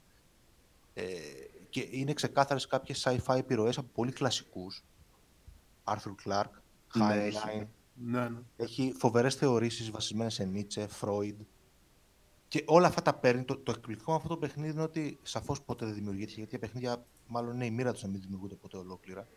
Ε, καταφέρνει και τα δένει εντός της μυθολογίας, αυτό που λέμε lore, του κόσμου του με απόλυτη ας πούμε, πιστότητα. Δηλαδή δεν σου πετάει απλά τίτλους για να του πετάξει όταν σου δείχνει κάποιες, κάποια εικόνα, ας πούμε, σε αυτό που είπε πολύ πετυχημένο ο Αλέξανδρος, στο art του, την τέχνη του, μια εικόνα δεν την πετάει απλά για να τσιμπήσεις και να πεις ναι, μωρέ, και εδώ τι μου δείχνει. Υπάρχει ολόκληρη, ολόκληρη θεωρία από πίσω εντός του παιχνιδιού. Και φυσικά αυτό το παιχνίδι προοριζόταν πρώτα για εξαλογία. Καλά, αυτά τα project δεν. Ναι, τα φιλόδοξα, μωρέ των Ιαπώνων. Ναι. Και κατέληξε τελικά να είναι σε δύο δισκάκια που το δύο το τρέξαμε λίγο γιατί δεν είχαμε χρόνο και budget για να το ολοκληρώσουμε. Ναι, είναι από τα πιο flawed masterpiece που έχει βγάλει αυτή η βιομηχανία το συγκεκριμένο παιχνίδι. Έχει καμία, καμία σχέση σαν... Ε, υπάρχει κάποια συνέχεια με τα Zeno Saga? Όχι, είναι spiritual, όπως και τα Zeno Πνευματική διάδοχη, ρε παιδί μου. είναι αυτά το ψηλο, ψηλο sci-fi, με, αλλά ταυτόχρονα κρατάμε σπαθιά. Υπήρχε το Xenoblade βλέπω... το 6 είχε Max που είχε το Xenosaga ναι. και το Xenogears. Ε, ε, αυτό πήγα να πω ότι τα... γιατί είδα λίγο. Εγώ δεν το έχω παίξει το παιχνίδι αυτό. Ε, και βλέπω ότι πρέπει να είναι μεγάλη απώλεια από, τη... από τις μνήμες μου αυτό, όπω τα λέτε. Ε, επειδή βλέπω και στα screenshots, όχι στο βίντεο που τρέχει κάτω που έχει βάλει ο Νικόλας, mm. είχε και κάτι screenshots με κάτι, με κάτι Max και αυτά ναι, όλα. Ναι και θυμάμαι ότι και το Xenosaga είχε πάρα πολύ ψάξιμο έτσι, με υπαρξιακά και τα λοιπά. Και... Ναι, ναι, ναι. ναι. Το έπαθε, έπαθε, το ίδιο με το Xenogears, το τρίτο παιχνίδι. Τελείωσε η χρηματοδότηση από την Amco τότε. Θυμάμαι που μας είχαν στείλει από τη Sony τότε για το, το Xenosaga 3 ένα κουτί τέτοιο για το Xenosaga 3 ε, το οποίο είχε, ξέρω εγώ, τρεις δίσκους ήταν το παιχνίδι και είχε Για το 2 ίσως Γιώργο, το 2 Το, το 3 δεν ήρθε Ευρώπη νομίζω. Το 3 δεν ήρθε, το 2. Είχε δύο DVD. Ναι, μόνο το δύο. Ναι, το δύο θα ήταν. Ε, είχε δύο DVD για να δεις όλο το πρώτο παιχνίδι, για να δεις τι έχει γίνει. Σαν, σαν ταινία, είχαν πάρει δηλαδή... Ήταν ε, bonus disc, bonus disc το λέγανε. Ναι. Για να πάρεις μια ιδέα για το τι είχε γίνει και μετά ήταν άλλα δύο δισκάκια, τρία πόσο ήταν το... Ναι, το γιατί δεν έβγαζες άκρη τα, τα Xenosaga πραγματικά. Να, να τα παίξεις ξανά όλα μαζί το ένα μετά το άλλο και πάλι θα πεις τι έγινε τώρα. Ναι, θέλει πολύ ψάξιμο το παιχνίδι για να δεις ενώ, ενώ τα Xenoblade ε, εμφανέστατα έχει απλοποιηθεί η γραφή τους. Είναι πιο mainstream, Alex. Είναι πάρα πολύ πιο mainstream. Mm. Ειδικά το 2. Καλά το 2 είναι πιο ανημέ κλεισέ φάση, εντάξει. Okay. Άσε με με το 2 τώρα. Άσε Ας το ένα ήταν καλό μάγκα, ήταν πολύ... Yeah. Ωραία. Προχωράμε παρακάτω. Mm-hmm. Ε, Παρ' όλα αυτά την obscurilla που χαρακτηρίζει τον τίτλο ήταν επιτυχία για την Square, έτσι. Ναι, ναι, ναι. Σε γιατί, γιατί το λες obscurilla, είχε, είχε ξεσκιστεί στις πόλεις, ένα από τα πιο επιτυχημένα JRPG της εποχής. Ε, απλά δεν ήρθε και στην Ευρώπη. Επίσημα δεν ήρθε στην Ευρώπη. Το λέει Obscurilla mm. κυρίως για τη θεματολογία με την οποία καταπιάνεται. Α, ναι. Από αυτή την άποψη. Ναι, ναι, αυτό σίγουρα. Και φυσικά βραβεία καλύτερο RPG και τα λοιπά. Εντάξει, έχει μείνει από τα καλύτερα RPG που έχουν κυκλοφορήσει ποτέ το συγκεκριμένο παιχνίδι.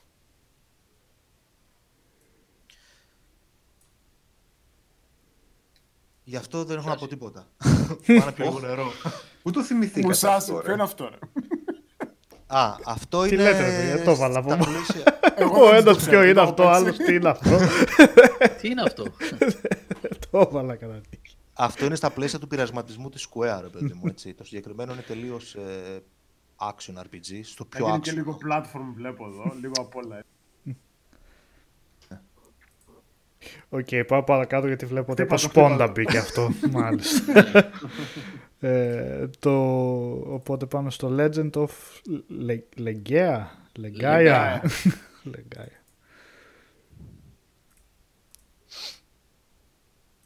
Αυτό λοιπόν και αυτό. Τι hardcore παιχνίδι αυτό ρε, τι ξύλο. Το Legaia εσωτερική παραγωγή της Sony είναι. Από μια ομάδα που ονομάζεται Contrail. Και συστάθηκε μόνο για αυτό το λόγο. Έκανε δύο παιχνίδια και διαλύθηκε. Θυμάμαι ε, μαζικά, ε, μαζεμένα μάλλον, μου είχαν πέσει και έπαιζα το Legend of Legaia, το Ark the Land και το ε, Legend of Dragoon που ήταν τη Sony. Όλα μαζί. Ναι, ναι. Και, και, τα τρία της Sony. Και τα τρία χρόνια τότε. Τότε είχα τότε. τότε είχα, ναι. Ε, λέει, μα δεν παίζονται αλλιώς αυτά. ναι, ναι, ναι. Εντάξει, είναι η πρώτη δική της παραγωγή στο είδος, όπου μετά απολαμβάνει καρπούς με το πολύ καλύτερο Legend of Dragoon, έτσι. Εντάξει, πολύ κλασικό παιχνίδι για το είδος. Απλοκή ιστορία. Το σύστημα ναι. μάχης το κάνει εξαιρετικό που τις τεχνικές τις μάθαινες εσύ ο ίδιος στη μάχη με τα commands, με τα βελάκια, ρε παιδί μου. Μεγάλωνε η μπάρα εκεί πέρα των ικανοτήτων και πάταγε στα βελάκια στην τύχη όλοι για να ανακαλύψουμε καμιά κίνηση να κάνουμε μια. Ναι, Ήταν δύσκολο παιχνίδι κιόλας. Είχε εισαγωγή 15 λεπτά Νικόλα και αν δεν έκανε save και έβγαινε έξω, έπεφτε σε κάτι σκελετούς back attack και έχανες game over. Ε. Μία. και άμα δεν έχει κάνει save, ξανά 15 λεπτά δε στο intro. δεν είχες το Legend of Dragoon πάντως που ουσιαστικά είναι μετεξέλιξη αυτού, έτσι, η Οδυσσέα, όπως το πες, ε; ε. Το Legend of, of Dragoon, λέω. Ναι. Είναι εξέλιξη αυτού εδώ. Οπα, έρχεται πίσω ο ήχος. Ναι. Από κάποιον έχουμε επιστροφή. Ναι, παιδιά, sorry, από μένα, από μένα, από μένα έφυγε το Sorry. Ε, το Legend of Dragon που θυμάμαι πολύ καλά από αυτά, ε, τα τρία που είπα, ε, ήταν φοβερό JRPG, μεγάλο σε διάρκεια, φοβερό mm. σύστημα μάχης. Βέβαια Είχε. προτρέχω τώρα γιατί μιλάμε για το Legaia. Ναι. ναι, το Legaia ήταν η πρώτη της Sony, το δικό της, δικό της παιχνίδι. Με το Dragoon ε, πήγε ταμείο. Ναι. ναι. Εντάξει, πολύ obscure το Legaia, δηλαδή είναι τελείως είναι για πολύ πιο niche κοινό Οδυσσέα και πολύ ναι. πιο hardcore το, λέ, το Dragoon που αναφέρει ο Γιώργος είναι πιο mainstream ρε παιδί μου. Ναι. Turn-based με το hitbox που αν το πατήσεις σωστά κάνεις το critical hit, mm. μεταμορφώσεις μετά που γίνονται Dragoons οι χαρακτήρες.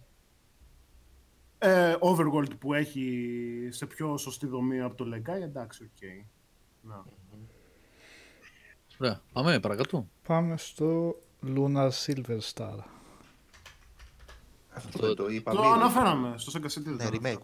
Ναι, απλά το κάνανε σαν remaster στην ουσία μετά ξανά.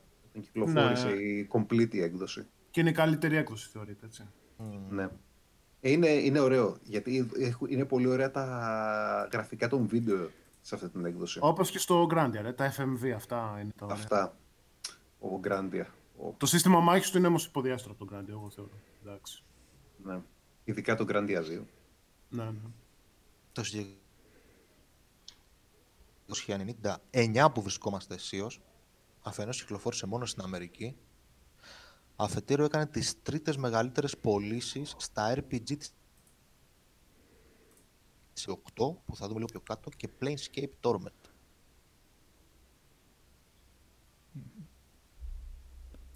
Τα τρίβια της εποχής. Ήταν ήδη μεγάλο όνομα, δηλαδή, ενώ είχε βγει μόνο στο Sega CD. Ε, είχε, είχε πολύ δυνατό όνομα και είχε και πολύ όμορφα γραφικά, ακόμα και για pixel art στην ουσία. Βλέπεις εδώ πέρα την εικόνα που έχει βάλει στην πάνω πλευρά ο Νίκος και είναι πολύ πολύ όμορφα. Οπότε μαζί με κάτι βιντεάκια προωθητικά που είχαν βγει που έδειχναν ε, animation ξεκάθαρο και τον κόσμο είχε... Μα και το σύστημα Πολύ δίκαια είχε πετύχει. Ήταν, και δεν είχε τα random encounters εννοείται. Ναι, ναι, ναι. Ήταν πολύ σημαντικό. να δω αν κάνεις και τέτοια. Παιδιά, εγώ αυτό το, το θυμάμαι να το παίζω δεύτερο έτος εδώ στην Αγγλία και να είναι 3-4 η ώρα τη νύχτα μέσα στο καταχύμωνο τέτοια περίοδο καλά καλά και να μην μπορώ να το κλείσω. Αυτό, Άλεξ, βγήκε και στο PSP μου φαίνεται, αλλά δεν ξέρω αν είναι πιστή επανέκδοση ή κάτι άλλο, ή reboot, δεν ξέρω. Θα σε γελάσω. Το PSP το είχα στα χέρια μου 1,5 χρόνο τότε με τη θητεία και... Το λέω, έπαιξα... και το έπαιξες και αυτό, ναι. Έπαιξα πολύ πράγμα, Έπαιξα πολύ πράγμα. Έπαιξα πάρα πολύ JRPG στη θητεία μου. Ήταν ε, το ιδανική κονσόλα για... Για burning time, λέει. ναι, ναι, ναι. Κάρβουνο. Εδώ Disgaea έπαιξα. Είχα 200 ώρες στο Disgaea. Ε, το hardcore πήγες και εσύ. Και το χειρότερο πράγμα κιόλας, έτσι, που είναι απλά grind, grind, grind. Έτσι είναι όλοι. Ναι, ναι, ξέρω. Φαντάσου, είχα τόσο χρόνο που μέχρι και τέτοια έπαιζα. Οδυσσέα, πάμε στο επόμενο; Στο Star Ocean. Υποθέτω το πρώτο Star Ocean ήταν αυτό. Ναι. Το second story. Το first depart κανείς δεν το έπαιξε. Α, αυτό ήταν το... Πού είμαι. Space Opera εδώ πέρα, έτσι, εντελώς, ε. Ναι. Ναι, ναι, ναι. Με ανημέ ύφος, πλανήτες, εξερεύνηση, δύο χαρακτήρες στην αρχή. Πάλι επιλογές. Τι είπες, Άλεξ; Ωραία σειρά, πολύ ωραία σειρά. Επιλογές που κέρδισες χαρακτήρες, έχανες χαρακτήρες. Της Ίνιξ, ε. Ναι, ναι, ναι. ναι. Πώς την αυτοκτόνησε η 3Ace ε, τελευταίο τους παιχνίδι. Οι 3Ace το είχαν, Άλεξ, γενικώ. Γενικά το είχαν, Άλεξ. Για το είχαν, αλλά εμένα το, το Star Ocean, το Last Hope που είχε βγει, ας πούμε, στο Xbox το 360. Ήταν εξαιρετικό. εξαιρετικό. Εμένα μου είχε αρέσει πάρα πολύ. Το θεωρώ το... πάρα πολύ καλό Space Opera JRPG. Το καλύτερο σύστημα μάχη τους ήταν εκεί κιόλας. Και οι χαρακτήρες ε... είχαν εξέλιξη. Και οι χαρακτήρες και το art direction ήταν ωραίο και οι κόσμοι. Το τελευταίο που βγήκε. Πραγματικά. Το 5. Πριν μερικά χρόνια δεν βγήκε. Το 5. Ναι, ναι. Για είναι ο ορισμό του σκουπιδιού. Αποχώρησε και ο director. Παράδειγμα. Κλασικά στο Square Enix. Αλλά μέχρι Έκανε όμως η 4 σειρά έχει πολύ καλά. Όμως γενικά, Άλεξ, η 3 είχε θέματα. Όπως με το Infinity Discovery που ήταν ένα μέτριο παιχνίδι στο 360. Καλά, και εκείνο ήταν θέμα. Ναι, είχε και πάντα spike difficulty στα παιχνίδια της ρε παιδί μου. Στο 4, αν θυμάσαι, κατέβαινες από το σκάφος και είχε πέντε διαδοχικές μάχες, έτσι. Ε, ναι, αν γιατί... Ναι.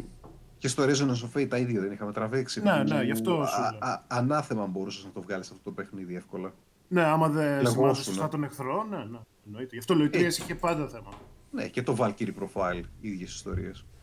Ναι, ναι. Και άλλη σειρά που κάει και έτσι. Το Valkyrie Profile το ξανάδαμε.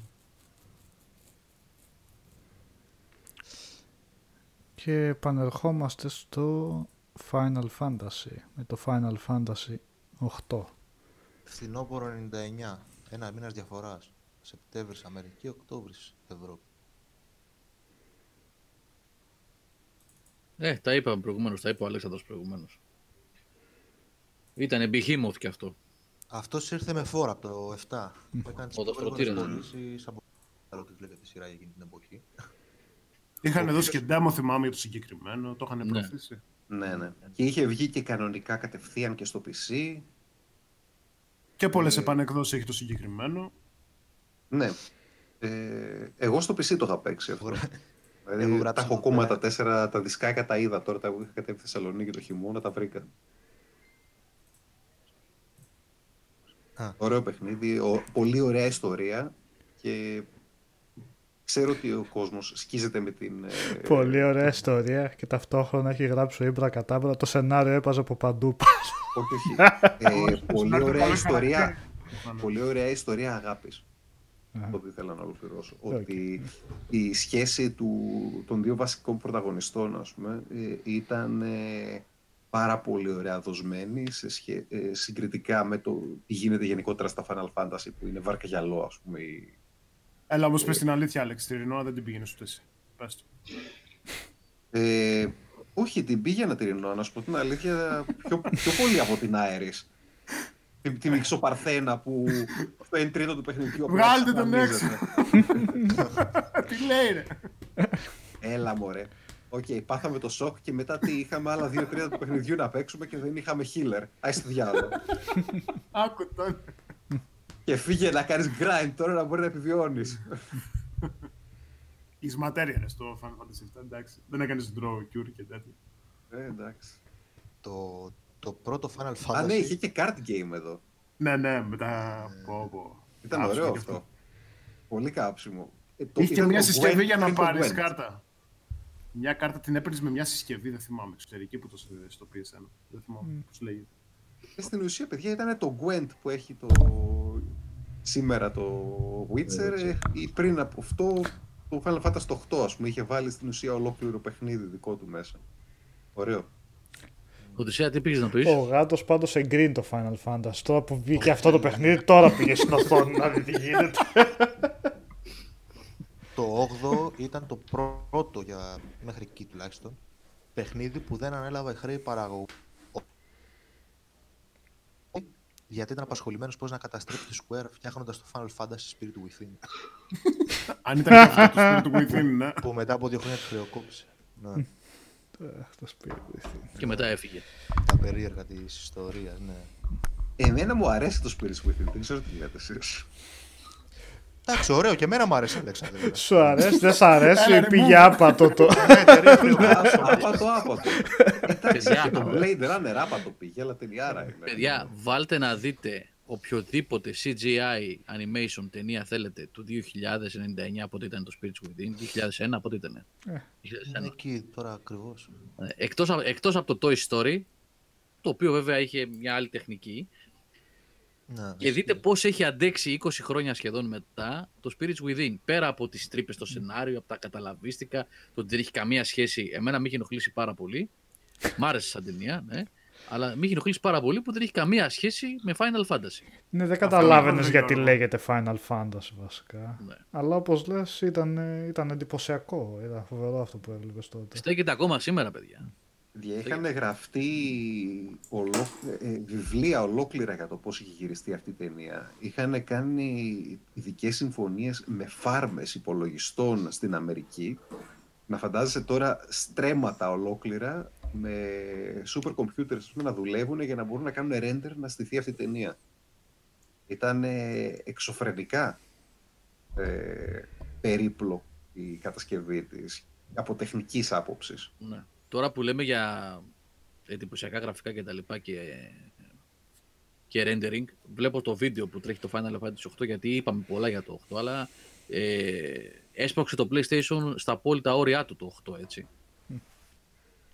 Δηλαδή αυτά τα πράγματα που συμβαίνουν στα Summons στο 8 είναι... Εντάξει, το μηχάνημα δεν έχει φτιαχτεί για να τρέχει τέτοια γραφικά, να τρέχει έτσι. Όχι, είναι, τεράστιο, είναι τεράστιο το άλμα οπτικό από το 7 στο 8. Ναι, ναι.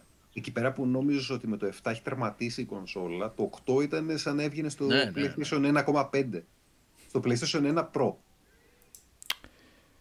Ε, τώρα σε αυτό που λέω ο Σατσάντο λέει γιατί καταλαβαίνετε γιατί λέγονται Final Fantasy τα παιχνίδια αφού όλα άσχετα μεταξύ τους είναι. Εσείς ξέρετε περισσότερο από αυτά αλλά αν, έχω, αν μπορώ να πω μια άποψη είναι ότι τα παιχνίδια καταρχήν σε βάζουν σε έναν ογκοδέστατο κόσμο. Έχουν πολλούς χαρακτήρες, έχουν πολλά φάνταση στοιχεία. Νομίζω η ταινία ήταν λίγο sci-fi δεν ήταν η ταινία. Ναι. Εντελώς. Και σε πιο περιορισμένο σκηνικό. Δεν... Νομίζω αν τα δεις τα Final Fantasy μεταξύ τους τα περισσότερα τουλάχιστον από αυτά μπορείς να καταλάβεις ένα κοινό DNA στο...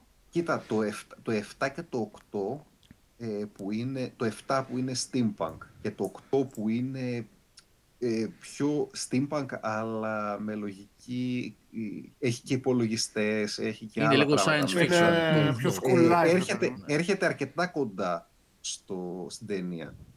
Απλά η ταινία στο πάει σαν να είσαι ακόμα πιο μπροστά στο μέλλον. Όχι, η ταινία είναι εντελώς γη, science fiction στη γη του. Αυτό, δηλαδή ναι. σε 20 χρόνια από σήμερα και τέτοια πράγματα. Καμία. Μμ.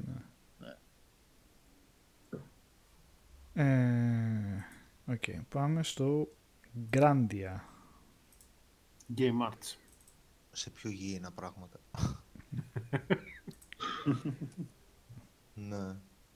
Πώς είχαν βγει από αυτό, δύο, Ε, τρία. τρία και Τρία. κάποια έξι, πώς λέγονταν. δεν- Extreme. Και το οποίο τρία νομίζω δεν ήρθε ποτέ επίσημο Ευρώπη. ε. Όχι, όχι. Και δεν άξιζε τον κόπο για μένα, δεν μ' άρεσε. Δεν ξέρω. Δεν συμπάθησα. Πώς από το 2 βγήκε το 3 δεν μπορώ να καταλάβω. Το οποίο Το Grand δύο έχει- ήταν και στο Dreamcast, έτσι. Το 2 ήταν Ήτανε- παντού. Και ήταν καλύτερο στο Dreamcast. Η καλύτερη έκδοση ήταν στο Dreamcast. Εγώ είχα και τις δύο, και στο PlayStation 2 και στο Dreamcast. Στο 2, παιδιά, ήταν από τις σπάνιες περιπτώσεις, σπάνιες, τέλος πάντων λίγες, που ένα παιχνίδι, ε, γιατί είχε και σε κάποια θέματα το Dreamcast ε, ήταν αν- ανώτερο του PlayStation 2. Ε, ο- μην τρέξετε να με χυμίξετε, Όχι. ψάξτε λίγο. ναι, όχι, όσοι ακούν ας πούμε, ψάξτε λίγο να δείτε τα specs. Είχε υψηλότερη ανάλυση ας πούμε. Να μας πεις και για το Skies of Arcadia, Γιώργο, αν ήταν στο Gamecube. αν το έχεις δει. Στο Gamecube δεν το είχα δει, το είχα παίξει στο, στο Dreamcast. Στο Gamecube δεν το είχα δει αν ήταν. Θα- Αυτό θα ήταν καλύτερο στο Gamecube, ε, γιατί ήταν πολύ δυνατό το Δεν Gamecube. ξέρω, έχω δει την Gamecube έκδοση. στο Dreamcast δεν την είχα. Ναι, στο... Ε, άσχετο, έχουμε φύγει μπροστά. Το Grandia 2 στο Dreamcast ήταν ε, λουκούμι, έτρεχε καταπληκτικά. Υπάρχουν, υπάρχουν, μπορείτε να το διαπιστώσετε αυτό η μας, να ψάξετε στο YouTube ε, συγκριτικά βίντεος Grandia 2 στο Dreamcast και στο PlayStation 2 και θα δείτε. Ήταν πολύ μεγάλες κραυγαλές οι διαφορές Ναι, ήταν. μεταξύ των δύο. Ναι. Ευτυχώς η έκδοση που βγήκε στο PC είναι βασισμένη στο Dreamcast, από όσο θυμάμαι. Και βγήκε και καλή anniversary η έκδοση. Έχει βγει στο PC πρόσφατα και Ναι, ξαναβγήκε έχει, port. έχει κανένα δίμηνο τώρα που βγήκε. Αυτό βγήκε στο Saturn πρώτα. Δεν κυκλοφόρησε εννοείται ποτέ εκτός της Ιαπωνίας. Το Saturn Odyssey ήταν και η καλύτερη του έκδοση του πρώτου τίτλου. Μμ. Χρησιμοποιούσε ξέρω. κάποιο σύστημα στα γραφικά, δεν θυμάμαι. Και τώρα μιλάμε για παιχνίδι καινούριο της Game Arts που είχε ήδη αποκτήσει following από τα Lunar. Που... Και γι' αυτό βγήκε και ανταπόκριση στην αγορά το συγκεκριμένο. Βέβαια, εντάξει, μιλάμε τελείως feel good περιπέτεια, έτσι. Με χαζοχαρούμενους ε, έτσι, χαρακτήρες και τέτοια πράγματα. και, φ- και φοβερός Πραγματικά μάχης αυτή τη όμως. λέξη ήθελα να χρησιμοποιήσω. Χαζοχαζο, χαζοχαρούμενοι χαρακτήρες είναι στον Grandia 1. Ε, στο Ναι. ένα ναι, είναι πιτσιρίκι αν τα έχεις να κάνεις. ναι, ναι. Αλλά ήταν η φυσιολογική εξέλιξη του στούντιο, ρε παιδί μου. Μετά το Lunar είχαν FMV και τα spells, αν θυμάστε, δηλαδή ένα μικρό cutscene, ξέρω εγώ. Είχε το What? σύστημα μάχης που του κάνεις διακοπή του αλουνού και χάνει τη σειρά του. Είχε ωραία χαρακτηριστικά το Grandia. Αλλά δείτε λίγο όμως το βίντεο που παίζει ο Νίκος. Μου αρέσει πάρα πολύ αυτό το πράγμα, η ενεργή κάμερα. Αυτά Τα, τα ζουμαρίσματα που έκανε δεξιά-αριστερά και τα γρήγορα έδινε μια δράση μέσα στο παιχνίδι που δεν έβλεπες στα περισσότερα JRPG τότε. ακόμα. Ήταν πολύ πιο στάσιμα. Σε ποιο λες, Αλέξανδρε; Εδώ η κάμερα έτσι όπως κουνιέται. Η κάμερα ότι κινείται και ακολουθεί α, α. αυτόν που έχει, έχει σειρά να κάνει κίνηση. Ναι. Είναι πολύ ωραίο. Ωραίο παιχνίδι. Ναι. Μμμ. Και πολύ ωραία μουσική γενικότερα η σειρά. Και ωραία cutscenes και. Καλή παραγωγή, πολύ καλή παραγωγή. Πάμε στο Κουντέλκα. Ε, πού σταματάμε στο 2000, θα σταματήσουμε; Ε, στο Final Fantasy 9 ουσιαστικά. Ναι. Okay. Οχ, έχει ακόμα ψωμί.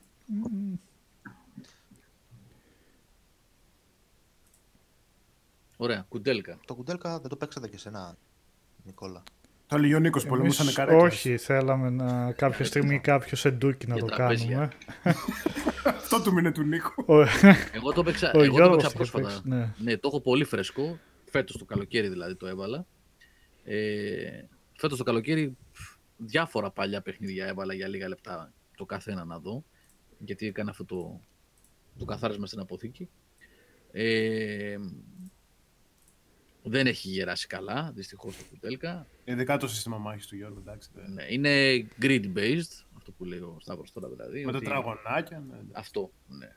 Τοποθετείται ο χαρακτήρας σου στον χώρο και πρέπει να κάνεις και βήματα για να τοποθετηθείς και να χρησιμοποιήσεις ranged μέλη ή spell αναλόγως του χαρακτήρα.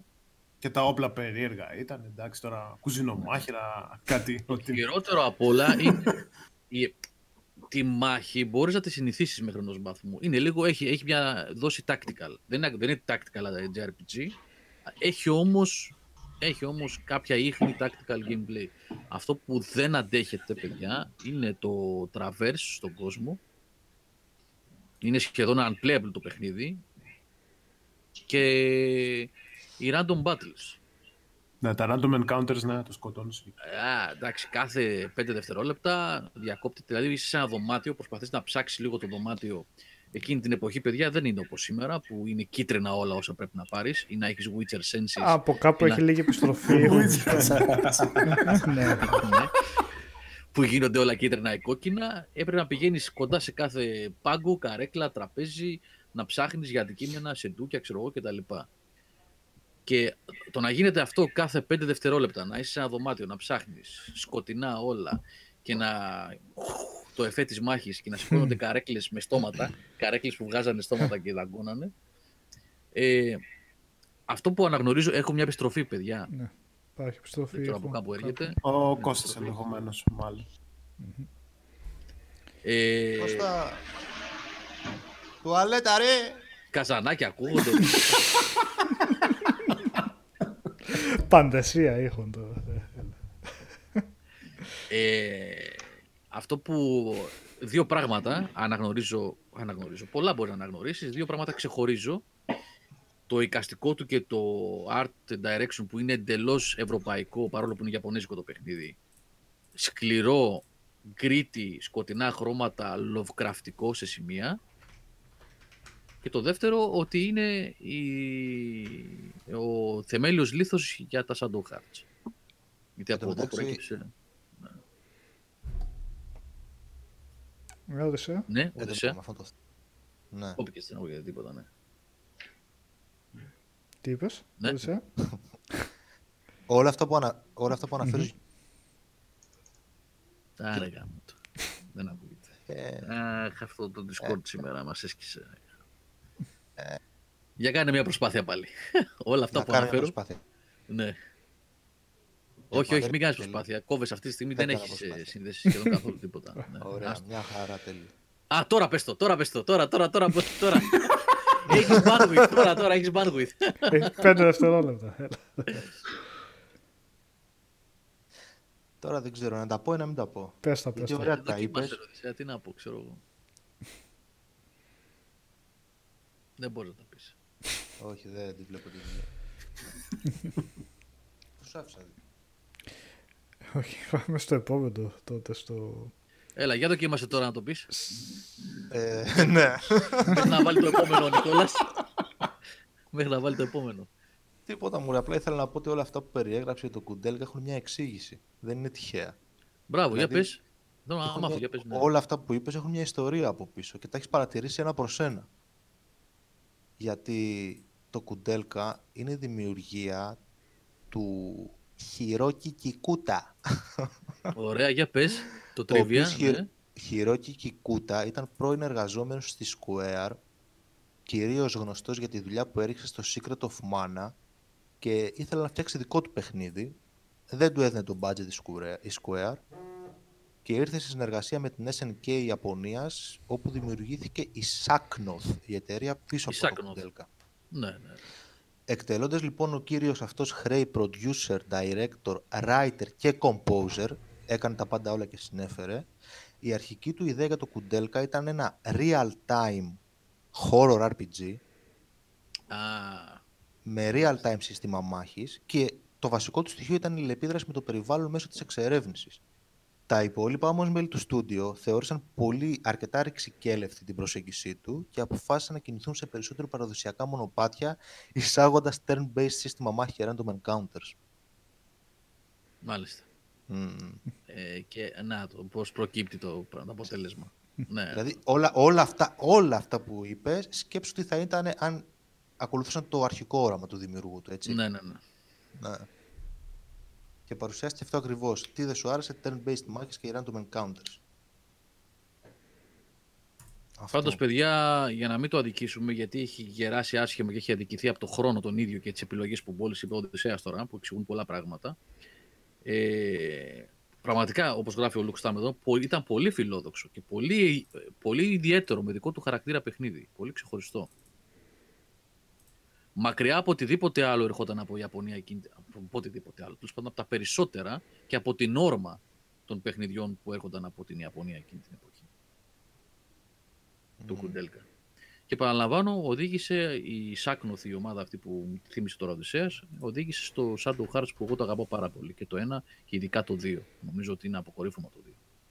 Αλλά αυτό είναι PlayStation 2, νομίζω πάμε για την άλλη εκπομπή. Mm. Saga Frontier 2. Σταύρο. Ναι, ε, είναι πιο απλοϊκό από το ένα αυτό, από ό,τι θυμάμαι. Είναι ιστορίες... Δεν ξέρω τι θα το παίξει. Ναι, είναι πολύ καλύτερο από το ένα σε Battle System και σε ιστορία είναι χωρισμένο σε δύο τμήματα. Θυμάμαι, έτσι, Οδυσσέα. Μην πεις κακή κουβέντα, έχεις φάει μπαν. όχι, ρε. όχι, ρε, για το Saga Frontier. Αυτό, είναι το αγαπημένο παιχνίδι εμένα προσωπικά. Εξαιρετικό παιχνίδι, πρόκληση, level design. Mm. Είχα πάθει πλάκα εγώ με αυτό το συγκεκριμένο παιχνίδι όταν το, το είχα βάλει να, να παίξω. Από πού να αρχίσω. Καταρχάς τα γραφικά, εντάξει, οι, τύποι κάνουν παπάδες γιατί δεν, δεν ακολουθούν την πεπατημένη. Κάτσανε τώρα και ζωγράφουν. Σαν να βλέπεις καρτούν. Ε, φαίνεται πολύ ναι, όμορφο, πραγματικά. Δεν ξέρεις τι κάνανε οι τύποι. Είναι το γραφήματα, ρε. Κάτσανε και ζωγραφίσανε με το χέρι ε, πίνακες για background, τα ψηφιοποιήσανε και τα βάλανε στο παιχνίδι, ξέρω εγώ. Εντάξει, όλα, ναι, απίθανο. Όλα αυτά είναι στο χέρι, όλα, όλα τα πάντα. Ε, μιλάμε για μια ιστορία που ξεκινάει με δύο διαφορετικούς χαρακτήρες σε μια διάρκεια γύρω στα 80 χρόνια, οι οποίοι πεθαίνουν και παίζει με τους ε, απογόνους τους. Ε, μια επική ιστορία. Φανταστική ιστορία. Ε, είχαν κολλήσει όλα, θυμάμαι, σε αυτό το παιχνίδι. Δεν είχε random encounters. Ε, το παιχνίδι ήταν ε, skill-based, ε, still, ε, τι να πω τώρα, κάπου που να είναι γνωστό, Elder Scrolls.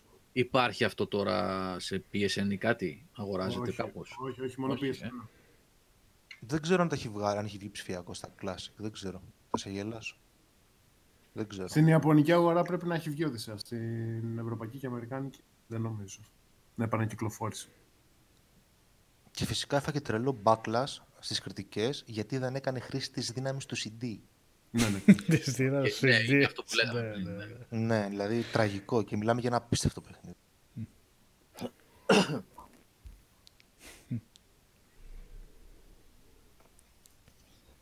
Πάμε, Νικόλα. Προχωράμε στο Vagrant ναι, Story. Προχωράμε γιατί... Αλλά άλλη παιχνιδάρα από Α, τα, ε, κολλήσανε μαζί τα δύο.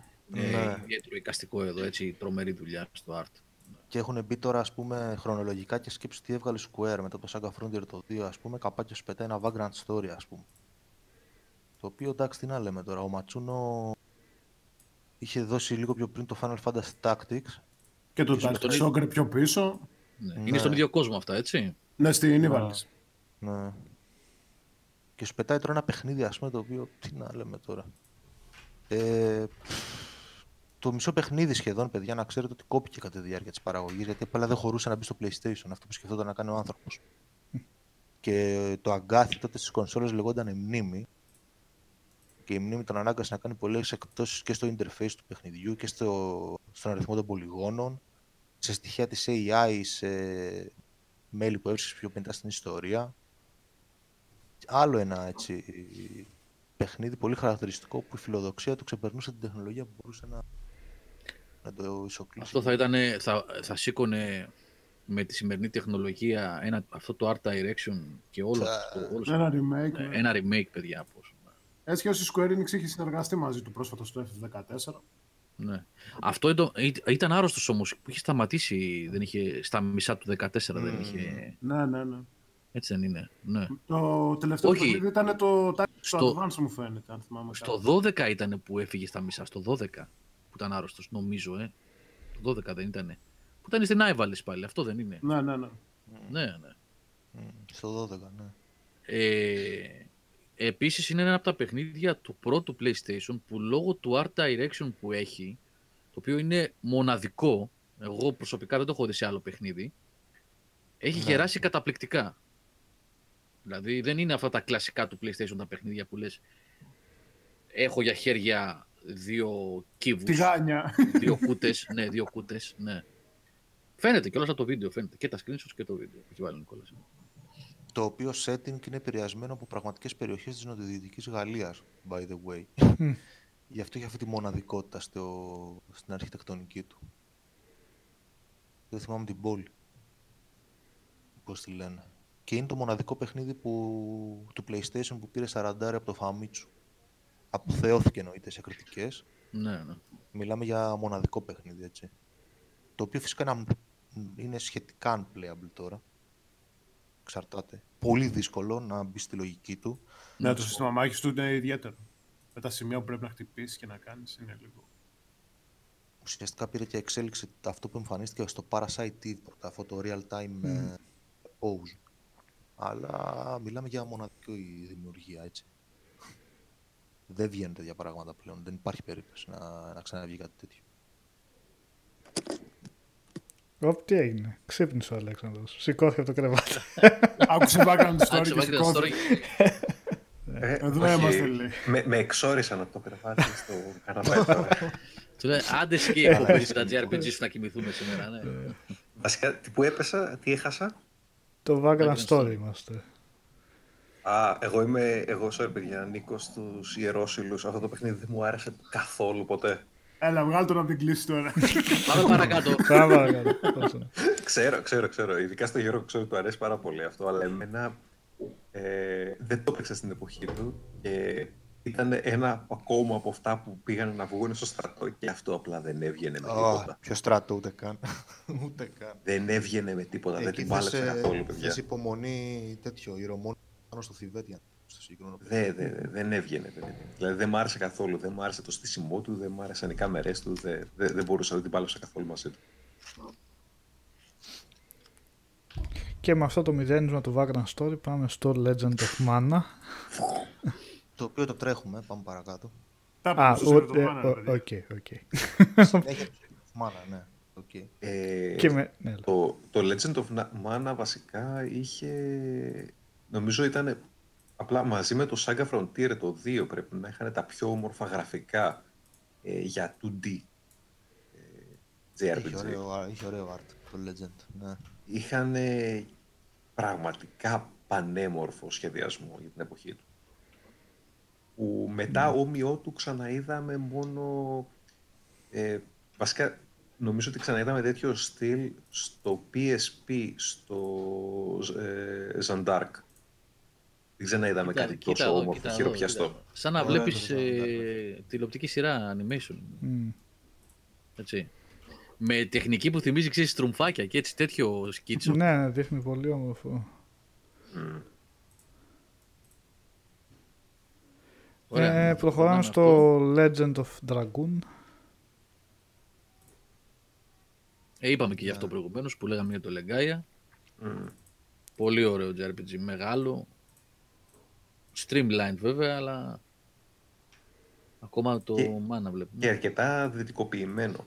Ναι. Εσωτερική παραγωγή της Sony. Παραγωγή της Sony ήταν αυτό, ναι. 2000 στην Αμερική, 2001 Ευρώπη. Τώρα λέγοντας αυτά για εσωτερικές παραγωγές της Sony, ούτε για αστείο δεν θα έβγαζε η Sony σήμερα ένα JRPG έτσι δικό της. Ε. Μα παρόλα αυτά, Γιώργο. Δηλαδή, ε; Το θέλει ο κόσμος. Δηλαδή, θέλει ο κόσμος το remake της Blue να είναι αυτό το παιχνίδι για κάποιο λόγο. Και όχι το για κάποιο λόγο, πόσοι είναι αυτοί; Μήπως είναι κάτι. Είναι, είναι καμιά δια, διακοσαριά vocal minority σαν και εμάς, έτσι κάτι τίποτα γραφική σε καμιά γωνία; μπορεί, μπορεί. Και το θέμα ο είναι να τους αρέσει σε action ύφος. Σε hack and slash, ξέρω Καλά δεν βγαίνει αυτό το παιχνίδι, δεν υπάρχει περίπτωση. Αλλά λέμε τώρα. Ε, της, Blue Point, της Blue Point νομίζω οι πόντι περισσότεροι μέχρι στιγμής από ό,τι έχω διαβάσει και από ό,τι βλέπω πηγαίνουν προς Souls κατεύθυνση. Ναι, για τον Demon Souls λένε. Ναι, γι' αυτό ακούγεται πόντι. Ναι. Μπούρδε δηλαδή. ε, ναι, βγάλτε το πρώτο Silent Hill, ρε φίλε, σε ένα remake. Ναι. Σωστό βαρβάτο σαν το Resident Evil. Ναι. Γουστάρει ο κόσμος. Κάνε. Λοιπόν, φοβερά γραφικά και το Legend of Dragoon. Ε, στημένο το PlayStation εκεί, στα τελευταία του είναι. Πότε ήταν 99, Νίκολα, αυτό είναι, πότε είναι; 2000 Αμερική, 2000 2001 Ιανουάριο. Ε, είναι στα τελευταία του, εκεί στίβεται το PlayStation. Δηλαδή, ό,τι έχει να δώσει το δίνει. Mm-hmm. Προχωράμε στο Threads of Fate. Threads of Fate. Ναι, εδώ τα στούντιο της Square συνεχίζουν να δίνουν. Ναι. Να δίνουν Από τα random, τα random παιχνίδια της Square ήταν αυτό νομίζω. Ε. Έβγαζε διάφορα. Ναι. Αυτό είναι τύπου πολύ loose τώρα, έτσι, μην το θέσουμε. Diablo, Dungeon Crawler, ας πούμε, τέτοια φάση το παιχνίδι. Έτσι παίζει. Loot based, αλλά με το στυλ αυτό το δικό του. Το βλέπετε πώς τρέχει. Πολύ ωραίο παιχνίδι. πλάκα, πλάκα. Έχω άγνοια από αυτό, εγώ δεν το γνωρίζω καν. Ούτε και εγώ. Ουσιαστικά πήρα αυτά που προσπάθησε να κάνει για πρώτη φορά η Square με το Brave Fencer Musashi που είδαμε πιο πριν. Ναι. Και το, έκανε, το έφερε σε αυτό το στυλ, ας πούμε. Και μιλάμε για το στούντιο που απέμεινε, όσα άτομα απέμειναν, ε, στο εσωτερικό στούντιο του Square μετά τη φυγή του Τακαχάση από, το, από τη δημιουργία του Xenogears και μετά που πήγε και φτιάξει τη Monolith. Action RPG, πολύ συγγενικό στο Hack and Slash είδες στο συγκεκριμένο. Πειραματικό παιχνίδι για τη Square, ωραία παίζει. Είναι από αυτά τα ωραία παιχνίδια και ατελείωτο, έτσι, πολλές ώρες. Να. Ενδιαφέρον φαίνεται αυτό. Είναι, ε, δεν έχω καταλάβει το σύστημα Max πώς είναι από το βίντεο που βλέπω τώρα εδώ. Ε, real time. Α, είναι real time, ε. είδα, που βγάζει, είδα που βγάζει μενού και κάποιες εντολές, κάτι... Ένα ημικύκλιο κάτω δεξιά. Τέλος πάντων, ναι. Χρόνο cross, πάμε. Μην χάνουμε χρόνο, ναι. Γιατί κλείσαμε ήδη τρεις ώρες. Ε, ε, τελειώνουμε τώρα, δύο τίτλοι μήνα. Ωραία. Ε, τώρα εντάξει. Δεν ξέρω το έχει παίξει κανείς αυτό το παιχνίδι. Εμένα είναι από τα αγαπημένα μου παιχνίδια. Α, ωραία. Εγώ πολύ λίγο το είχα δει αυτό, παιδιά. Δεν το τελείωσα ποτέ. Αυτό είναι το sequel του Chrono, το Chrono Trigger, έτσι. Το Chrono Trigger, ναι. Το Αξί, αυτό που μου μένει εμένα ρωτησία από αυτό που ε, την αίσθηση που έχω είναι ότι ε, είναι ένα καλό παιχνίδι που έχει μείνει στη σκιά του, του τέρατος, ας πούμε, του, του, που ήταν το, το Chrono Trigger, ότι ποτέ δεν έφτασε το Chrono Trigger. Ναι, υπήρχε αυτή η διαμάχη, ας πούμε, γι' αυτό και δεν λεγόταν Chrono Trigger 2, και λεγόταν Cross. Mm. Ήταν και διαφορετικό game, ρε, με το Chrono Trigger είχε time ναι. travel, εδώ είχε το timeline. Είχε ένα timeline που ο πρωταγωνιστής ήταν νεκρός σε, ένα... σε φάση. Mm. Και επίσης είχε πολλούς recruitable characters τους οποίους μπορεί να χάνεις ανάλογα με τις επιλογές και την πρόοδο στο παιχνίδι. Και είχε όπως και το Chrono Cross 12 endings, αν θυμάμαι καλά, Οδυσσέα. Κάπου ναι, εκεί. Ήταν, ήταν ανοιχτό ανάλογα με το πώς έπαιζες. Είχε, είχε μπόλικα endings. Ναι, και έβλεπες ωραίε θεματικές για την ιστορία και τον κόσμο του παιχνιδιού, ρε παιδί μου. Δηλαδή, σε κάποια φάση μπορούσες να μπεις σε ένα κάστρο είτε ως υπότης, είτε να μπεις ε, ως εισβολέας. Είχε ωραία σκηνικά έτσι. Και το σύστημα μάχης ήταν ωραίο ως turn-based. Και summons είχε, όπως τα Final Fantasy. Φοβερή μουσική. Επίσης, Φανταστική μουσική. Και art direction, ωραία περιβάλλοντα. Ωραία boss fights. Εντάξει, το Chrono Cross είναι ένα παιχνίδι της Square ε, που δεν νομίζω ότι είναι παιχνίδι Square για κάποιο λόγο. Απλά δηλαδή... δικήθηκε λόγω ότι ο κόσμος προτιμούσε το Chrono Trigger, παιδί μου το σύγκρινε πάντα με το Chrono Trigger. Λέει το Chrono Trigger είναι καλύτερο, παιδί. Εντάξει. Ναι. Ο Δεσσέ, γιατί λες διαφορετικά ότι... games. Γιατί λες ότι δεν, είναι, δεν θυμίζει παιχνίδι Square, με ποια έννοια; Με την έννοια είναι, ότι ε, πιο, το σύστημα πιο παραδοσιακό. Του... Όχι πιο παραδοσιακό. Ακριβώς επειδή δεν ήταν τόσο παραδοσιακό. Είναι, είναι hardcore το παιχνίδι. Mm. JRPG, δηλαδή δεν κάνει πράγματα τα οποία είναι, είναι ξένα στο είδο. Αλλά από τη μία το σύστημα μάχης ήταν πολύ στρατηγικό. Δηλαδή δεν είναι δεν ήταν αυτό το πιο απλό αν τα συγκρίνεις με τα Final Fantasy, ας πούμε. Ναι, είχε χτύπημα, δηλαδή να χτυπάς τον εχθρό στο κεφάλι, στη μέση. Έπαιζε πολύ με τα, με τα elements. Τι element είχες εσύ, τι element είχε ο εχθρός. Και, και αν είχε στο σωστό element το, το έκανες και το summon. Δηλαδή πρέπει να είναι τελείως ε, holy element. Ναι. Δηλαδή πρέπει να παίξεις πολύ tactical. Ναι, έχει, έχει πολύ tactical play. Και έγεσαι, ας πούμε, για να το μάθεις.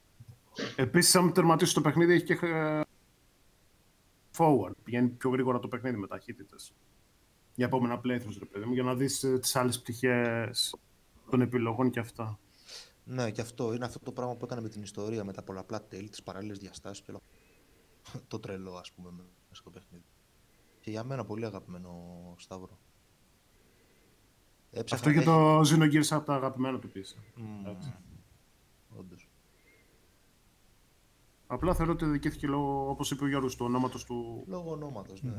Δεν μοιάζει καθόλου με το Chrono Trigger. Μα παιδιά δεν είναι Chrono Trigger. Αυτό, αυτό, είναι το, αυτό είναι το πρόβλημα. Δεν είναι ότι γιατί πήγαινε να το κάνουμε όπως κάνουν τα Final Fantasy. Θα χρησιμοποιήσουμε το όνομα και μετά κάνουμε ό,τι γουστάρουμε εκεί μέσα. Ε, εδώ πέρα απλά δεν υπήρχε τίποτα ίδιο.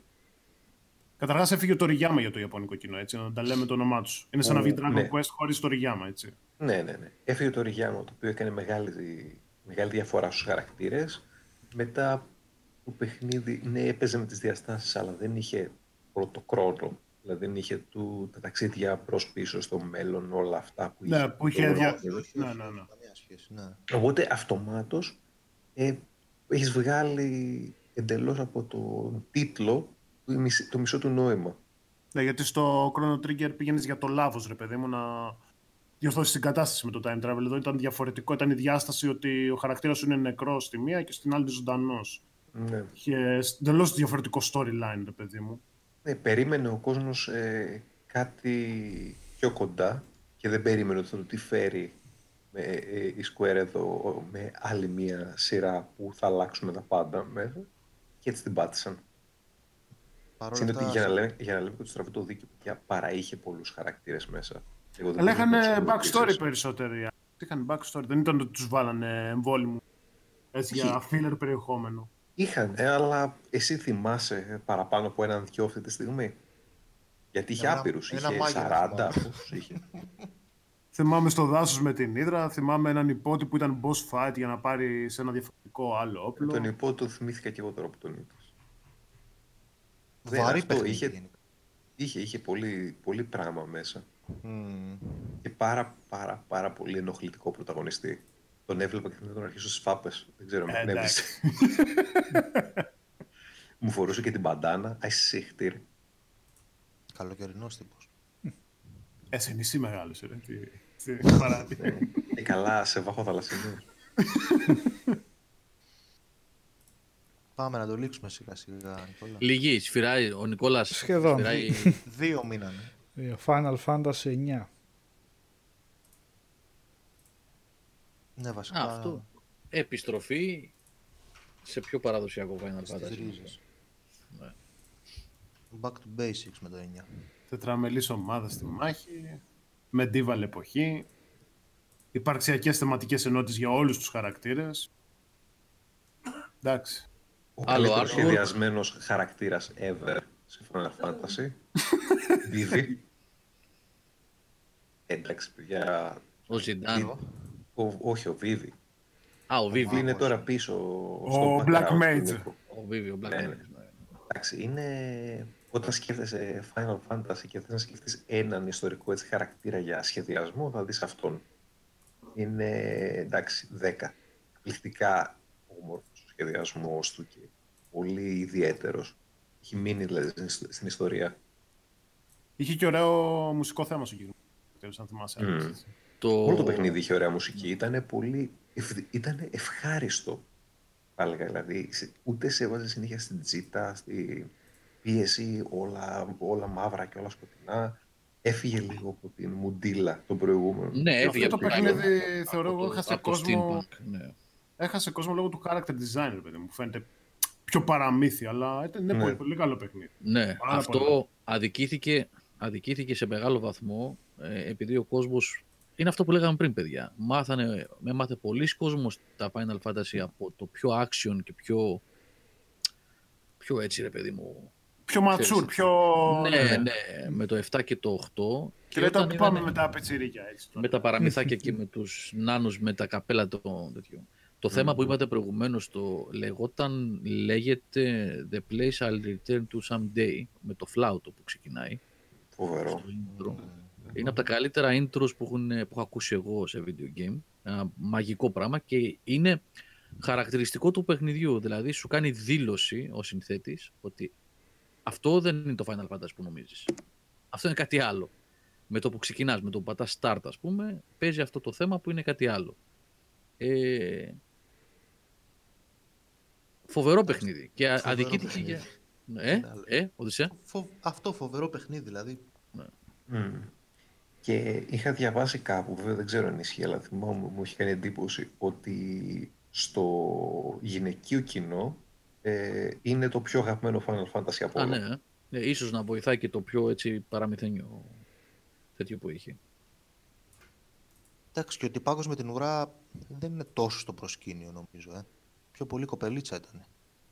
Η πριγκίπισσα, η... Ναι. Ε, απλώς ο κεντρικός ήρωας έχει σχέση με το villain άμεση. Ναι, OK. Okay. Ναι. Mm. Και... Ναι. Τίποτα, τίποτα. Ξέρεις. Τα ξαναβλέψεις και σε πιάνει τώρα τέτοια ιστορία. Πού να βρεις 85 ώρες ξανά. Ε, ναι ρε Αλέξανδρο. Αυτό κιόλας επειδή έχει και το εικαστικό αυτό, εγώ το είχα βάλει πρόσφατα σε PC, ε, παίζεται κανονικότατα. Ναι, και έχει ναι. βγει στο PC, Γιώργο μου φαίνεται με διάφορες ταχύτητες, no random encounters και τέτοια ναι, ναι, ναι, ναι, ναι. Ε, και κάνουμε την ανατροπή και τελειώνουμε με Sega Saturn. Το τελευταίο παιχνίδι του, του Saturn είναι αυτό, έτσι. Θα δούμε τώρα. Όπα, έβαλες λίγο Final Fantasy 13 εκεί. Spoiler είναι για την επόμενη φορά. Το έκανε για να διώξει εμένα και τον Αλέξανδρο. Τι έβαλα; Φάνηκε κάτω δεξιά λίγη Όχι άλλο 13. Όχι, δεν έβαλα το 13. Πάμε να φεύγουμε, Άλεξ. Φάνηκε λίγο. Υπάρχει ένα frame το οποίο καταγράφει και Μαρκόγλου. Δεν θα μας κοροϊδεύει σε εμάς. Από το βίντεο αυτό. Κάτσε. Φάνηκε η Lightning με το γόνατο. Η Lightning σε ένα frame κάτω. Πού ρε παιδιά, δεν υπάρχει κάτι. Δεν ξέρω που το είδα. Πώς βγήκε αυτό. Καλά, θα το δεις στο τέλος. Τι έγινε. Print screen μετά, thumbnail. Panzer Dragoon Saga ε, θυμάμαι, παιδιά, έχω αναμνήσει από αυτό το παιχνίδι καλοκαίρι του 99 ήταν. 99 ήταν, παιδιά. Στο δωμάτιο να κάθομαι με τα, στα τελευταία, δηλαδή στα, στους, στους επιθανάτιους, πώς λέγονται, επιθανάτιος ρόγχος τους, του Σάτου. να παίζω αυτό το παιχνίδι και να λέω, κοίτα να δεις τι βγάλανε στο τέλος. Κοίτα να δεις τι βγάλανε. Το οποίο βέβαια δεν το βρίσκεις εύκολα, έχει για να έρθει ελάχιστα κομμάτια στην Ευρώπη από αυτό. Είναι δύσκολο να το παίξει. Emulators υπάρχουν καλά-καλά για το Saturn. Υπάρχουν για το Saturn, αλλά δεν ξέρω. Τα τρέχουν και καλά αυτό. Δηλαδή είναι με οποιοδήποτε μέσο δύσκολο να το δεις. Καλά, ε, και αυτό είναι άλλο θέμα. Γιατί Γιώργο, παίζετε σήμερα. Στα βίντεο φαίνεται άσχημο βασικά. όχι, όχι. Δεν παίζεται σήμερα. Ενώ τα, τα Panzer Dragoon, τα γραμμικά του Saturn, είναι πλέον. Να... Ναι, ναι. Είναι ε. και βάση της, ε, του είδους του παιχνιδιού που είναι βέβαια που τα, κάνουν, που τα καθιστούν πιο playable. Φαντάζομαι. Γιατί αυτό είχε ελεύθερη, είχε ελεύθερη περιήγηση, σωστά; Ήταν πλέον ναι. ανοιχτού κόσμου. Ναι, το... ναι, ναι. Και με τον Δράκο ακόμα φαντάζομαι που Αυτό πώς δούλευε ρε Γιώργος σαν δηλαδή και Action μάχη σύστημα και μετά έχεις και με το δράκο σύστημα όχι, όχι, όχι, όχι, όχι. turn-based ήταν το σύστημα turn μάχης. ξεκάθαρο. ξεκάθαρο. Δεν είχε καθόλου δράκο έτσι, τίποτα. Όχι, όχι. Μόνο περιήγηση είχε. Κάτσε, αυτό που βλέπουμε μάχη στο βίντεο δηλαδή είναι turn-based τώρα. Ναι. Δεν τη βλέπουμε τη μάχη. Τώρα δεν βλέπουμε τη μάχη. Αν και βλέπω κάτι νούμερα πέφτουν. Μάλλον γίνεται μάχη, αλλά είναι εκτενής. Όχι, εμείς δεν τη βλέπουμε. Εμείς δεν τη βλέπουμε στο. Ε, πείτε μια κουβέντα, ρε παιδιά. Έχω βάλει το βίντεο και το βλέπω εγώ μόνο. Έβαλε τη Lightning πριν. Ποια Lightning, Lightning εδώ μέσα, πού βρέθηκε. Ιός. Α, τον έχεις το δράκο στη μάχη, έτσι. Ναι, είναι, είναι, turn-based. Απλά, Νικόλα, αν παρατηρήσεις το κέντρο που έχει ένα κόκκινο κύκλο, Έτσι, αυτό είναι το danger zone ε, γενικότερα. Στη συγκεκριμένη περίπτωση παντού είναι danger. Αχα. Αν έχει κάπου πράσινο, ε, απλά ελέγχεις με το, σταυρό, με το σταυρόνυμα του δράκο να πάει στα τεταρτημόρια τέλος πάντων Ναι, του κύκλου. ναι. Για Ναι, να τώρα, αποφύγεις. αυτό είναι boss fight εσύ που, βλέπ, που έχεις βάλει τώρα. Ναι. Και η κίνηση γίνεται σε πραγματικό χρόνο εντός της battle screen, έτσι. Πρέπει να αποφεύγεις, ε, να βρεις weak points και τέτοια πράγματα. Ωραίο σύστημα, μάλιστα. Πολύ καλό. Για να βρούμε καμιά άλλη. Τουλάχιστον διαφορετικό από ό,τι είχαμε πει. Και δεν βγάλανε μια επανέκδοση ρε γάμο. Αφού έχουν χάσει τον κώδικα. Τι πάνε έκδοση να βγάλουν. Αλήθεια. Βγάζουν τα Ναι, ναι. αρχικά παιχνίδια remake όμως τώρα, είδες τι είχαν πει. Ε, τα αρχικά τον έχουν τον κώδικα. Δεν τον χάσαν τελείως, δεν ξέρουν καν. Υπάρχει παιχνίδι. Καλά σοβαρά τώρα μιλάς, έχω χάσει τον κώδικα. Από αυτό το παιχνίδι. ναι, Γιώργο, ναι. ναι, ναι, ναι. Σέγγα. Αυτό βέβαια το ότι βγήκε κιόλας ήταν θαύμα έτσι. Δηλαδή το Saturn να πηγαίνει Ναι. έτσι όπως πήγαινε, κουτσένοντας και το, έχεις, το είχε κουτσάνει βασικά η ίδια η Sega, ας πούμε, με αυτά που έκανε. Ε, και μεγάλη παραγωγή, μεγάλο παιχνίδι δηλαδή, ακριβό παιχνίδι. Αλλά να, αυτό τώρα το βίντεο που βάλεις τι είναι; Το Α, Sonic Force. λέω και εγώ. Το τι- Το τι Panzer ήταν αυτό, Dragoon. Δεν τα θυμάσαι καλά. Τι ήταν το Panzer Dragoon αυτό; Έγινε tactical. Μεταξύ Ήρμα γαφρί, δεν θυμάμαι κάτι τέτοιο εγώ. Ορίστε, βλέπεις α. πράγματα. Γι' αυτό είδες και πριν την τέτοια από το Final Fantasy. τον τρολάρι. Δεν τρελάνε. Εντάξει, εδώ άλλες παλαβομάρες, ας πούμε. Βγήκε τριλογία και φέραμε μόνο το παιχνίδι. Τι εννοείς; Το, στο Shining Force 3 είναι τρία παιχνίδια ουσιαστικά. Και βγήκε το Episode ένα, τέταρτο. δύο, λέει. Α. τρία. Το- Και βγήκε μόνο το πρώτο, ξέρω εγώ. Και τα άλλα δύο, εντάξει. Τα άλλα δύο παίζονται emulator και έχει γίνει και fan translation. Μμμ. Οπότε ευτυχώς δηλαδή, γιατί εντάξει, έγκλημα. Τα είχα παίξει και τα τρία αυτά. Και το Holy Ark είναι πρώτου προσώπου. Ναι, τι φας το Holy Το Ark. πρώτο Εντάξει, είναι Dungeon λίγο. Crawler. Α, Dungeon Crawler. ε, είναι λίγο σαν πηγαίνεις λίγο πίσω σε, σε Ναι. εποχή. Βασικά. Όπως το βλέπω στο βίντεο. Είναι σαν τα Fantasy Star τα πρώτα, ε. Μμμ, μμμ. Τέτοιο πράγμα είναι Γιώργο ακριβώς. Party based, ε, dungeons.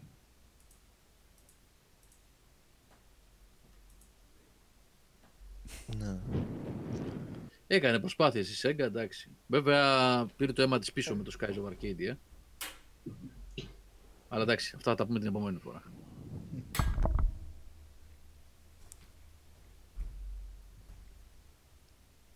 Blaze. Ωραίο, ωραίο φαίνεται το σύστημα μάχης. Και ωραίο animation έχει, ρε παιδί. Ναι, και το animation ωραίο, ναι. Ω, και ο χαρακτήρας Μάλιστα. βγαίνει μπροστά από την κάμερα για να κάνει. Ναι, γιατί την- βγαίνει μπροστά. ναι. Ωραία, λοιπόν, Αυτά. τρεις ώρες και κάτι. Κοντά 3,5 σήμερα, ναι, 3,5 κοντά. Το τερματίσαμε. Και, και πιάσαμε μόνο το. Πάλα, όχι μόνο, πιάσαμε τη χρυσή εποχή ουσιαστικά. Έτσι. Καλύψαμε. Όχι όλοι, όχι όλα τα παιχνίδια, για να μην παρεξηγηθούμε. Θα υπάρχουν πολλά που. Ναι, εντάξει. Αλλά σε πιάσαμε πάρα πολλά ονόματα γνωστά, μεγάλα, αγαπημένα παιχνίδια που έχουμε παίξει. Όπως είπαν τα παιδιά στην αρχή, disclaimer. Τη συντριπτική πλειονότητα αυτών που, πλειοψηφία αυτών που είδαμε, τα έχουμε δοκιμάσει με τον ένα με τον άλλο τρόπο κάποιοι από εμάς. Λοιπόν, την άλλη Οπότε, Δευτέρα, αν, αν δεν έχει δεν ξέρω προκύψει. αν- Ναι. Όπα, όπα, μισό λεπτό. Δεν ξέρω αν θα Ναι. είναι την άλλη Δευτέρα. θα χρειαστεί, γιατί τα, ε- τα επόμενα μιλάμε πλέον, με- μπαίνουν περισσότεροι παίχτες ως κονσόλες, στο, παι- ως κονσόλες ή πλατφόρμες γενικότερα στο παιχνίδι και απλώνει λίγο η λίστα. Θέλει λίγο να την κάνουμε έτσι. Και ειδικά αν βάλουμε και τα handheld. Λίγο στο γλίτσα παιχνίδι, έτσι. Παραπάνω. Βέβαια, ο Νικόλας με προειδοποίησε, κοίταξε κακομίρι, μου ήταν 30 τίτλοι στο πρώτο αφιέρωμα. Το ξεχυλώσαμε λίγο και όντως φάνηκε και στην ώρα. Οπότε θέλει λίγο δουλίτσα, άστα το δούμε. Θα το δούμε. Ωραία. Μπορεί να κάνουμε καμιά άλλη θεματική και να τα κάνουμε, ξέρετε. Ναι, γιατί όχι. Μας πήγε το. Πώς; Έλα, σε χάσαμε. Ναι. Σε χάσαμε, Γιώργο. Με χάσατε. Ναι, το Discord, παιδιά, μας έσκησε σήμερα. Δεν ξέρω πώς καταφέραμε να κάνουμε την εκπομπή. Λέω, μπορεί να κάνουμε μια άλλη θεματική την άλλη Δευτέρα και να το βγαίνουμε μία έτσι, μία έτσι για να μην το κουράζουμε. Να τη πάμε να, να αλλάξει. Λέω μέχρι να αποφασίσει η Sony να μας πει πότε θα βγάλει το PlayStation 5. Για να έχουμε και εμείς κάτι να συζητήσουμε πέρα από θεματικά. Αν και μια χαρά είναι αυτά τα ωραία που πηγαίνουμε και αναπολούμε και μας έρχεται και η διάθεση να ξεσκονίσουμε παιχνίδια από το παρελθόν και να τα βάλουμε να τα ξαναδούμε. Γιατί εγώ Να σου πω την αλήθεια, το Xenogears που είπατε που δεν το έχω βάλει και από ό,τι κατάλαβα δεν το έχω δοκιμάσει ποτέ θέλω να πω. Είναι σημαντικό κενό στη βιβλιοθήκη. Θα ψάξω να βρω έναν τρόπο να το βρω. Να το καλύψεις. Ναι, ένα, έχουμε, ένα, έχουμε εδώ πέρα ένα, ένα PlayStation Classic. Ένα Lufia, ένα Lunar τώρα. Εντάξει, όλα αυτά, μα, αυτά που είπες τώρα είναι 6 μήνες όμως. Έτσι. ναι, ναι, αλλά ναι.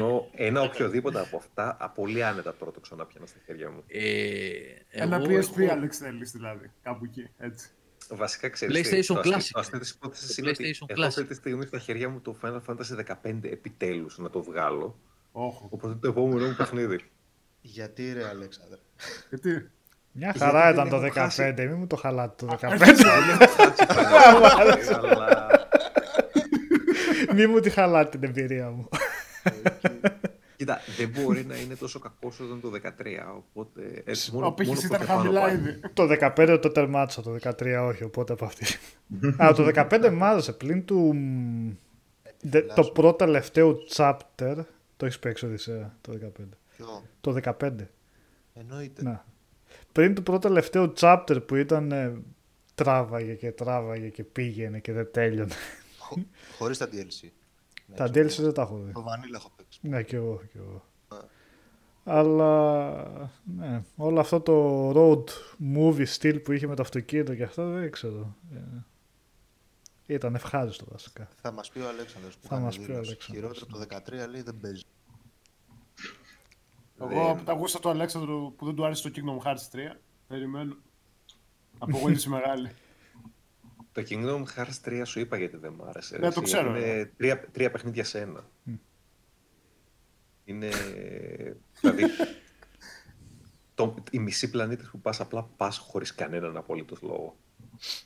OK, okay, ήρθαμε σε ένα πλανήτη γιατί, ε, ναι, γιατί πρέπει να κάνουμε αυτό, αλλά ο, απαγάγαν την πριγκίπισσα. Ο, έγινε κάτι εκεί, OK, okay, περίμενε να σε βοηθήσουμε. Φεύγεις, φεύγεις και γίνονται πέντε λεπτά ε, εξέλιξη στην ιστορία μετά από τρεις ώρες κωλοχτυπούμε στον πλανήτη. Άι σιχτίρ.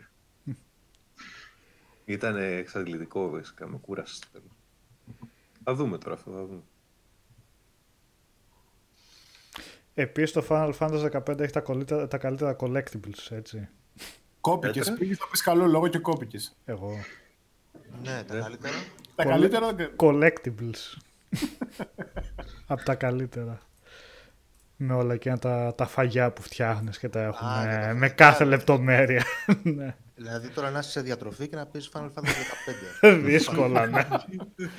Θα κόβεις για την μία. Ποια δίαιτα, κύριε. Πιάσε ένα τσόκο που ψητώ και. Ε, σου βλιστώ.